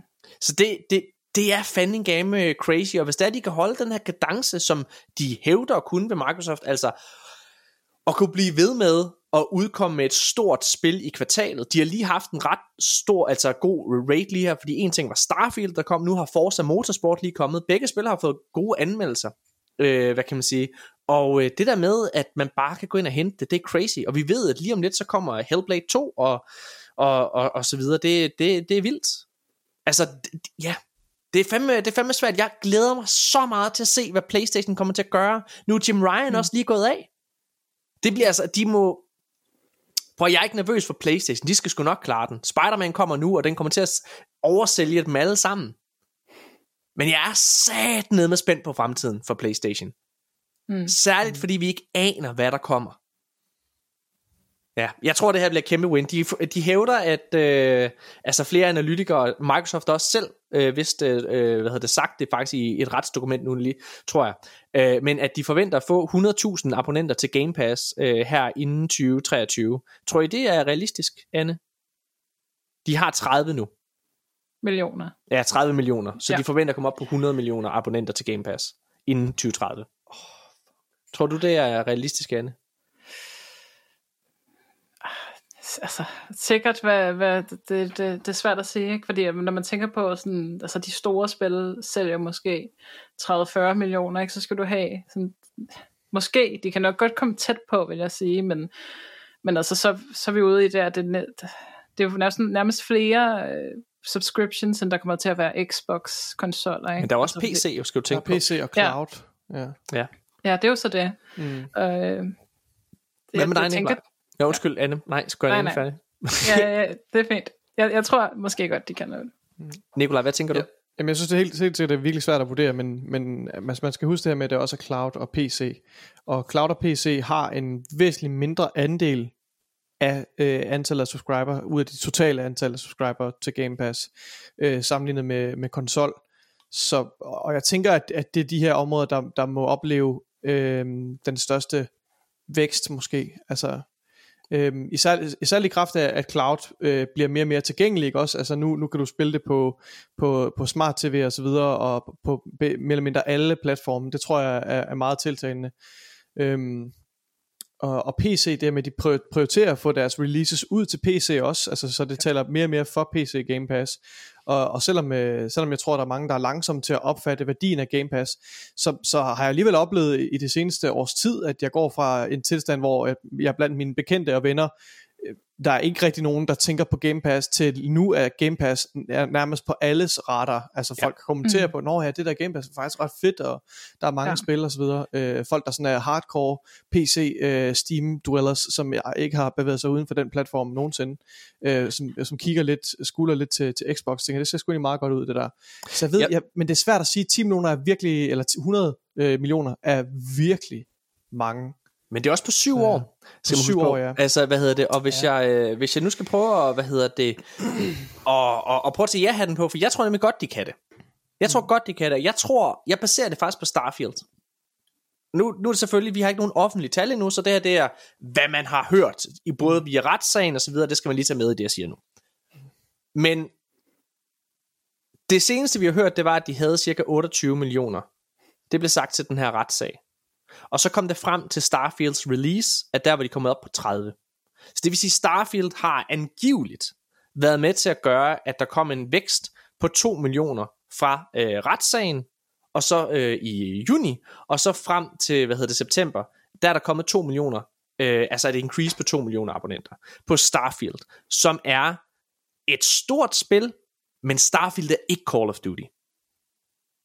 Starfield er et spil, som henvender sig meget til den i godsøjne inkarnerede gamer, fordi det er os, der er i den her lille gamer-boble, der ved, der kender Bethesdas arv, der ved, hvad Bethesda kan. Det gør min fucking fætter sgu ikke. Altså, han spiller Call of Duty, og han aner ikke, hvem der har udviklet det, eller noget som helst. det samme med FIFA og sådan nogle ting, ikke? Jeg tror det her med, når det er, altså hvis Starfield kan give den vækst, og så er det jo igen det her med, hvor mange gange skal du have et godt tilbud for at slå til?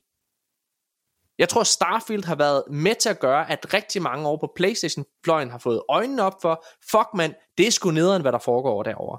Når det, det fortsætter med ligesom at have det her, det her gode spil er der, det her gode spil er der, det her store spil er der bare igennem Game Pass, så tror jeg altså på et eller andet tidspunkt, så er der en dominoeffekt. Hmm. Og hvis jeg må tage udgangspunkt i vores podcast, Nikolaj, så for et øh, år siden for eksempel, der var vi slet ikke i nærheden af at have lige så mange lyttere, som vi har nu. Og der har vi kunnet se, at det er som om, der har været den her, do, vi kunne se, at vi steg og alle mulige ting, men det sidste års tid, der er det bare gået virkelig, virkelig stærkt for os. Mm. Og det er jo, går jeg ud fra, fordi at der har været mange, der har sagt, hey, arkaden er sgu da meget sjov. Eller det er sgu da meget fedt at sidde og lytte til. det? det håber jeg. det er er derfor, at de alle sammen sidder og lytter vores episoder igennem, for at finde ud af, hvad du synes om, om, om kønner i gaming, Morten. Hvad hedder det? der Jeg siger er så meget lort ham der. Kan jeg vide? Jeg tror bare, pointen er, at når du har hørt noget nok gange, så springer ja. du på. Og hvis vi skal basere vores lyttertal på arkaden på Selv noget, arkaden. så, tæ- så tænker jeg bare, at det må være det samme der, og så at tage det over til for eksempel Game Pass, det synes jeg ikke er, altså er helt øh, ude i hampen. Okay. Lad os gå videre til næste nyhed. Altså Starfield er helt sikkert en stor milepæl, når det kommer til, altså det er jo det første virkelig store øh, AAA øh, exclusive title, som lander på Xbox platform. Og det har jo skabt så meget buzz, og det er en, en kolossal succes. Så det, jeg antager helt sikkert for at være en, en stor milepæl, øh, hvor mange garanteret har fået øjnene, mange flere har fået øjnene op for, for Game Pass værdien. Ja. Lad os gå videre til næste nyhed. Øh, en, øh, den Xbox-platform, der har solgt allermest, det er Xbox Series S. Og øh, faktisk så kom det frem via det her kæmpestore Xbox League, at 70% af dem, der har købt en Xbox, de har købt en Xbox Series S. Og det er jo Sindssygt. mega fedt. Øh, S synes jeg også er en god maskine. Men det er en svær maskine at udvikle til. Det har vi faktisk hørt fra ret mange. Vi havde Jonas Væver med fra, øh, hvad hedder det, Campfire Cabal, der snakkede om det. Der har været mange udviklere øh, ude i offentligheden også at snakke om det. Vi kunne se det med Baldur's Gate 3, som også havde problemer med split screen. Det havde Forza Motorsport også, på grund af specifikt Xbox Series S. Og øh, et kommende spil, der hedder Alan Wake 2, det er udviklet af nogen, der hedder Remedy Entertainment, og øh, de har faktisk også været ude og snakke en lille bit smule omkring problemerne med at udvikle til specifikt Xbox Series S. Øhm, de var ude og have sådan et officielt statement på Twitter, hvor der er en fyr, der hedder Thomas Puha. Kan, hvad, hvad, øh, han kommer fra Finland, men hvad, han hedder Puha. Han hedder Puha til efternavn. Hvorfor er der ikke nogen, der gør grin med det? Puha. Jeg vil ikke synge så lavt. Nå, det vil jeg gerne. Nu har Den tager jeg. det. Den Jeg tager tager den for holdet. Ja. Øh, okay, så Puha siger på, øh, hvad hedder det, Twitter. I'm glad to say that Alan Wake 2 will have a performance mode on PS5 and Xbox Series X. The game has been built from the beginning as a 30 FPS experience, focusing on visuals and ambience. But somehow we manage to include a solid performance mode. We'll talk details later. Og jeg har taget det her tweet Men, med, mener han så en 60 FPS mode? Ja. Det må være det, han mener, når han Det er det, han mener. mode. Ja, præcis. Og det, men til Xbox Series X og til PlayStation 5. Ja, med. Og, Yes. og øh, hvad hedder det, øhm, og det er jo interessant. Så var han inde i, hvad hedder det, Next Gen Console Watch, ham her på her. Og øh, hvad hedder det, snakket omkring, øh, hvad kan man sige, Alan Wake 2. Og der åbnede han en lille bitte smule op omkring problemerne med Xbox Series S. Og det, der er interessant, er, at han siger faktisk meget det samme, som Jonas Weber sagde. Øh, nemlig det her med den manglende hukommelse. Jeg har taget et ret langt citat med, Nikolaj, men jeg tænkte, du måske, at alle mennesker oh, yes. har evnerne til at læse det højt. Hold da op. Hold da op. Alright, here we go. Skal jeg læse det hele op? Ja, indtil jeg siger stop. Okay. okay. Se- Series S, the CPU is pretty much the same as on the Series X, Puha said. But the but the GPU is an issue. It really is. And then having less memory is a pretty big problem. And we often get, okay, you make PC games, surely you know how to scale. Well, memory is not a problem on PC. It really isn't. And that's one of the struggles when you talk about resolution and frame rate. It's just not uh, it's just not enough to drop the resolution heavily. That's what we're doing on the uh, S, and we're really, really working hard to make sure the visual quality still holds up. Jeg undrer mig lidt over det her med, fordi øh, det, det folk jo selvfølgelig mener, når de, når de siger, at uh, I er jo vant til at skalere jeres spil til, til PC, så mener man jo, at PC det spænder jo over et, et bredt spektrum af forskellige hardware-konfigurationer. Og jeg har svært ved at forestille mig, at der ikke er et væsentligt del af de her hardware-konfigurationer, som i virkeligheden er meget sammenlignelige med Series S'eren.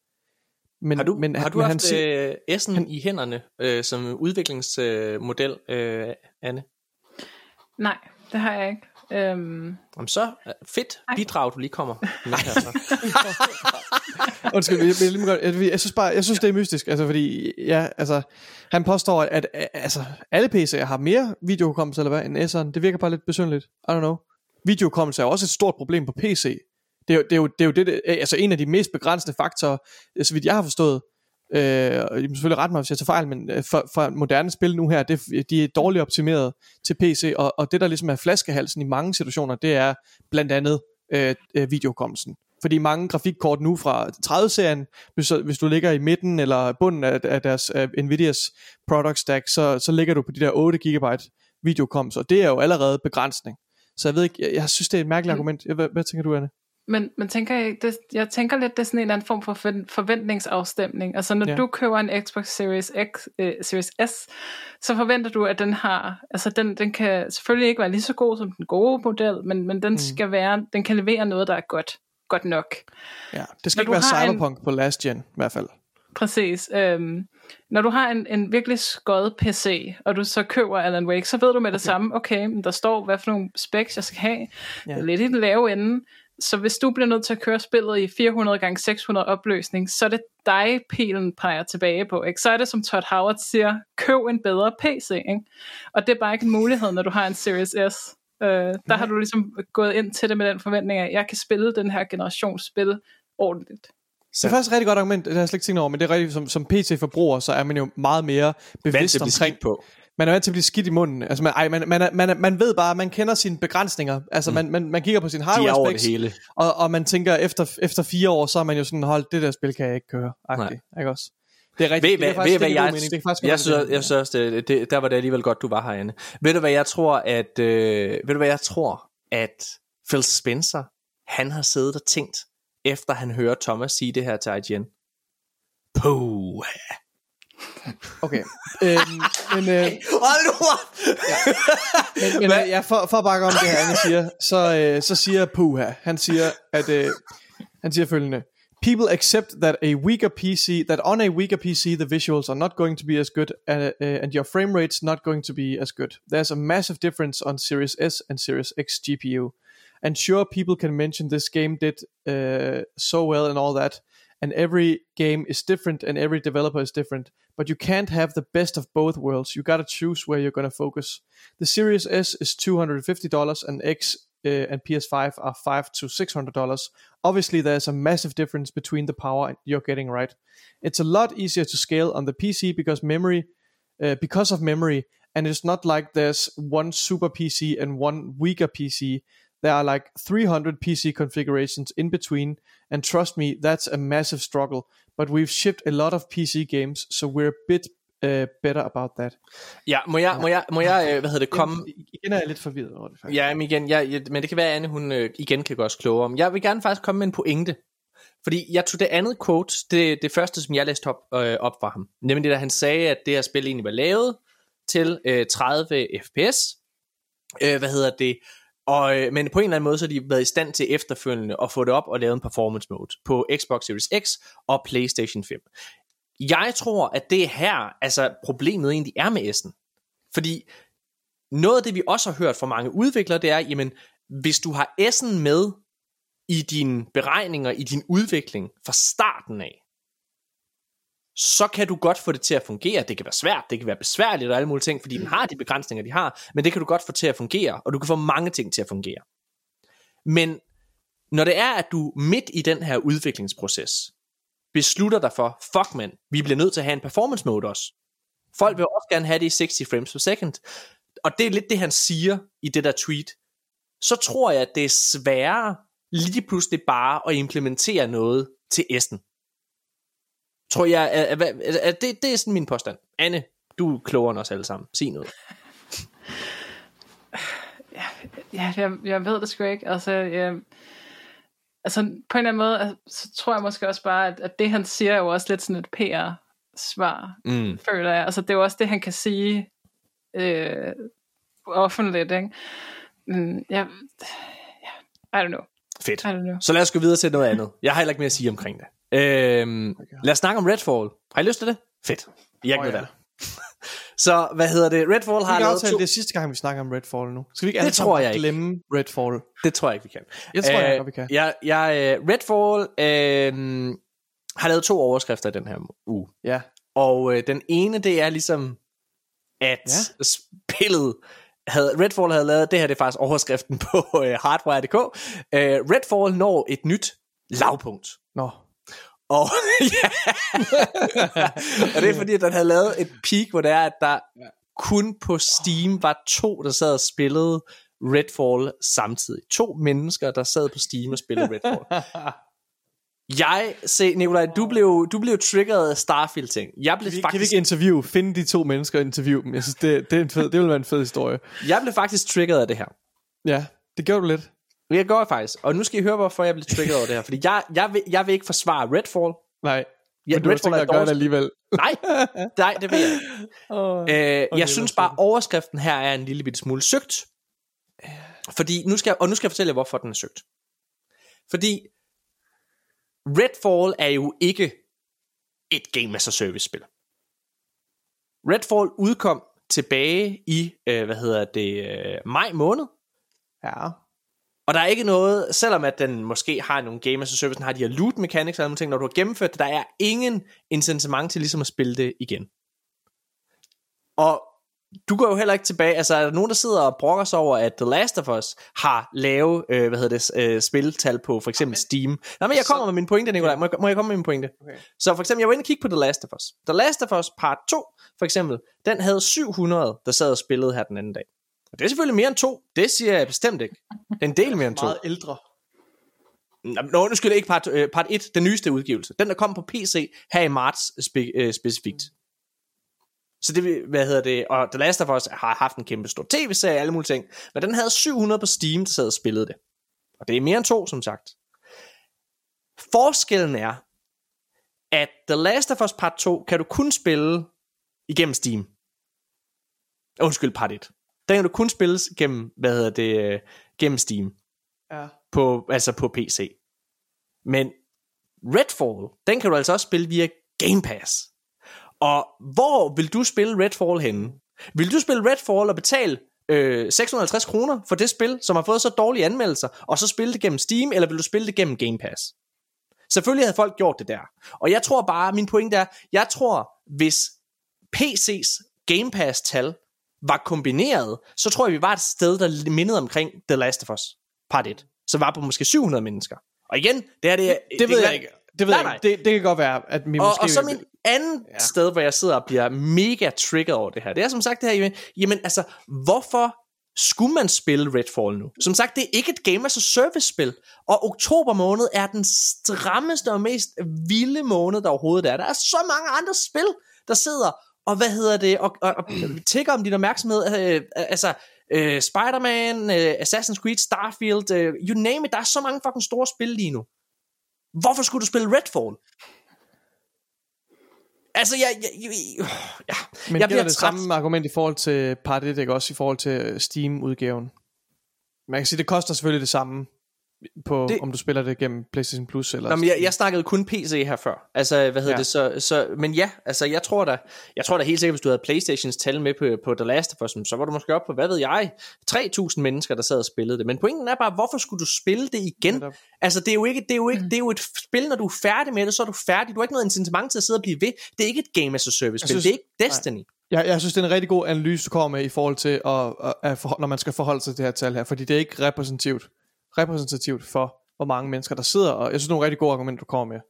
Øhm, og spørgsmålet er så bare, om, om hvilken størrelsesorden vi er i, om, vi, om, om det reelle tal, altså om vi er to størrelse eller tre størrelsesordener over, altså om der er 100, hundredvis af mennesker, der sidder og spiller det, eller tusindvis af mennesker, der sidder og spiller Det håber jeg da ikke. Det er et dårligt spil. Det er et fucking Ja, ja, dårligt spil. ja. Det er slet, altså jeg prøver, jeg, jeg prøver ikke at forsvare det. Jeg synes Nej, bare, den tror- overskrift, der har ja. kørt rundt omkring, den provokerede mm. mig. Fordi det er sådan, man, man, man kigger Det er specifikt. søgt. Jeg, jeg Det- medgiver 100%, du har ret. Det er, det, er- det er en søgt overskrift. Og det, og det er spark ja. til, en, til nogen, der allerede men, ligger ned.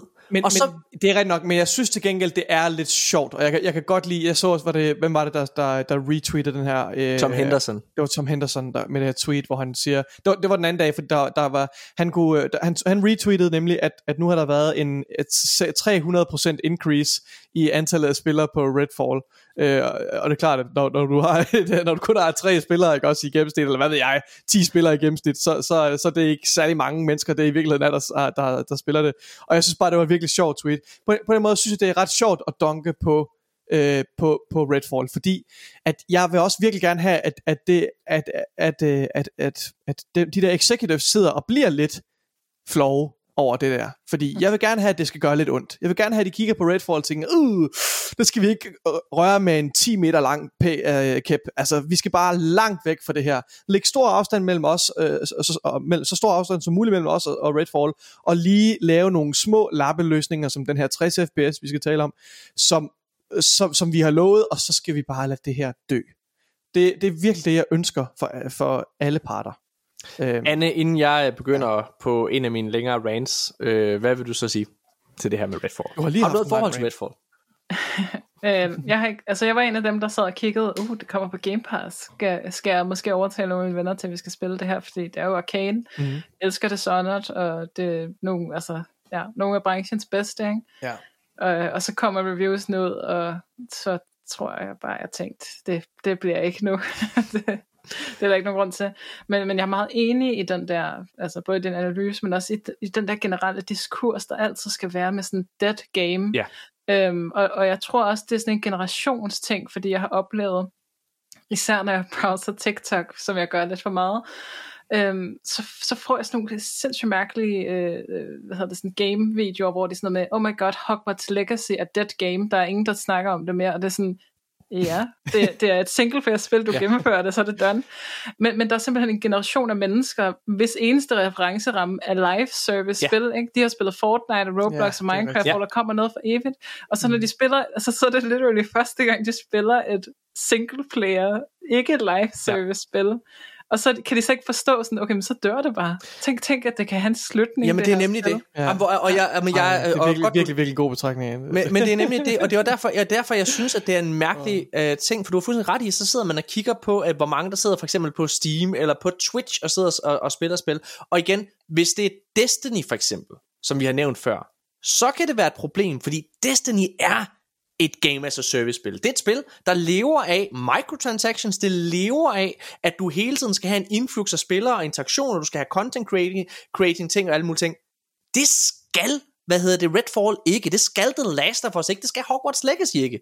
Hmm. Og den store nyhed, det er jo så, at dagen efter nærmest, at den her øh, overskrift kom med, at der var to mennesker, der sad på Steam øh, og spillede det, så kommer der en ny update ud til Redfall, hvor de så endelig både har implementeret øh, hvad hedder det, 60 frames per second, de har lavet sådan en, en snigefunktion, hvordan man kan, altså, øh, hvad hedder det, stealth øh, take out nogle enemies og alle mulige ting. Mange ændringer faktisk. Øh, og jeg var inde og se Mr. Matty Place sidde, og han havde siddet og spillet det alle mulige ting, og han sagde, det er da blevet lidt bedre. Men altså, det er stadig et dårligt, dårligt spil. Mm. Øhm, og jeg er egentlig meget enig med det, du sagde før, Nikolaj. Jeg synes, det Redfall skal være, det er, det skal være den her advarselslampe for de store executives. Fordi mm-hmm.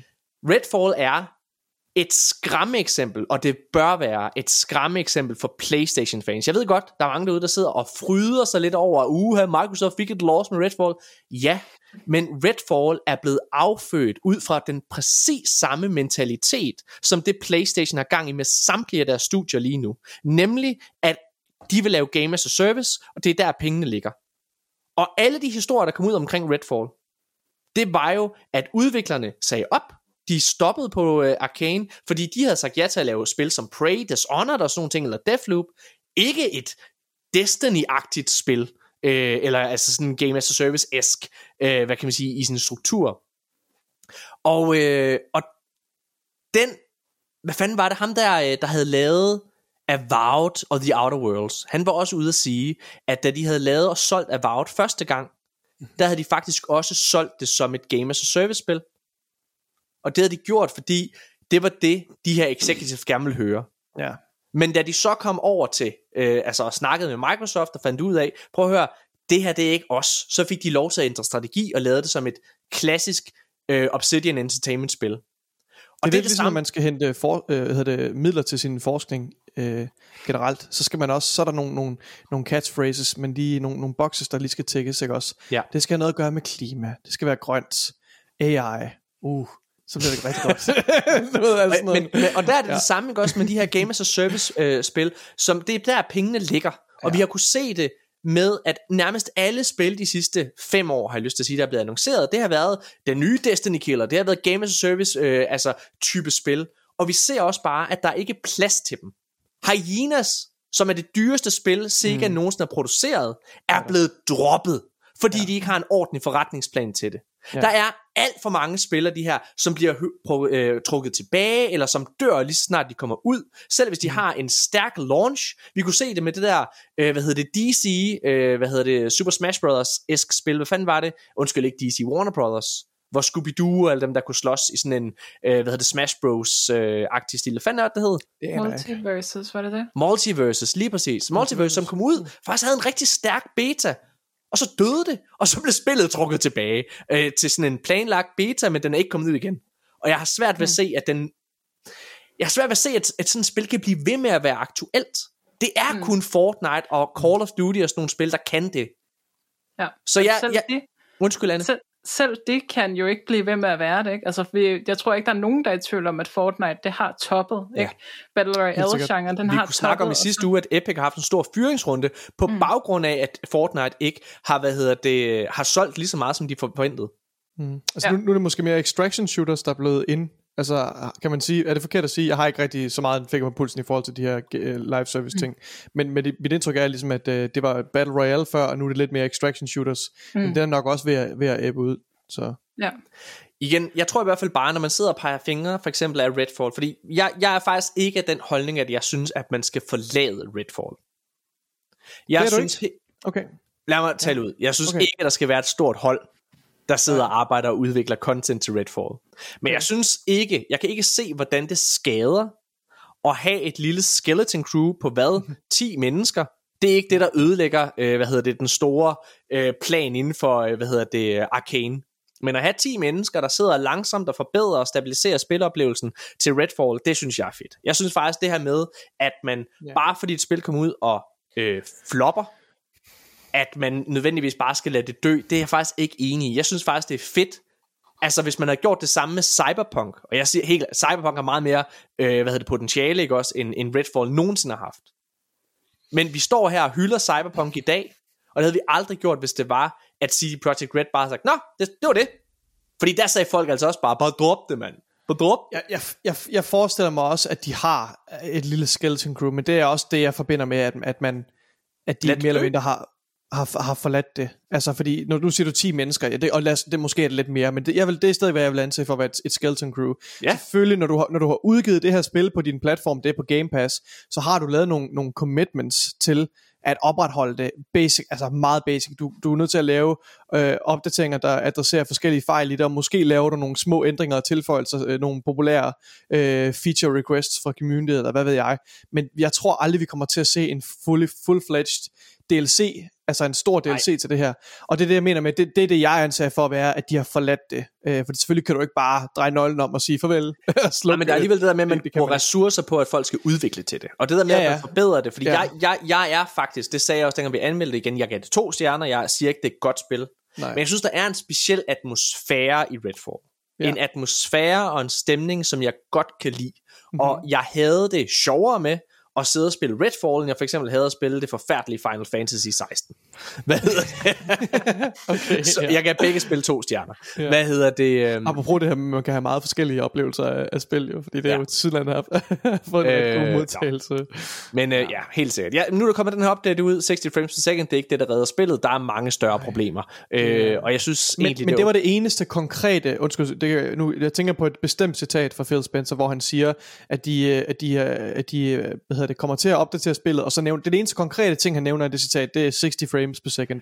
Men Så, så, så det er jo det eneste løfte, der rigtig er blevet givet, sådan en mm, konkret. Pete konkret Hines, øh, Ja, som jo det. er... Pete Det kan, Hines, undskyld, det kan godt være, det er Pete Hines, der har sagt det. Sorry. Nej, nej, det, det, var, øh, det var Phil Spencer, Okay. okay. der sagde det. Ja. Men Pete Hines, som er, hvad hedder det, Bethesdas øh, communica- communication manager, eller hvad han er, ja. øh, han har været ude at sige, at han jo tror på, at Redfall bliver deres øh, næste Fallout 76. Og der er, er mange, der gerne vil, hvad hedder det, pisse på Fallout 76. Jeg er den første til at sige, at det er dårligt. Jeg kan Ja. ikke lide det. Men Fallout 76 har jo faktisk et community i dag. Jeg har et community, ja. Fallout 76 har faktisk forholdsvis mange mennesker, der sidder og spiller det. Ja. Øh, og det var jo også et spil, der kom ud til katastrofale anmeldelser i sin tid, og, øh, og så videre. Øh, og igen, ja, det er heller ikke det spil, jeg vil have, at de brugte deres ressourcer på, øh, men jeg anerkender, at det er der. Øh, kan Redfall mm. blive det samme? Jeg havde det sjovere med at sidde og spille Redfall, end jeg havde med at spille Fallout 76, kan jeg sige. Så hvis jeg skal sammenligne potentialet fra min øh, øh, perspektiv ja. på de to ja. spil, så synes jeg helt klart, at der er mere at hente i, i Redfall. Øh, ja. Men lad os nu se. Jeg synes igen, det er et dårligt spil, og man skal ikke bruge penge på det. Spil det via Game Pass og prøv det af. Ja. Hvis du går ind med meget, meget lave forventninger, så skal du nok få det, du regner med. Hvad hedder det? Men spil der Starfield eller noget fedt i stedet for. ja, okay. Næste nyhed. Hey, det er dårligt. Uh. Telltale Games. De fantastiske mennesker på Telltale Games, der jo er øh, genopstået fra de døde, efter de egentlig var lukket og var gået konkurs. Så kom de jo tilbage, øh, de havde haft The Expanse, øh, og så øh, har de annonceret The Wolf Among Us 2. De har angiveligt mistet de fleste af deres medarbejdere. Ja. Ja. Øhm, det her det er via IGN, der havde taget okay. tweet op blandt andet øhm, fra en af deres udviklere, der har sagt, This is a sore subject, but I feel it's necessary to add the gaming layer of news. Telltale laid most of, uh, offers off early September. State, yeah. uh, status of The Wolf Among Us 2, I can't say, NDA. Og så snakker han om, at de skulle til at komme i en fagforening alle sammen. Ja. Øhm, jeg, det er jo sindssygt. Hvad mener han med, altså, jeg, okay, så er der, ja. Hvad mener han med os alle sammen? Det synes jeg er en meget, det lyder meget voldsomt. Det lyder meget voldsomt, ja. Jeg tvivler på, at de har hyret eller fyret øh, alle udviklere. Han må, han må referere til et bestemt afdeling ved Telltales. Right? Den måde, jeg tolker det på, det er også det, der ligger i IGN's overskrift. Det er, at det er det meste af Telltale, der er blevet opsagt. Det synes jeg det Sindssygt, synes jeg er sind, ja. men det, jeg synes, jeg synes, og det er selvfølgelig det er tragisk og ærgerligt, og unionize endelig, altså det er helt sikkert, Ja. og heldigvis en bevægelse, der har fået en del momentum, af mit indtryk lige nu i spilindustrien. Ja. Øhm, men den næste nyhed er jo faktisk, det, er det der virkelig øh, øh, undrer mig, øh, og det er jo, at, at de hvad hedder det, at de påstår, altså udviklerne, at det her ikke har nogen indflydelse på The Wolf Among Us 2. Ja. Ja. Og den eneste Til- måde, det kan være sandt, det er, hvis Wolf Among Us 2 mere eller mindre er færdigt, altså er, i, er ved at blive finpudset. Ja. Øhm, og det ved jeg sgu ikke, om, om det, det, det er kommer tilfældet. først, det kommer først til 24. Øh, ja. Telltale var ude at komme med en officiel øh, hvad hedder det, meddelelse via det sociale medie X, hvor de sagde, Due to current market conditions, we regrettably, regrettably had to let some of our Telltale team go recently. We did not take this action lightly, and our commitment to storytelling and finding new ways to do so remains the same. We are grateful to anyone uh, for their dedication along this journey, and we are working to support everyone impacted. All projects currently in development are still in production, and we have no further updates at this time. Og det er jo altså den her citat, at man øh, i hvert fald påstår, at øh, The Wolf Among Us 2 er upåvirket af den her fyringsrunde. Men det kan den jo ikke være. Det kan den jo ikke være. Nej. Altså uanset hvad, hvis du fyrer, selv hvis du fyrer halvdelen kun, og det lyder til, at de har fyret flere måske, Mm. hvis du har fyret bare halvdelen, hvis du har fyret 25% af dine øh, udviklere, Ja. så er dit spil, som du sidder og arbejder på, selvfølgelig påvirket af det. Anne, det er på tide, at der er nogle klogere end mig og Nikolaj, der siger noget. Jamen, altså, jeg er jo enig i, hvad jeg siger. Ikke? Enten er det tæt på at være færdig, og skulle måske komme i de første par måneder af næste år, ikke? Eller også så har de arbejdet på, de på en version af spillet, der virkelig er blevet downscopet, ikke? så de kan Ja. færdiggøre den færre mennesker. Øhm, men altså, Telltale har jo været i problemer før, så, så jeg ved ikke, om deres spil bare ikke er profitable nok, altså, øh, eller om de er dårlige til at, at, at rejse penge, eller, Jeg eller tror, de hvad er dårlige det til PR, og nu skal jeg fortælle dig, hvorfor. Altså, øh, De har lige så, udgivet, øh, hvad hedder det, um, The Expanse The til Expanse til overhovedet ingen øh, prompterpragt. Altså, der har slet ikke været nogen marketing på det, og nu skal jeg fortælle jer noget fucking weird. Det her bliver inside baseball et øjeblik. Jeg skrev til dem tre gange, fordi vi gerne vil anmelde The Expanse. Og det har I nok set, det har vi ikke gjort. Fordi jeg har ikke hørt fra dem. Jeg har skrevet til deres officielle pressekanal, som jeg skriver til alle andre steder, og normalt så får man altså som medie ret hurtig respons. Men jeg hørte ingenting fra Telltale, og jeg skrev til dem tre gange. Og jeg siger jo, vi, prøv at, vi, vi er et lille dansk medie, det danske marked fylder selvfølgelig ikke specielt meget i det store mm. verdensbillede, det er klart. Men som spiludgiver, så vil du jo gerne have så mange til at tale om dit spil, som overhovedet muligt. Godt eller negativt. Man kan se på Starfield, at den negative diskurs der har jo ikke skadet spillet. Tværtimod, så er det bare gjort, at der er flere, der har haft behov for at se giraffen, virker det som. Ikke? Altså, de har jo de har over 10 millioner spillere, var det sidste, der blev annonceret på Starfield. Det er sindssygt. Så det undrer mig, og derfor føler jeg også lidt, uden at man skal sidde og være nederen, ikke? de er også lidt selv skyld i det. Fordi hvis de ikke svarer ja. os, så må der være nogle andre, de heller ikke svarer. Og altså, det virker ja. mig mærkeligt. Og jeg tør at sige det her, fordi alle andre, vi sidder og skriver til med koder, reagerer prompte. Mm. Så, og igen, jeg rykkede dem fucking tre gange. Ja, det er jo svært at svare, hvis hele ens afdeling er blevet fyret, kan man ja. sige. Ikke? Ja. Kan man lave spil en... uden spiludviklere? Det er det. er, er ChatGPT noget kommet så langt nu, at du kan bare sige, lav et spil? så. Øhm, ja. Okay, fair nok. Øh, lad os gå videre. Hey, det næste det kommer, spil... Det kommer virkelig ked af det jo. Altså, yeah. jeg, jeg, jeg, jeg synes, The Wolf Among Us er fucking fabelagtigt. Ja. Virkelig, virkelig, virkelig godt. Øh, jeg ved ikke, om, om du også har spillet det, øh, Anne, men det har, ja. Nej, jeg er ikke så meget en Telltale-person. Jeg var meget jeg var sur i den periode, hvor Telltale var store over sådan, åh, oh, det skal være narrativt det hele, og ja. ikke gameplay, så jeg spillede øh, Last of Us, øh, nej, undskyld, hvad hedder det, Walking Dead, øh, ja. spil Telltale, og var sådan, øh, der er ikke gameplay i det her, så jeg kan ikke Det er der ikke. Det. det vil jeg medgive, der er, der er ikke gameplay i de her spil. Det kan man sgu ikke rigtig kalde det. Øhm, det, det er meget ja. enig i, men, men jeg synes... Men, men, ja.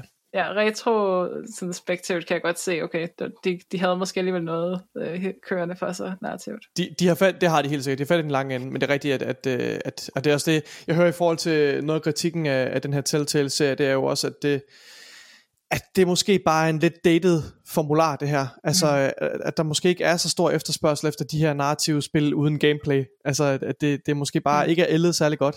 Øhm, ja. Men også, men også fordi at spillene føles meget ens. Altså umiddelbart mm. er min sådan, opfattelse af det. Og et andet studie som øh, har lavet lidt samme model. Det er dem der, der har lavet det der Until Dawn. Er det dem der hedder Supermass? Åh oh, ja, dem der har købt en nordisk film faktisk. Ja, præcis. Oh, mm. okay.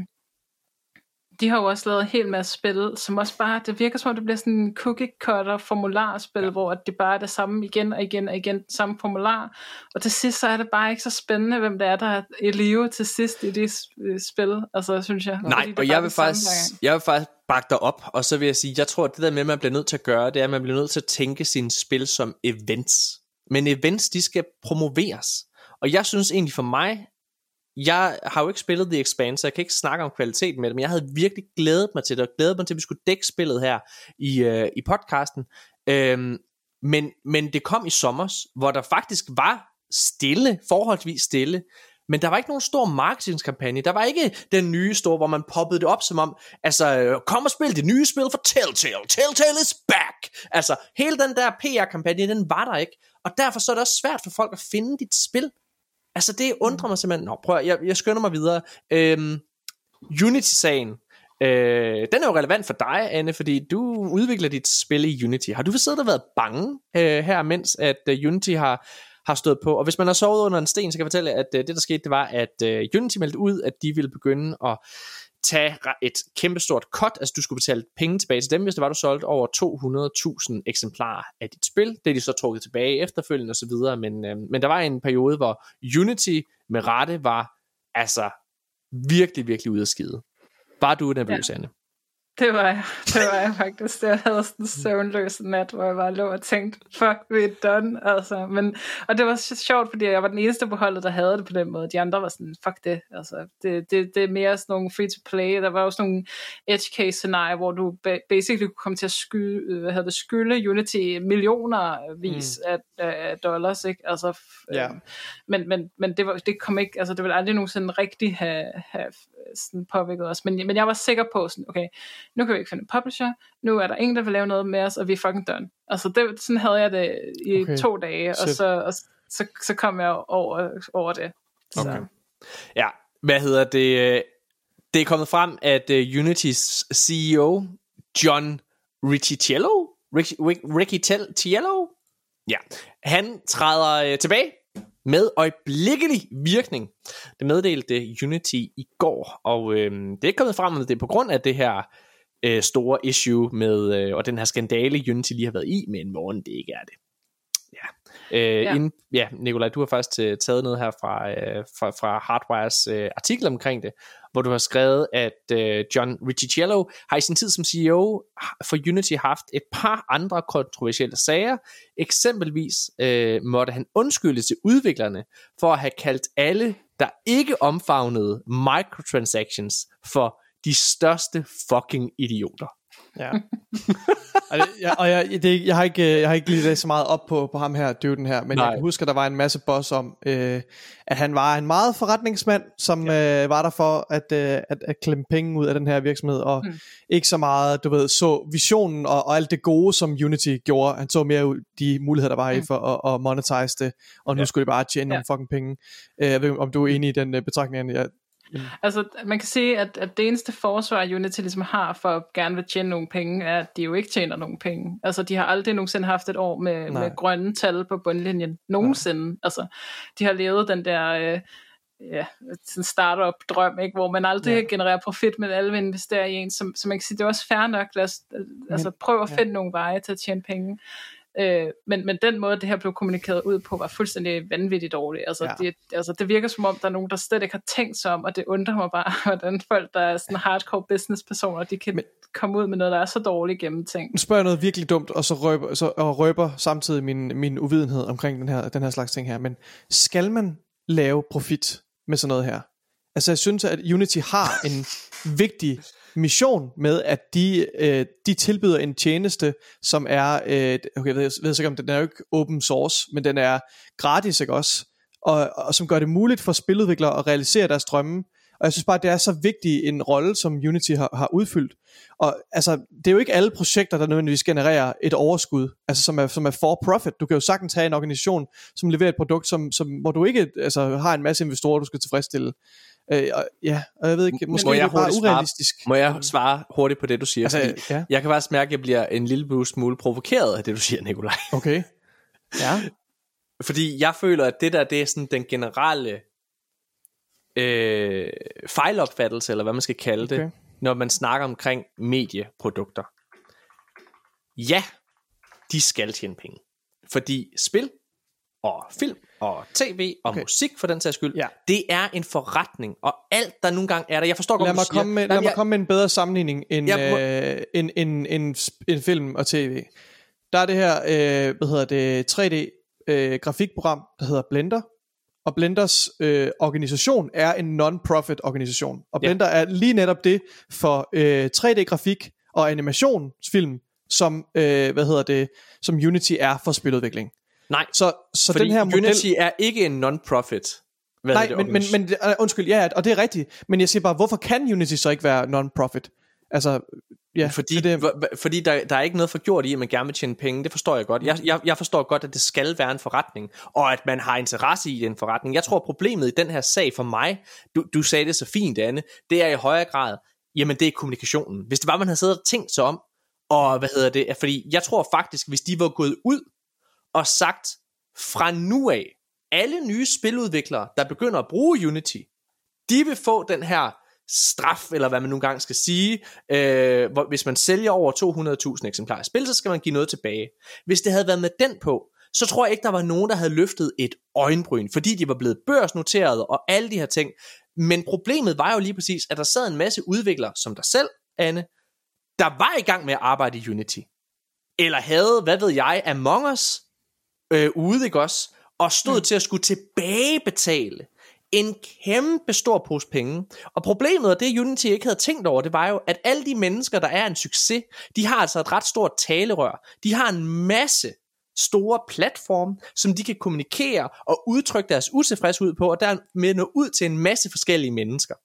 Hvis Unity havde gjort det andet, så havde de kun henvendt sig til en masse mennesker, der ikke havde noget platform, der ikke havde nogen platform, der ikke havde noget talerør eller hovedet. Så selv hvis de ville brokke sig, så kunne de ikke komme ud med det. De kunne ikke nå ud til folk. Det kunne aldrig nå ud. Det er derfor Unity fucked op. Din idiot!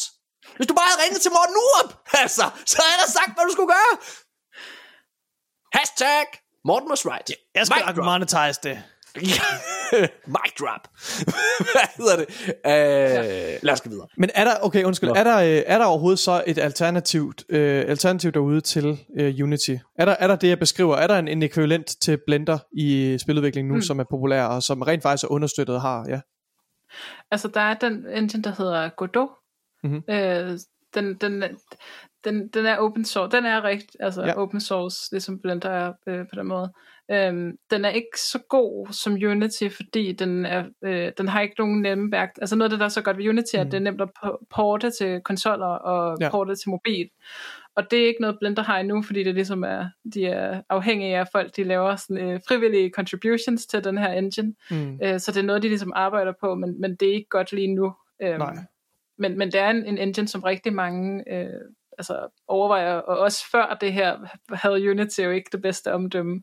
Og der var ligesom en stemning generelt af min fornemmelse i indie-branchen, at det kunne godt være, at man skulle overveje at søge væk fra Unity til ens næste spil, uanset ikke. Øh, først bliver man kaldt en idiot, og så bagefter bliver man bedt om at betale øh, for hver install. Tror, spil, tror du også, Unity er færdig nu, Anne? Kommer du til at bruge uh, Unity til de næste spil? Øhm, det er virkelig svært at sige, ikke? fordi der er jo det her sådan et, øh, sådan et grundlæggende tillidsbrud her, ikke? altså ja. den her idé om, at på et hvilket som helst tidspunkt, kan de bare melde sådan noget her ud, altså, og, og det kan gælde retroaktivt, ikke? altså det, det, Ja. det der er så vildt, ikke? Og, og jeg ved ikke, hvordan de vil genetablere den her øh, tillid hos, hos udviklerne, ikke? Det dårlige er, at Unity jo er en af de bedste engines, selvom den har mange fejl og mangler stadigvæk. Øhm, især til, til den skala af projekter, som de fleste indie-spil har lavet, hvor der ikke Unreal er ligesom alt for overkill, og ikke så god til 2D og sådan nogle ting. Øhm, så, så der er bare ikke det perfekte alternativ, så derfor tror jeg, at der er en masse udviklere, som nu alligevel vil fortsætte med at bruge Unity. Der er masser, masser og masser af specialister i Unity derude, som Mm. virkelig skal til at genopfinde sig selv for at, Ja. at flytte over i Godot, Godot og så videre. Ja, og så, Nogen, der og så også du skal... så mangler Ej, der nogle jeg var lige ved at værktøjer. lave den bedste segway Ja, i hele verden. Nikolaj, fordi vi skal skynde os videre. så- Nej, så sig, hvad du vil sige. Nej, der er ikke det. Nej, nej. Nogen, der også trænger til at genopfinde sig selv, det er jo Ubisoft, det ved vi alle sammen. Og en af de spil, de prøver at genopfinde sig selv med, det er det her nye spil, X-Defiant. Øhm, og det var faktisk blevet ligget til at skulle udkomme her den 28. oktober, altså i den her måned. Faktisk var det sat til at udkomme i sommerperioden, så var det udskudt lidt, nu her til den 28. Men så er det kraftet med at komme frem, at nu er det udskudt en gang til.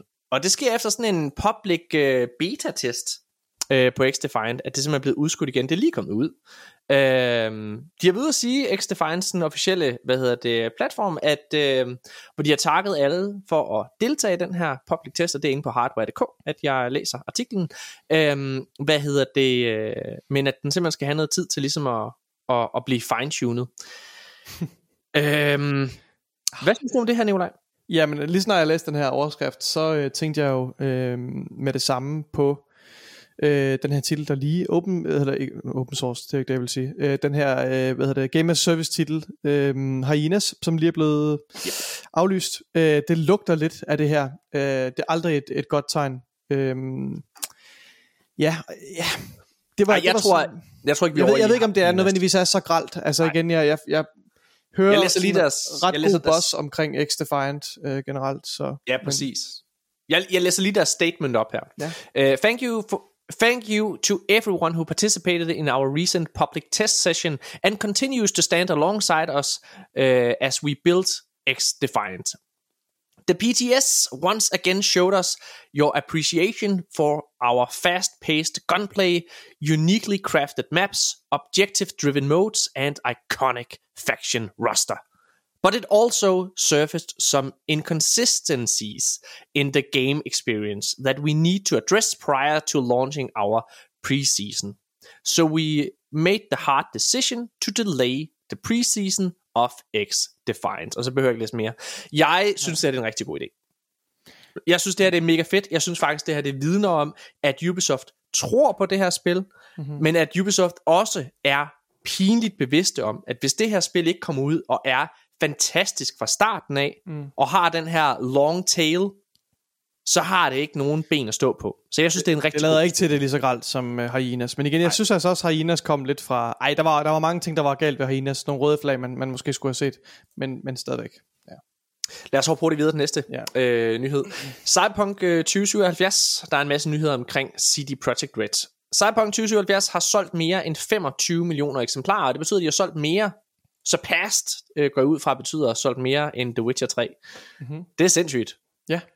Det er fucking sindssygt. Gode nyheder. Jeg, jeg elsker City Project Red, og jeg elsker Cyberpunk og Witcher.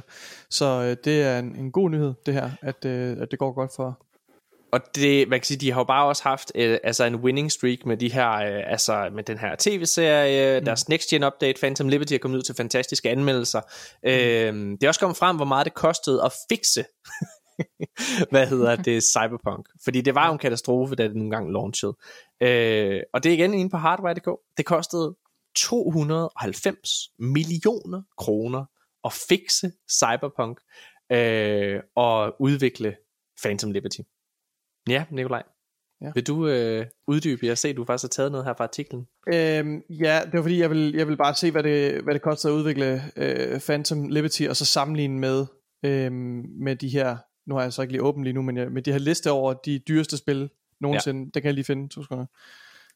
Ja, den er ikke deroppe af, men det her det er jo altså en expansion. Nej, nej. Det er vigtigt. Jo, det var bare for at sætte, jeg er med, ja. det er bare for at sætte ja. det i perspektiv.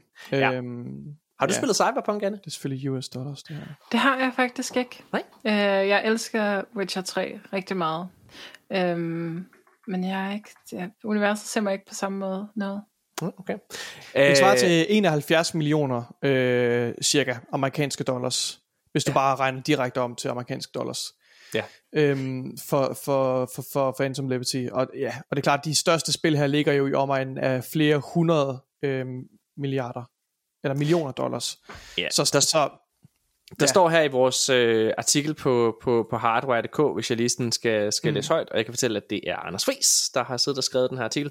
Øh, han har skrevet her, øh, det har dog ikke været gratis for CD Projekt at lappe Cyberpunk sammen. Under selskabets Investors Day i torsdags løftede selskabet ifølge GameIndustry.biz sløret for, at det har kostet 178 millioner PLNN øh, det må være det polske, øh, hvad hedder det, valuta, øh, som svarer til 290 millioner kron, danske kroner, og skabe 2.0-updaten og next-gen udgaverne. Af det offentliggjorte materiale fra Investors Day, der fremgår det, at, det samlede produ- at de samlede produktionsomkostninger til DLC'en Phantom Liberty er ind på 275 millioner øh, PLN, altså 472,7 millioner kroner. Holy ja. fucking shit. Der står faktisk her, at Witcher 3 hovedspillet kun ja. kostede øh, altså knap 13 millioner dollars ja, at udvikle. Det er jo øh, væsentligt mindre end den her DLC her. Ja, sindssygt. Øhm, hvilket jo også vidner om, hvor, hvor meget, hvad, hvor fucking dyrt det er at udvikle, ja. at udvikle spil nu dags. Det er også kommet frem, at øh, CEO'en for CD Projekt trækker sig. Øh, hvad hedder det? Og det er måske meget fint. Øh, det er jo en af dem, der ligesom var ude og ja hvad fanden er han hedder? Jeg, kan ikke, jeg tør ikke udtale han hedder, han hedder uh, Kaczynski. Kaczynski, ja. vil jeg tror bare, at folk mm. udtaler mm. det. Ja. Øhm, Adam, Adam, Adam Kaczynski, tror jeg folk siger. Øhm, ja, han har arbejdet ved CD Projekt Red i 30 år. Øh, og han kommer ikke til at sidde i bestyrelsen længere, men han kommer til at overgå til en rolle, øh, hvad hedder det, som Chief Strategy Officer. Så han kommer stadig til at være involveret i projektet. Så det her, jeg tolker ikke det her som en departure Nej, altså det gør... fra, fra firmaet. Jeg tror, det er, jeg tror, jeg det er, er i, og, hvad, hedder det? hvad hedder sådan noget i god, uh, good faith. Right? Jeg tror, det er en måde at, at, at, at vise til sine ansatte, at man tager ansvar, og også til offentligheden, at der, altså, at der skal være en ny frontfigur. Det synes jeg er meget fint. Øhm, og det er der måske også behov for, fordi faktisk så... Øh... Og så vil jeg lige tilføje, at der er to, undskyld nu, de railer jeg din, uh, din segway igen, Morten, men uh, er der er uh, de nye, der er faktisk en uh, joint CEOs, der er to personer nu, som skal, uh, skal dele rollen som uh, Chief Executive Officer ved, ved City Project Red, og det synes jeg bare var lidt sjovt. Ja. ja. Noget, der ikke er sjovt, det er, hvad hedder det, at der har været en stor fyringsrunde. ja, ja, segways! der har været en stor fyringsrunde på CD Projekt Red, øh, efter Phantom Liberty øh, er launchet. Øhm, og det har faktisk gjort, at øh, der er flere af de her polske medarbejdere, altså ikke bare ved CD Projekt, men polske øh, computerspilsindustri generelt, som har været ude og øh, lave en øh, fagforening, og gå i en fagforening sammen, Øh, det er igen inde på Hardwire, øh, hvad hedder det, at øh, jeg sidder og, og læser. Ja, hvor er det fedt at sige, at det bare lige er Hardwire. Det er vores øh, gode kammerat Simon N. Nielsen, øh, som har, hvad hedder det, skrevet øh, den her artikel. Øh, ja, det er sgu crazy nok. Så ja, da, altså, hvad, øh, hvad er der fagforeninger for spilbranchen i Danmark, Anne? Øhm, der er ikke en dedikeret fagforening, men øh, der er en fagforening, der ligesom siger, at de, de prøver lidt ja. at lave noget med spil, men, ja. men jeg ved ikke, hvor godt det sådan rigtig lykkes. Øhm, okay. Men øh, generelt har vi jo også bare bedre rettigheder i Danmark det har generelt. Vi. Ja. Øh, så, så derfor... Ja. Men der er, simpelthen ikke en, en, der er simpelthen ikke en fagforening dedikeret til spil, men, det, men den danske spilindustri, altså på, man siger, den, den er jo måske stadigvæk lidt under under udvikling. Altså jeg er godt klar over, at vi har jo haft nogle, nogle store øh, danske publish, øh, hvad det, spiludviklere, succesfulde spiludviklere i lang tid, ikke også? Men, men, ja. men, men det vidner måske om, at den stadigvæk er lidt i sin spædstart. Og er, er der behov for mm. en fagforening for spiludviklere kun, synes du? Øhm, I Danmark? Jeg ved ikke, om det er meget nødvendigt. Altså det er det sikkert. Der, der kunne sikkert sagtens øh, komme noget, noget godt ud af det. Det er jo ikke, fordi vi ikke har crunch og så videre i Danmark. Nej. Øhm, men jeg ved, i Sverige tror jeg heller ikke, der er en dedikeret, men, okay. men der ved jeg, at der er nogle, mange af de store udviklere, der arbejder med nogle af de store anerkendte fagforeninger derovre. Ja. Altså bare generelt. Alright. I Simons øh, artikel, han har, han har oversat, øh, hvad hedder det, citaterne her, øh, hvad hedder det, der fortæller de faktisk om øh, fra CD Projekt Red, hvorfor udviklerne begynder at, øh, at lave den her øh, fagforening her. Jeg citerer her, vi begynder at snakke om fagforeningsdannelse efter bølgen af i 2023, hvor 9% af medarbejderne hos CD Projekt Red, det svarer til cirka 100 personer, blev afskedet. Øhm, og det siger de her, øh, den her nye fagforening, altså til Game Dev Union.pl. Og så er citatet videre her. Hændelsen skabte en enorm mængde stress og usikkerhed som påvirkede vores mentale sundhed og førte til oprettelsen af denne fagforening. Og have en fagforening betyder at have mere sikkerhed, gennemsigtighed, bedre beskyttelse og en stærkere stemme i krisetider. Vi mener, at masse afløsninger, altså fyringer, udgør en fare for spilbranchen, og vi mener, at fagforeningsdannelse er en måde for os at bevare branchens potentiale. Det synes jeg øh, giver maks mening. Altså, ja.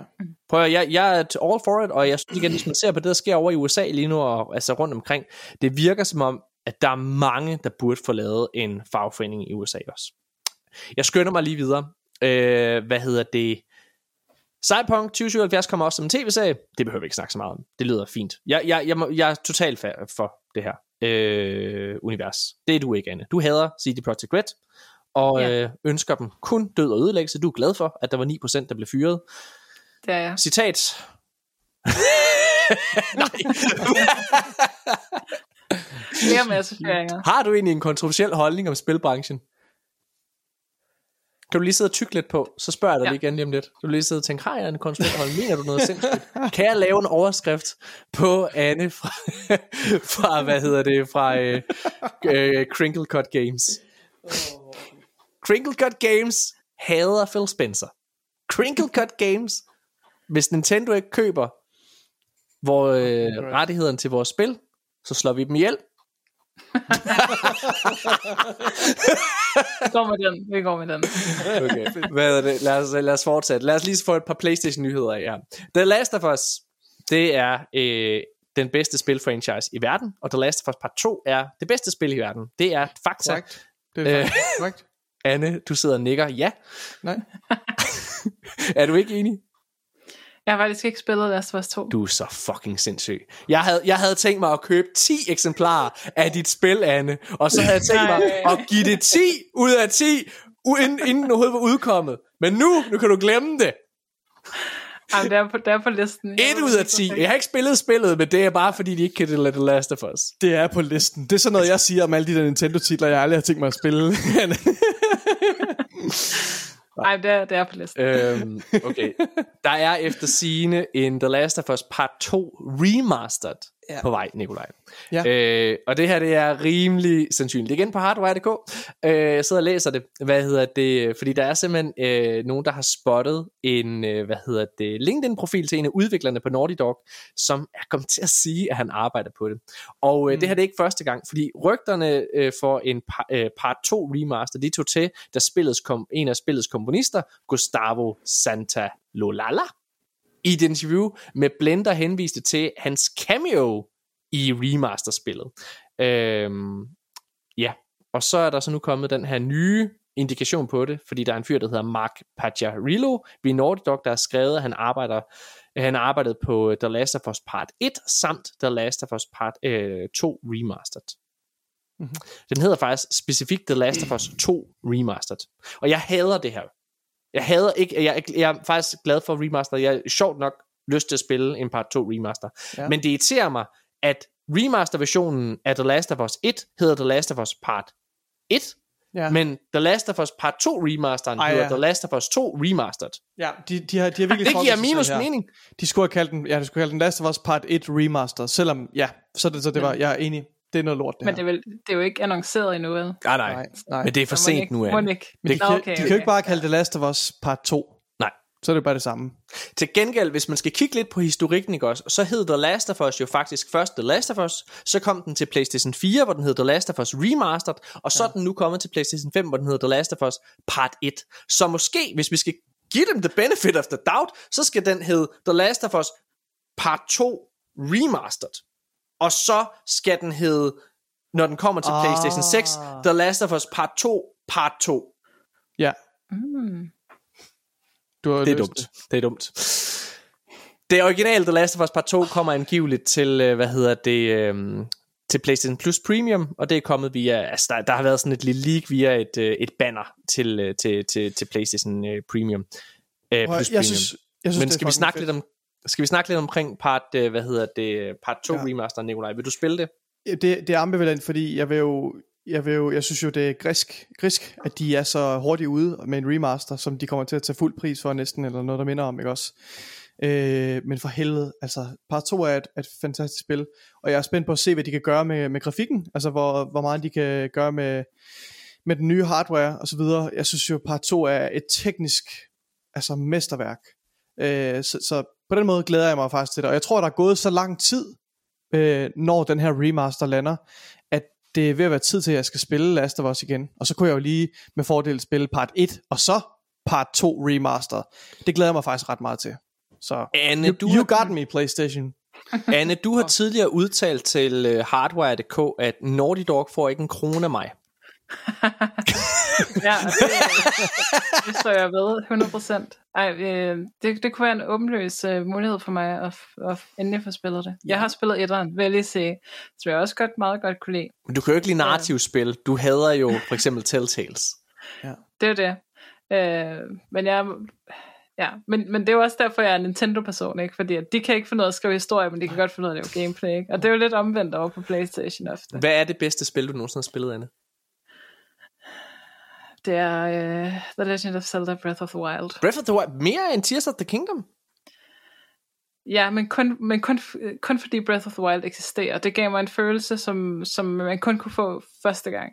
Altså, det, det, det var ikke helt det samme igen. Anne, vil du hjælpe mig med at sælge Tears of the Kingdom til Nikolaj? Fordi alle har prøvet forgæves, oh, men jeg tænker, nej, hvis, der er stop, nogen, nu være. hvis der er nogen, der nej. på en eller anden måde kan, kan overtale ham til at se lyset, så er det måske ikke, dig. Men jeg, jeg, altså, jeg skal Den er på min liste. Jeg skal ikke have flere argumenter. Det er på min liste, okay? Jeg skal nok komme til det på et tidspunkt. Altså, når helvede fryser til is, så skal jeg nok samle den skide okay, okay. switch op og spille det.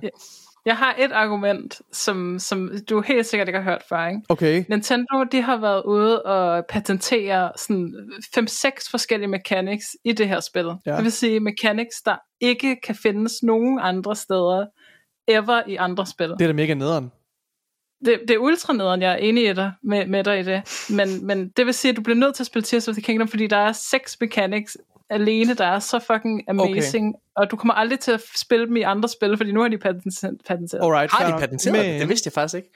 Men ja. jeg, er jo, jeg er jo den holdning, jeg synes, man skal uh, vote with your wallet and with your uh, time, ikke også? Because time ja. is money. Øh, og jeg synes, det er noget bisk noget, det der. Jeg synes, man kan patentere øh, mechanics.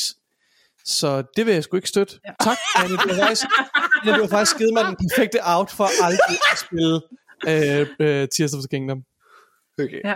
Lad os øh, fortsætte. Som sagt, så kom, øh, hvad hedder det, The Last of Us, øh, par, altså part 2, den originale udgivelse, kommer angiveligt på PlayStation Plus Premium. Ikke ekstra, men Premium, og det er jo fordi, de gerne vil lokke folk til at købe den dyre model af PlayStation Plus. Øh, en anden måde, de prøver at lokke folk til det, det er ved at gøre noget, der hedder PlayStation, undskyld, Sony Core hedder det. Sony Core til en del af PlayStation Plus Premium.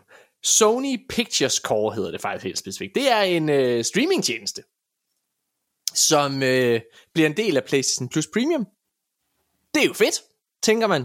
Det er faktisk en, og jeg er faktisk der, hvor jeg synes, det er en rigtig god idé. Så hvorfor er det, jeg sidder med sådan, man kan nærmest høre, jeg har sådan lidt en, ja, der, der, er en lille, der er en lille hej ved det her. Ja, det er sådan en lille Morten Urpage. Øh, hvad så jeg synes oprigtigt talt, det her er en rigtig god idé. Der hvor, my, øh, der hvor PlayStation har en kæmpe fordel over Microsoft, det er deres øh, filmafdeling. Og øh, det er kommet frem, at deres PlayStation Plus Premium og X, eller PlayStation Plus Extra tal er virkelig dårlige. De har ikke særlig mange abonnenter. De har i det hele for begge til sammen har de 13 millioner eller et eller andet. Det er meget, meget lidt sammenlignet med, hvad for eksempel Game Pass har over på deres. Mm-hmm. Så det er tydeligt, at de har brug for at kunne konkurrere, for at få folk til at abonnere til den her tjeneste. Så jeg synes, det er en rigtig god idé. Problemet er, så jeg gik ind, jeg downloadede den her app, og så gik jeg ind, og så så jeg, fuck hvor fedt, Spider-Man Across the Spider-Verse er der. Den vil jeg da lige se så. Men nej, det kan jeg ikke. Den koster penge. Nå, fair nok. Så går jeg ind for, hvad hedder det, at se den der nye, øh, hvad hedder det, Jennifer Lawrence komedie der, som jeg har glemt navnet på nu. Men den koster også penge. Faktisk, så finder jeg ud af, at øh, alle film, der er noget værd derinde, koster penge. Ja. Dem skal du lege på samme måde, som hvis du er ved Blockbuster. Der er nogen, du kan se gratis. Men det er alle sådan nogle virkelig gamle film, som er på alle andre streamingtjenester. Og det er sådan, PlayStation, hvad er det, I laver? Det her det er en virkelig god idé, som I ødelægger fuldstændig. På at de penge, I får hver eneste måned, hvis, altså, altså, hvis I gør, hvad ved jeg, de har alle de her Sony-film til rådighed. Mm-hmm. De er så meget mere værd. Tænk nu sammen for helvede. Nikolaj, er du øh, enig, uenig?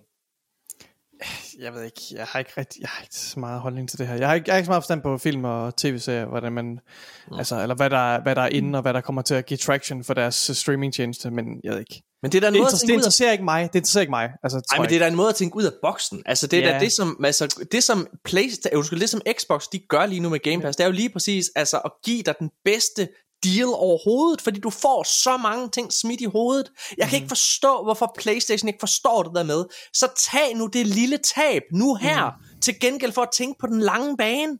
Men det er det, det, jeg tror, jeg tror ikke, de er i en position, hvor de, altså økonomisk set er Sony ikke i en position, hvor de kan tage det her tab upfront for uh, en return of investment i 30 år. Som, jeg tror, det er et privilegie, som Microsoft har, fordi de har så fucking mange penge.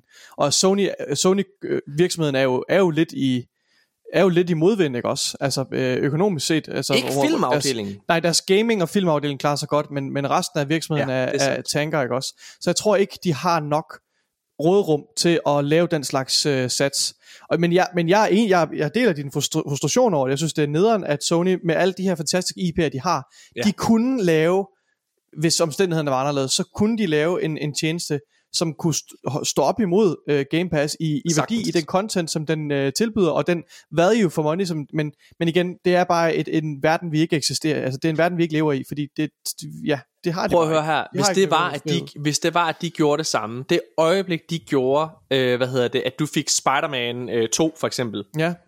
som en del af PlayStation Plus Premium, ja. prøv at, så det influxtal af nye abonnenter dertil, der tror jeg, du vil komme over altså så mange fucking abonnenter. Det er Jeg helt vil, jeg vil elske det, hvis jeg skulle give den samme pris, som Ja. jeg gør nu for Game Pass, eller som Ja. jeg vil give for en eller anden uh, streamingtjeneste, hvor jeg aldrig skænker det en tanke, at jeg betaler de penge, men jeg øh, nyder ja. at, at bruge tjenesten. Jeg synes, det er fucking genialt. Altså, det, det er fantastisk value for money, men, men man skal også man skal ikke undervurdere, det, øh, hvor meget arbejde, der har været i det fra Xbox side, i at sætte den her infrastruktur op. Det er bare en kæmpe, kæmpe undertaking, som Microsoft nok er de eneste, der kan på nuværende tidspunkt altså gøre. Øh, Ledet spørgsmål, Anne. Kommer PlayStation til at, hvad hedder det, kunne overhale øh, Microsoft, eller er de, er de på vej til at tabe? På, på deres øh, abonnementstjenester der. Nej, sådan generelt. Øhm, jeg tror, de er, sidder virkelig solidt på de, altså de fans, de har, er virkelig diehard fans, som er villige til at købe alle de spil, de udgiver. Og jeg tror også, at det er derfor, de må kunne sidde og se, at tallene viser, at det giver bare meget bedre mening for dem at få, få en helt ma- altså en, en ret stor procentdel af alle deres PlayStation 5 ejere til at gå ud og købe Spider-Man, når det udkommer, i forhold til at give det gratis væk til, til en del flere mennesker. Så jeg tror, de sidder solidt i det, men, men, men altså som tidligere også, så ja, jeg, jeg, jeg tror, at det, måske de undervurderer Microsofts, øh, eller jeg, jeg tror måske, de frygter Microsofts øh, uendelige pengetank. Jeg er så nervøs for, at de fucker op lige nu. Altså for Sony. Jeg vil, altså det kan godt være, det ikke lyder sådan her, for jeg ved godt, jeg også snakker meget positivt om Xbox. Jeg vil så gerne have det godt går, altså det går godt for, for Playstation. Fordi når det går godt for Playstation, så skal Xbox gøre sig endnu mere umage og give mig endnu bedre oplevelser af det samme. Men det skal Playstation også, det er som om de glemmer det. De glemmer, at de også skal give den fede oplevelse. De skal også give value for money den anden vej. Og når det er, de sidder på den her arrogante måde og nægter at tilpasse sig markedet, for det er det, de gør lige nu. De tilpasser sig ikke. Mm. Så er det, de ender med at tabe på et eller andet tidspunkt. Og de kommer til at tabe nu, for eksempel med noget Game as Service, fordi at uh, The Last of Us uh, Factions er angiveligt død. Så det er kommet frem, at øh, en ret primær person på The Last of Us Factions, den her Game as a Service titel, sat i The Last of Us universet, han er stoppet ved Naughty Dog. Og hvorfor er han en øh, key person? Han hedder Anders Howard, Anders Howard, og han er øh, a principal monetization designer, who joined Naughty Dog just under a year ago to work on The Last of Us multiplayer project, or he has left the studio. Howard previously worked at Epic Games. He helped design the core Fortnite Battle Pass and progression systems. Så det her, det er jo... Så det altså igen, han har været med til at skabe Battle Pass og alle de her ting ved, ved, ved, ved Epic og ved Fortnite. Og nu har han forladt Naughty Dog. Så det vil sige, det her spil, det er Måske, måske var hans del af opgaven bare slut. Der. Han var færdig. Tror du virkelig, det er indspillet er ude, hvor de kan Han er færdig med alle hans sig? arbejdsopgaver. Vi er, vi er i the last stretch nu. Han er en travl mand. Han har en masse andre projekter. Folk hiver i ham hister her, og han har lige fået et tilbud fra en anden udvikler med, med et meget bedre til, altså mange flere penge. Øh, ja, og da, da kursen er lagt, han, han har været inde, og han er, sådan, han er sådan en person, der lige går ind og sætter gang i nogle projekter, og, sådan, lidt, og så går han videre. Ja, det jeg tror det går fint. det, det spil er død, Nikolaj. Jeg er totalt djævelens advokat her, men, men hvis det bare er det her, vi har at gå ud fra, altså, så vil jeg sige, det, det er jo ikke øh, nødvendigvis skide, at det, at det tænker, men, men der har jo også været et, øh, en trend her i, i den her podcast, i hvert fald i den her episode, at øh, de her øh, at de her Game as a Service spil, som jagter Fortnite-pengene, at de er Ja. så stille, at de øh, ikke når til målstregen. Nå, kunne du Ja. øh, finde på at fyre, Anne, en af dine nøglepersoner? øh, hvis, du fyrede, hvis der var en af dine nøglepersoner, som forlod dit spil, vil du så tænke, at dit spil kom ud? Øh, nej. Så du fyrer dig selv, Og Anne. det, og det er 100% sammenligneligt. Ja, Hvad sagde du, undskyld? det er 100% sammenligneligt. Nej, ikke helt. Men øh, Ja. Ja. Ej, jeg, jeg, jeg synes, I har ikke noget Battle Pass, jo? Eller hvad? Nej. Skal I have et battle pass? der, er, ja, der er en, der hedder Anders Howard, der er ledig, hvis I har råd til ham. Han kan hjælpe. Ja. Jeg tror ikke, vi har råd til Måske hvis vi giver alle vores lønninger. Åh, her. Okay, prøv at øh, hvad hedder det? Øh, jeg har en aller sidste nyhed, jeg lige vil snakke om, øh, inden vi siger, hvad hedder det, øh, farvel for den her episode. Og det er, at der er en tidligere Bungie HR-medarbejder, Nikolaj, Mhm. der sagsøger Bungie ja. for en ikke berettiget fyring. Vil du fortælle, hvad der er sket?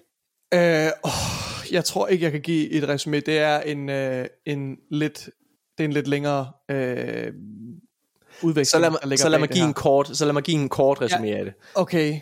Eller hvad mindre du kan? Øhm, i, okay, så det er den her person her, som øh, sagsøger Bungie. Det er en person, der blev hyret som HR-manager tilbage i 22. Øhm, og det er en meget øh, erfaren øh, person, øh, hvad hedder det, øh, Ingrid øh, Alm, øh, som arbejder ved Bungie. Og øh, hun øh, bliver så altså vidne til, mens hun er ansat ved Bungie, til nogle af de her systematiske øh, problemer, de har internt, som også er kommet lidt til udtryk øh, tidligere. Nu skal jeg lige se, jeg har taget noget, en anden artikel også. I 21 kommer der en masse ting frem omkring Bungies øh, øh, elendige øh, arbejdsforhold og problemer yep. med, med mellemledere, som øh, var sexistiske, og en HR-afdeling, der dækkede over de uh, the old guard, de gamle udviklere fra, uh, fra, fra hvad hedder det, Halo-tiden og så videre. Uh, så det, det, og det er noget, der alt sammen bidrager til en, en meget en giftig uh, arbejdskultur, og det kan man gå ind og læse masser om, uh, mange af de ting, der kom frem uh, omkring det meget, meget typisk øh, minder meget om mange af de andre ting, der, der er dukket op i spilindustrien her på det seneste. Øhm, og, og det er noget, de har, Bungie har arbejdet på efter sine på at adressere de her pointer. Bungies CEO, øh, Pete Parson, er det den hedder? Mm-hmm. Uh, kan jeg huske forkert, øh, har, har ligesom været ude og sige, at det er noget, de arbejder på. Men, men det lader til, at hende her, øh, Alm her, hun har været øh, vidne til mm, noget af det her, altså mange af de lignende øh, ting. Altså hvor at hun, det, det har så at gøre med en medarbejder, som hun repræsenterer herinde, som øh, øh, og oplever noget øh, racisme, og hvor hun så prøver at, at, at, at, hvad hedder det, at adressere det her internt, men møder en masse modstand fra ledelsen og, fra, og så videre. Så det er meget sådan, ja. Det, det, Faktisk, da det er, hun ligesom, øh, hvad hedder det, præsenterer du ved, det her med, at hun mener, at der er foregået en racistisk ja. øh, hændelse, mm. med, da hun præsenterer ledelsen for det her, som om, at de har gjort noget racistisk, ja. så vælger de ligesom at fyre hende på baggrund af det. Ja, altså hun, bliver, hun får simpelthen at vide øh, efter noget tid, hvor hun har øh, kæmpet for, øh, for de her ting her og møder modstand igen og igen, så får hun at vide, at nu skal hun til at finde en, en off-ramp, altså hun skal finde en måde at, at komme ud af virksomheden. Øh, og, yep. og, ja, så hun bliver, hun bliver simpelthen bare fyret. Det er fuldstændig sindssygt det her. Ja, ja. Altså, og prøv her, selvfølgelig, øh, selvfølgelig har hun ret i det. Altså, det, det er så fucking klassisk. Altså, prøv at, hvis jeg siger til, hvad ved jeg, min kærestes onkel, hey, Karsten, du er sgu da, det er lidt racistisk, det du siger. Nej, jeg er fandme ikke racistisk. Jeg kender sgu en, der er sort, du. Jeg kender en, der, jeg kender en, der, jeg kender en af dem der nedefra. du channeler lidt din indre det, det, det er Karsten. Hvad hedder det? ja. Jeg skulle da engang handlet ved sådan en kramut. Så jeg er jo ikke racist, vel? det, det, er jo så, altså det, det er så sindssygt. Og jeg, jeg kan simpelthen ikke forstå, det her det er jo, der, det her, det er jo hendes arbejde. Ja. det, hun bliver ja. fyret for at passe sit fucking arbejde. og de prøvede, Amen. de prøvede at få hende til at skrive under på øh, et dokument, der, ja. der stod, at hun øh, hvad hedder det, på eget initiativ øh, trak ja. sig tilbage fra virksomheden. Altså det, jeg det bliver træt. Bare, jeg det, bliver træt. Det er, det er så ulækkert, og, det, og jeg synes, jeg synes det, det lugter rigtig meget af den, øh, af den arbejdskultur øh, og den, øh, ja, diskurs, der var i Bungie øh, tilbage i 21, som kom så meget frem. Altså, der er sådan en, øh, der er sådan en, ja, en, en form for en, arrogance, og altså en, ja, jeg ved ikke, hvad man skal kalde det. Jeg tror bare, der, der, det der med, at man ikke er i stand til at kunne se indad, fordi det er jo, ja. det, er jo det, nogen som de her mennesker ikke er, med at, mm. altså, øh, at se, jamen det er ikke alle andre, der er problemet, det kan faktisk også være dig selv. Mm. Det synes jeg er så ærgerligt at sidde og, og læse, synes, det er så, fordi prøv, vi kommer aldrig til at flytte os som menneske, øh, undskyld, øh, undskyld, som verdensnation, hvis det er, at vi ikke kan det her. Hvis det er, at lederne ikke selv er i stand til at flytte pilen. Jeg bliver så træt. Fordi, altså, ja, undskyld. Anne, vil du, øh, har du noget at sige? Ja, det er, bare, det er bare så sørgeligt, altså de her ting stadig finder sted, ikke? Altså det er jo bare alle steder, ikke? Det er jo, det er jo bare, det er jo det, det, er jo det man indser, ikke? Øh, altså, det er bare alle steder. Ja. Basically. Ja. Altså man kan lige så godt antage, at det sker alle steder fratboy-kultur. Ja. Vi har hørt det tusind ja, gange, den samme sang. Ikke? Ja. Og, og det er jo bare det der med, at dem nede på gulvet, dem nede i bunden, de er nemme at erstatte, og dem der drengene, gutterne, ja. ikke? dem vi har startet det med, dem der har været der ja. I 20 år, sådan, dem, dem erstatter vi ikke, og vi Nej. kan ikke lide, lige at skabe dårlig Og vi holder stemning hånden og over sige, dem. Altså, Ja, ja, præcis, ikke? Ej, det ville da være synd, hvis vi skulle fortælle ham her, han skal være med at være racist, ikke? Ja. Altså, fordi at det, det kan man ikke sige til ham. Han er jo Mr. Guy. Ja, altså. lige præcis. Ja, det er det der med, at hvis man har en vis status, så, så, så er man på en eller anden måde urørlig, ikke også? Altså, det er så klamt. Altså, jeg, jeg synes helt seriøst, at det... Jeg ved godt, nu, prøver, nu bliver jeg sådan lidt heldig igen, ligesom da vi sidder og snakker omkring, øh, hvad kan man sige, øh, feminisme og ligestilling i, øh, i spilbranchen. Men jeg mener det virkelig. Det er så vigtigt, at vi alle sammen bliver bedre til det her. Og det, jeg, jeg synes også nogle gange, det vil jeg bare lige sige for os at tage den anden, jeg synes også nogle gange, så føler jeg også, at det hele kan blive for øh, korrekt, eller hvad man skal kalde det, hele. Det føler jeg, det kan. Og jeg synes, vi skal passe på med, at man, at, at der ikke, at man sætter en stopper for, hvad man for eksempel må gøre grin med og sådan nogle ting. Men når det handler omkring, du ved, almindelig decency, og behandle alle mennesker lige og sådan nogle ting, der hold nu fucking kæft. Altså, Mm er det, ja, ja, jeg bliver simpelthen så træt. Vi har brug for, at vi simpelthen, jeg tror, jeg, ja, jeg, jeg, jeg håber simpelthen på, at når det er, vi får om en generation, når det er nogle nye mennesker, der sidder og er ledere, så håber jeg simpelthen på, at vi er et andet sted, fordi jeg føler, det er fordi, der er sådan nogle dinosaurer tilbage i branchen, som på en eller anden måde bare har fået lov til at leve videre. De er ikke uddøde af vulkanen, der gik i udbrud. Altså det er som, på, det er som om, at de, at de på en eller anden måde øh, har fået lov til at leve videre ind i istiden. Ja. Ja. Og det er jo det, er jo det, det, altså det, det er jo ikke små ting, altså selvfølgelig er der nogen, du kan altid finde nogen på nettet, der kan være sur over alting, ikke? Men, men det er jo ikke små Nej. ting, det er jo sådan basale ting, som at blive behandlet ligeværdigt på din arbejdsplads, ikke ta- altså stjålet idéer, eller uh, withheld promotion, og Ja. ja. de der historier, vi hører gang på gang på gang på gang, der bare føles så fucking uretfærdigt, bare at høre om det, altså jeg kan slet ikke være i mig selv over sådan noget her. Har du oplevet et eller andet sådan sindssygt i din karriere?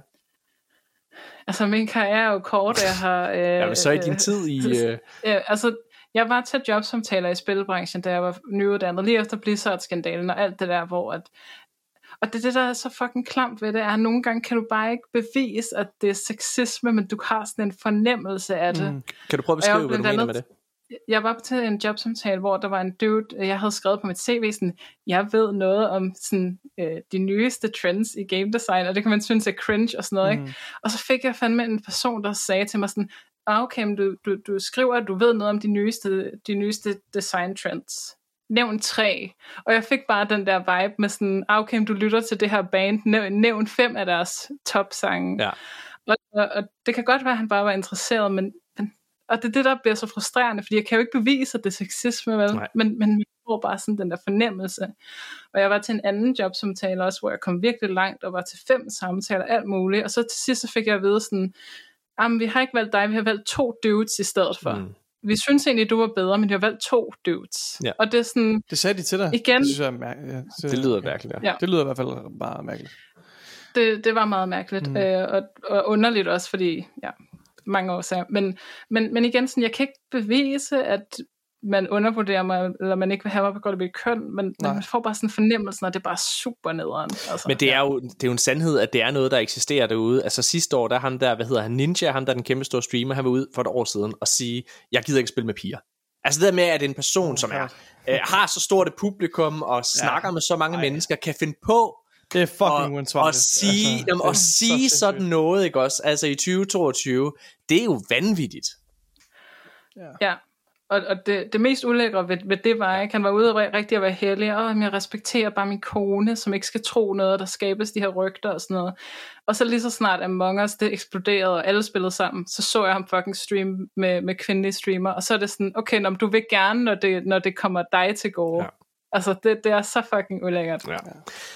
Jeg håber på, at vi øh, bevæger os et øh, bedre hen, sted hen i fremtiden. Det er jo noget, vi alle sammen hjælper med at, at ske. Altså, så lad os, lad, os, lad os håbe på det. Øh, Anne, det har været Ja. øh, en spændende episode, hvor vi kom vidt omkring og derailede rigtig, rigtig mange gange.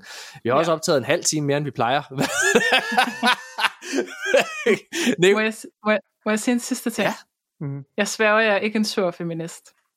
Det tror jeg heller ikke. Det, øh, jeg, hedder det indtryk har jeg bestemt heller ikke. Nej, det, Det, jeg. det, det, det, øh, jeg synes bare, det er så ærgerligt, at du ikke er en dreng. Jeg vil sige, Mortens, øh, Mortens øh, jokes har, har også virket lidt til din fordel. Øh, øh, så. Ikke at du havde brug for det, men øh, det har sat det lidt mere på spidsen måske. Ja. Og, Nej, hvad hedder Det det? er bare...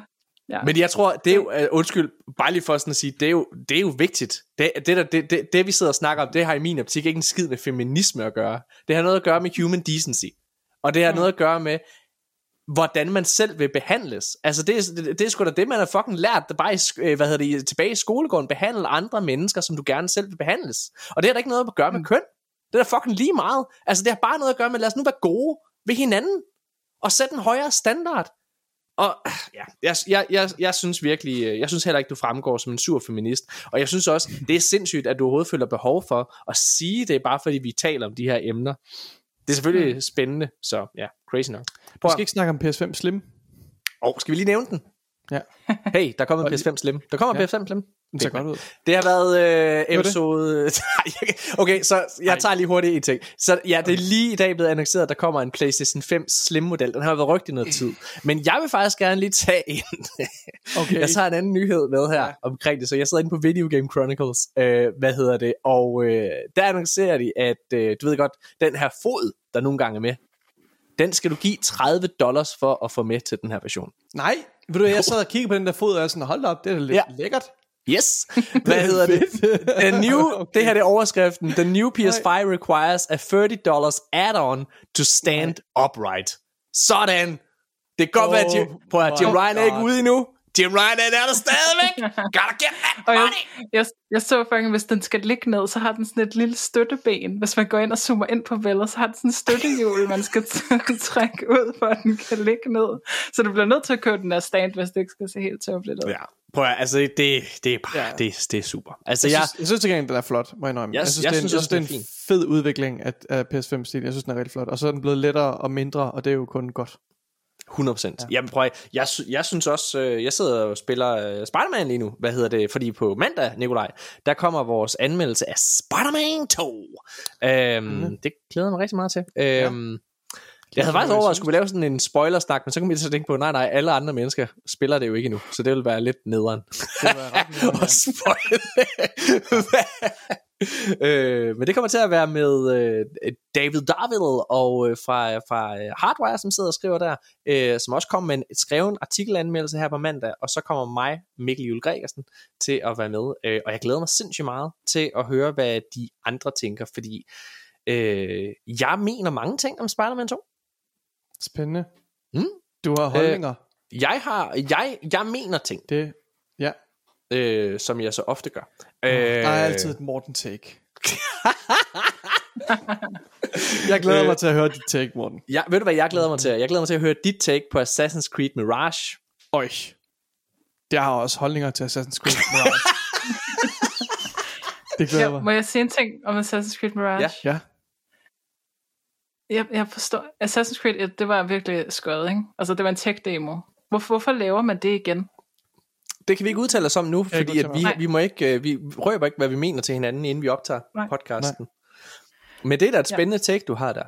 Men det er da ikke et remake af Assassin's Creed 1. I know, men det er jo, altså, det er jo ligesom en, en, altså en return to, to sådan den oprindelige form, Ja. ikke? Formular. Ja, det er det, vi har bedt om jo. Hvad er det det? Er der nogen, der kunne lide Assassin's Creed 1? Jeg, det, jeg, jeg, jeg kunne faktisk meget godt lide Assassin's Jeg, Creed. jeg kunne godt lide Assassin's Creed 2 og øh, Revelations og Brotherhood.